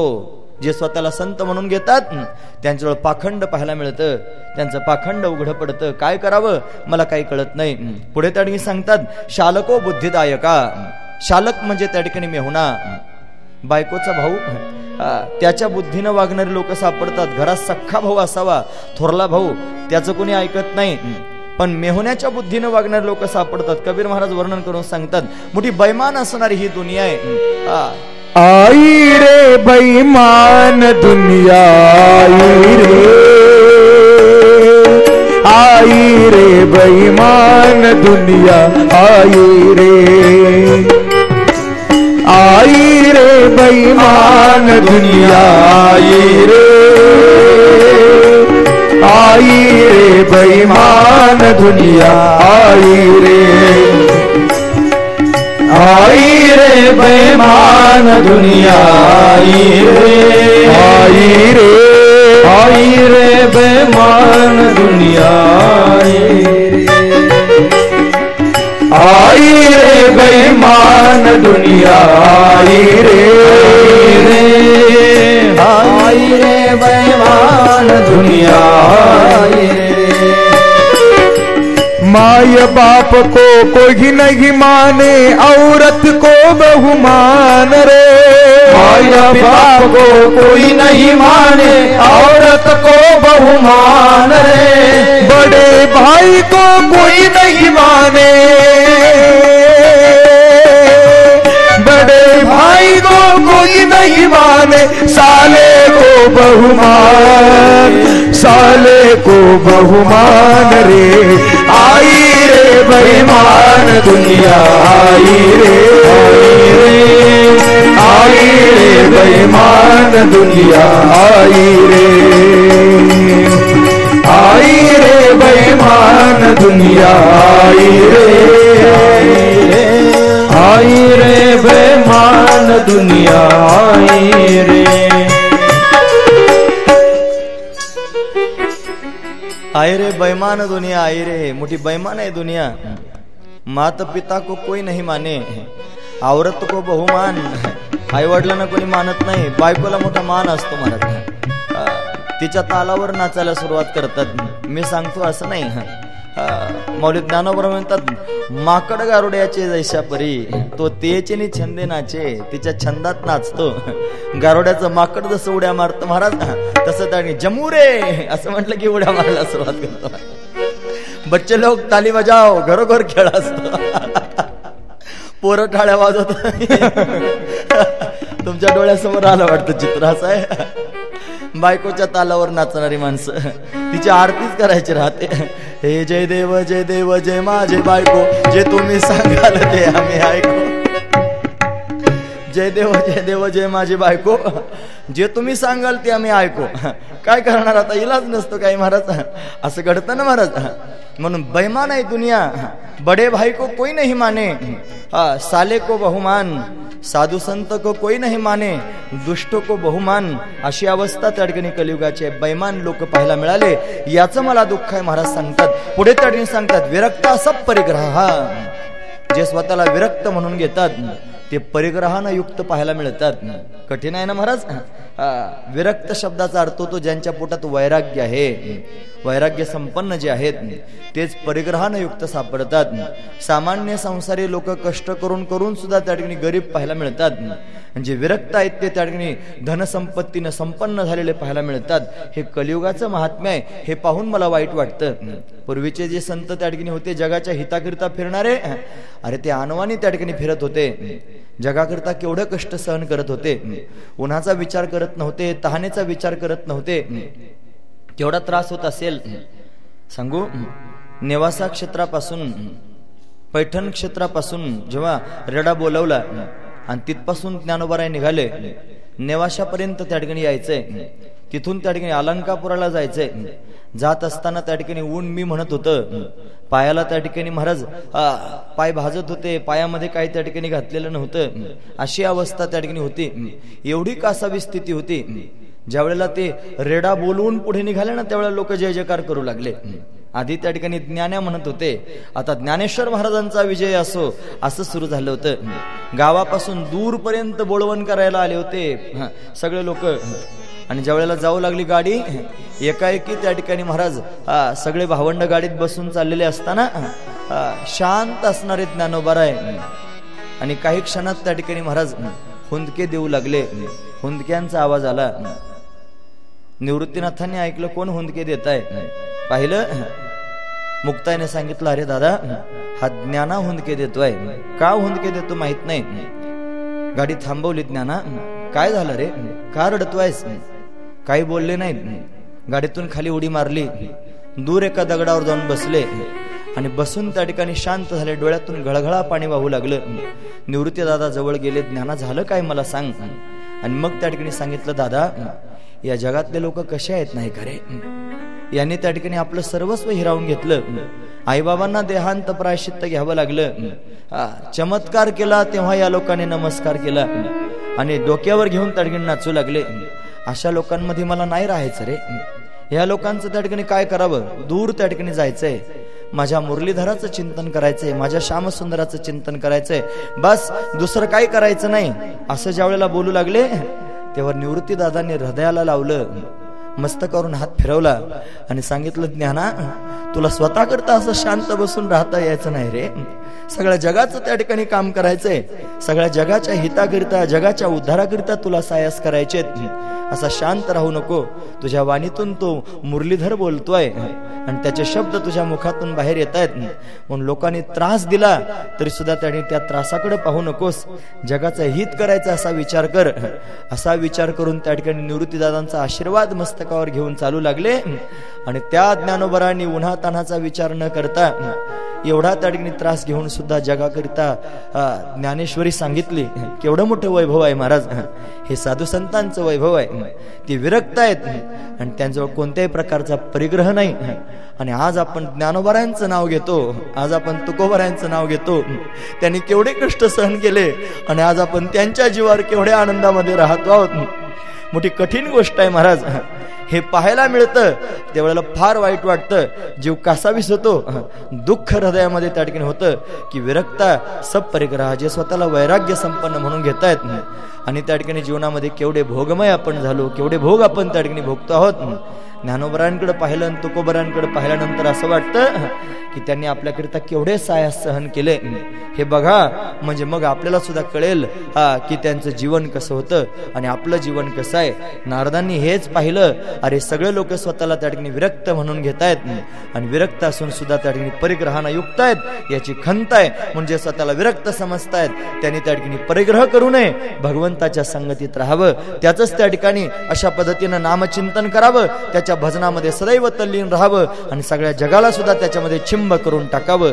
साधू संत असेच आहेत महाराज जे सदैव भगवंताला धरून आहेत. अखंड भगवंताचं नाम जप त्या ठिकाणी करत आहेत पांडुरंग पांडुरंग पांडुरंग हरी पांडुरंग पांडुरंग पांडुरंग हरी रामकृष्ण हरी। ஹரி முகுந்த முராரி ராமகிருஷ்ண ஹரி முகுந்த முராரி ராமகிருஷ்ண ஹரி முகுந்த முராரி ராமகிருஷ்ண ஹரி முகுந்த முராரி பாண்டுரங்க பாண்டுரங்க पांडुरंग पांडुरंग पांडुरंग पांडुरंग पांडुरंग पांडुरंग पांडुरंग पांडुरंग पांडुरंग हरी रामकृष्ण हरी मुकुंद मुरारी रामकृष्ण हरी मुकुंद मुरारी जय जय राम कृष्ण हरी जय जय राम कृष्ण हरी जय जय राम कृष्ण राम कृष्ण हरी जय जय राम कृष्ण हरी जय जय राम कृष्ण हरी जय जय राम कृष्ण हरी जय जय राम कृष्ण हरी जय जय राम कृष्ण हरी जय जय राम कृष्ण जय जय राम कृष्ण हरी जय जय राम कृष्ण हरी जय जय राम कृष्ण हरी जय जय राम कृष्ण हरी जय राम कृष्ण हरी जय जय राम कृष्ण हरी जय राम कृष्ण हरी जय राम कृष्ण हरी जय जय राम कृष्ण हरी जय जय राम कृष्ण हरी जय जय राम हरी जय जय राम कृष्ण हरी। जय जय राम कृष्ण हरी जय जय राम कृष्ण हरी। प्रभु रामचंद्र भगवान की जय। विरक्त असा परिग्रह जे विरक्त आहेत ते परिग्रहानं युक्त ठिकाणी पाहायला मिळत आहेत याची खंत आहे नारदजी महाराजांना. पुढे सांगतात मला असं पाहायला मिळालं कन्या विक्रयो लोभात. लोक स्वतःच्या मुली विकू लागले आणि लोभानं मुली विकू लागले. मुलीचा कुठे विक्रय होतो का? तुकोबाराने सांगितलं कन्या गौ आणि कथेचा विकरा हे नको दातारा घडू देऊ. कन्या म्हणजे मुलगी त्या ठिकाणी विकता कामा नये. गौ म्हणजे गौ माता तिला विकायचं नाही. आणि कथा ही कथा विकायची वस्तू नाही. म्हणून त्या ठिकाणी या तीन गोष्टी विकणं अतिशय त्या ठिकाणी दोषास्पद आहे. म्हणून ती विकायची नाही. लोक मुली विकू लागले असं मला पाहायला मिळालं. का मुली विकल्या जातात? त्याचं कारण एवढंच आहे मुलींची संख्या कमी झाली दुर्मिळ झाली मुलगी. मिळत नाही ना मुलगी? म्हणून त्या ठिकाणी धन प्राप्त करून स्वतःची मुलगी देऊ लागले लोक. का बरं कमी झाल्या मुली माहिती आहे? लोकांनी स्वतः कमी केल्या. हा, लग्न झाल्यानंतर त्या ठिकाणी संतती व्हावी वाटते ना माणसाला? वाटते. मग काय व्हावं वाटतं? मुलगा व्हावं वाटतं का मुलगी आधी? तुमचं काय म्हणणं आहे? मुलगा? मुलगा व्हावा वाटतो. कोण म्हणताय ऐकलं तुम्ही? महिला वर्ग म्हणतोय. काय व्हावं वाटतं म्हणतायत? मुलगा व्हावा वाटतं म्हणतायत. हा, बायकांना असं वाटतं की मुलगा व्हावा. मुलगा व्हावा असं म्हणणाऱ्या स्त्रियांनी आधी विचार करावा की आपण कोणाची तरी मुलगी आहोत. आपण सुद्धा त्या ठिकाणी आपलं आई वडिलांचं घर सोडून आपण त्या ठिकाणी सासरी नांदायला गेलो. आणि तिथे त्यांनी सर्व लोकांची सेवा करून त्या ठिकाणी आई वडिलांचं नाव आपण कमवलं. केवढी कर्तबगारी? हा मुलीजवळ कर्तबगारी नाही. फक्त मुलगाच कर्तबगारी करू शकतो. असं नाही. हा मुलगी सुद्धा कर्तबगारी करू शकते. म्हणून साधू संतांना हे माहिती आहे. म्हणून तुकोबऱ्यांच्या अभंग बघा. ते म्हणतात कुळी कन्या पुत्र होती जे आधी कन्यान मग पुत्र म्हटले. हा, धन्य माता पिता तयाची आधी माता आणि मग त्या ठिकाणी पिता म्हटले. हा त्यातला भाव आहे. लोकांना मुलगी नको वाटते. कारण मुलगी झाली की असं वाटतं हिला वाढवायचं तिचं लग्न करायचं आणि मग ते त्या ठिकाणी केवढे सायास एवढा खर्च करायचा आणि तिकडून जावई चांगला भेटला म्हणजे बरं. नाहीतर तो सारखा त्याचं तोंड पोस्टाच्या पेटीसारखं असतं. काय मग आ केलेलं काही टाका. कधी बंद होतच नाही. याला जावई म्हणायचं. हा. कन्या राशी स्थितो नित्यम जामातो दशमग्रहा सुभाषितकार म्हणतो. कर्णा कन्या राशीला लागलेला जावई नावाचा दहावा ग्रहच आहे. असा जावई. असं त्या ठिकाणी. मुलगी नको वाटते. म्हणून लोक मुली मारू लागले हा. गर्भलिंग तपासणी त्या ठिकाणी केली जाऊ लागली. आणि मुलगी आहे असं कळालं की त्या मुलीला मारून टाकलं जाऊ लागलं. चार महिन्याचा गर्भ झाला की ती मुलगी त्या ठिकाणी गर्भामध्ये मुलगा आहे की मुलगी पाहायला जायचं. आणि जाऊन त्या ठिकाणी सोनोग्राफी करून कळालं ही मुलगी आहे की तिला मारून टाकायचं. आणि मारण्याकरिता कोण जातं माहिती आहे? ती आई जाते स्वतः मुलीला मारण्याकरिता. आणि तो खाटीक त्या ठिकाणी त्या मुलीला मारतो. तुम्ही ऐकतात ना सर्वजण? काय करावं? आमचे भाऊबंद असले तरी त्या ठिकाणी कसं? डॉक्टर लहान लेकराला मारतो. महाराज काय सांगा तो मारतो. काय म्हणत असेल त्या मुलीचा? जीव तिला त्या ठिकाणी हृदय आलेलं असतं. हृदय तिचे ठोके पडतात. तिला सगळे इंद्रिय आलेले असतात. त्या गर्भामध्ये त्या ठिकाणी फिरते. ज्यावेळी ती सळई तिला त्या ठिकाणी कापण्याकरिता जाते त्यावेळेला स्वतःचं संरक्षण करण्याकरिता धावपळ करते. आणि तिच्यावर आघात होतात त्यावेळेला ती आईला बोलते आई का मारतेस ग मला? मी तुझ्या माध्यमातून हे जग पाहण्याचा विचार करत होते. भगवंताने निर्माण केलेलं हे जग मला पाहायचं होतं. केवढं सुंदर आहे. तुझ्या माध्यमातून मला ते पाहायचंय. तूच मला मारायला निघालीस. तिला आई कसं म्हणावं? ही लाव. लाव म्हणजे सरपिन. अशी त्या ठिकाणी अंडे घालते आणि असे स्वतःचे अंडे खाऊन टाकते. अंड्यातून बाहेर निघालेली पिलं स्वतःच गिळून टाकते. तिला लाव म्हणावं. अशी लाव त्या ठिकाणी जी स्वतःच्या मुलांना मारते. स्वतःची मुलं मारू लागले. मुली मारायचे त्या ठिकाणी प्रकाश सुरू झाला. आणि मग मात्र त्या ठिकाणी मुली कमी झाल्या लोक विकू लागले. हे दुःख आहे आणि संतांचं हे दुःख आहे. म्हणून जगाच्या समोर त्या ठिकाणी सांगतायत. म्हणून स्त्री भ्रूण हत्या मोठी वाईट आहे महाराज. लहान लेकरांना त्या ठिकाणी मारता कामा नये. गौमातेची हत्या त्या ठिकाणी होते आहे. एवढा अनर्थ त्या ठिकाणी होत आहे म्हणून सगळं सृष्टीचक्र बिघडलं. का बिघडलं त्याचं कारण हेच आहे. चला हे नारदांचं दुःख आहे. म्हटलं एवढ्या दुःखात त्या ठिकाणी मी होतो. आणि असा विचार केला नको कुठे फिरायला. हे सगळे क्षेत्र मी त्या ठिकाणी फिरून आलो. आता मी त्या ठिकाणी भगवान श्रीकृष्ण परमात्म्याने जिथे लीला केल्या त्या वृंदावन धामात जातो. आणि तिथे जाऊन तरी त्या ठिकाणी पाहतो कशी अवस्था आहे काय स्थिती आहे. मला तिथे जाऊन तरी समाधान मिळेल पण मी तिथे त्या ठिकाणी गेलो. आणि जाऊन अशा पद्धतीने त्या ठिकाणी यमुना नदीच्या काठावर विचारण करू लागलो. मी यमुनेच्या काठावर गेल्यानंतर तिथे मला एक आश्चर्य पाहायला भेटलं. नारजी सांगतात तत्राश्चर्य मया दृष्टम श्रेताम तो मुनीश्वर. हा, एका तू तरुणी तत्र विषण्णा खिन्न मानसा खिन्न मनानं बसलेली एक तरुण. हा, स्त्री मला तिथे पाहायला मिळाली. तत्राश्चर्य मया दृष्टम मला जे पाहायला मिळाले ते आश्चर्य मी तुम्हाला सांगतो. तिथे त्या ठिकाणी एक तरुण स्त्री होती. जी खिन्न मनानं बसलेली होती तिच्या मांडीवर त्या ठिकाणी हा दोन वृद्ध पुरुष आपली मस्तक ठेवून झोपलेली होती. दोन वृद्ध तिच्या मांडीवर त्या ठिकाणी मस्तक ठेवून झोपली होती. मी तिला पाहिलं आणि पाहून त्या ठिकाणी मोठा आश्चर्यचकित झालो. पण म्हटलं चला जाऊ द्या कुणी असेल? हजारो सेविके तिच्या अवतीभोवती होत्या. त्रिवेणी तिची सेवा करण्याकरिता होत्या. गंगा यमुना सरस्वती मुक्तीदेवी तिथे प्रत्यक्ष प्रगट झालेली होती. आणि ती तिची सेवा करताना मला दिसली मी रस्त्यानं जातोय. इतक्यात त्या ठिकाणी त्या तरुणीनं माझ्याकडे पाहिलं. आणि पाहून मला त्या ठिकाणी हाक मारली. भो भो साधो क्षणम तिष्ठ मच्चिंतामपि नाशय दर्शनम तव लोकस्य सर्वथा गहरम परम. हे साधो क्षणभर थांबा क्षणम तिष्ठ. मच्चिंतामपी नाशय माझी चिंता नष्ट करा. दर्शनम तव लोकस्य सर्वथा गहरम परम तुमच्या दर्शनानं सर्वथा अघ म्हणजे पाप निवृत्त होतं. पाप घालवणारं तुमचं दर्शन आहे. दर्शने प्रशस्ती पुण्य पुरुष. असे तुम्ही आहात. म्हणून त्या ठिकाणी माझ्यावर कृपा करा क्षणभर थांबा. नारदजी महाराज तिच्या जवळ जाऊन थांबले. आणि विचारू लागले तू कोण आहेस? कासे तोम कावी माचे मा? नार्यका पद्मलोचना वदत्वम सर्व हा, हा, तू ल- घाईघाईनं मला त्या सांग स्वस्य दुःखस्य कारणम तुझ्या दुःखाचं कारण काय आहे ते मला सांग. सविस्तर सांग. मग तिनं सांगायला सुरुवात केली महाराज माझं नाव आहे भक्ती. अहम भक्ती रितिख्याता इमोमय तनवो मतो. हे माझे दोन मुलं आहेत. ज्ञान वैराग्य नामानो. काल योगे न जर्जरो. यांचं नाव आहे ज्ञान आणि वैराग्य. ती तरुण श्री तिचं नाव आहे भक्ती. आणि तिच्या मांडीवर मस्तक ठेवून त्या ठिकाणी झोपलेले जे दोन पुरुष आहेत वृद्ध ते ज्ञान आणि वैराग्य आहेत. इमोमय तनव मतो म्हणजे दोन त्या ठिकाणी मुलं आहेत. ज्ञान आणि वैराग्य. हे दोघेही त्या ठिकाणी जर्जर झालेले आहेत. कालयोगेनं जर्जरो. कालयोगानं त्या ठिकाणी जर्जर झालेले आहेत. माझं दुःख आहे माझी खंत आहे. मी तरुण आहे आणि माझी मुलं म्हातारी आहेत. एका आईनं तरुण असावं मुलांनी त्या ठिकाणी म्हातारं व्हावं. मोठं वाईट आहे. मला समाधान प्राप्त होईल असं काहीतरी करा. माझ्या मुलांना त्या पूर्वस्थितीमध्ये त्या घेऊन या. स्वतःचं चरित्र सांगू लागली मी. कुठून आले?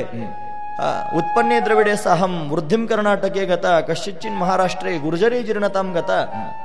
मी त्या ठिकाणी द्रविड देशात जन्माला आले. कर्नाटकात मी वाढले. महाराष्ट्रात कुठे मला मान सन्मान प्राप्त झाला? गुजरातात गेल्यानंतर मी क्षीण झाले.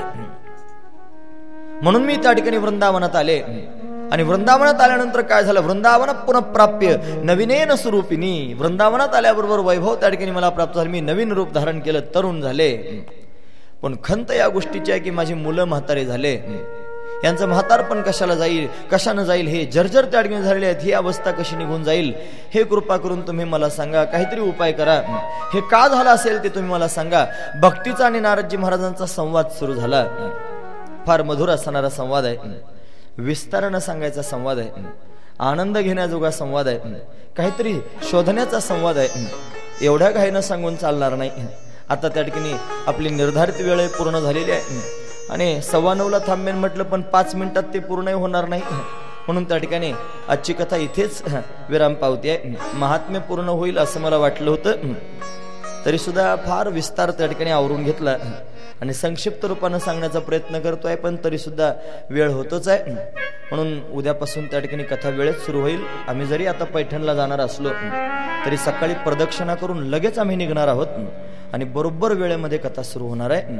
आणि उद्याची कथा सुद्धा अशीच नऊ साडेनऊ वाजेपर्यंत चालणार आहे. याची सर्वांनी नोंद घ्यावी. यानंतर आरती होईल. आहोत. गोकर्ण गीता आपण त्या ठिकाणी उद्या ऐकणार आहोत. आणि त्यानंतर प्रथम स्कंधात आपण उद्या पदार्पण करणार आहोत. अशा उद्याच्या कथा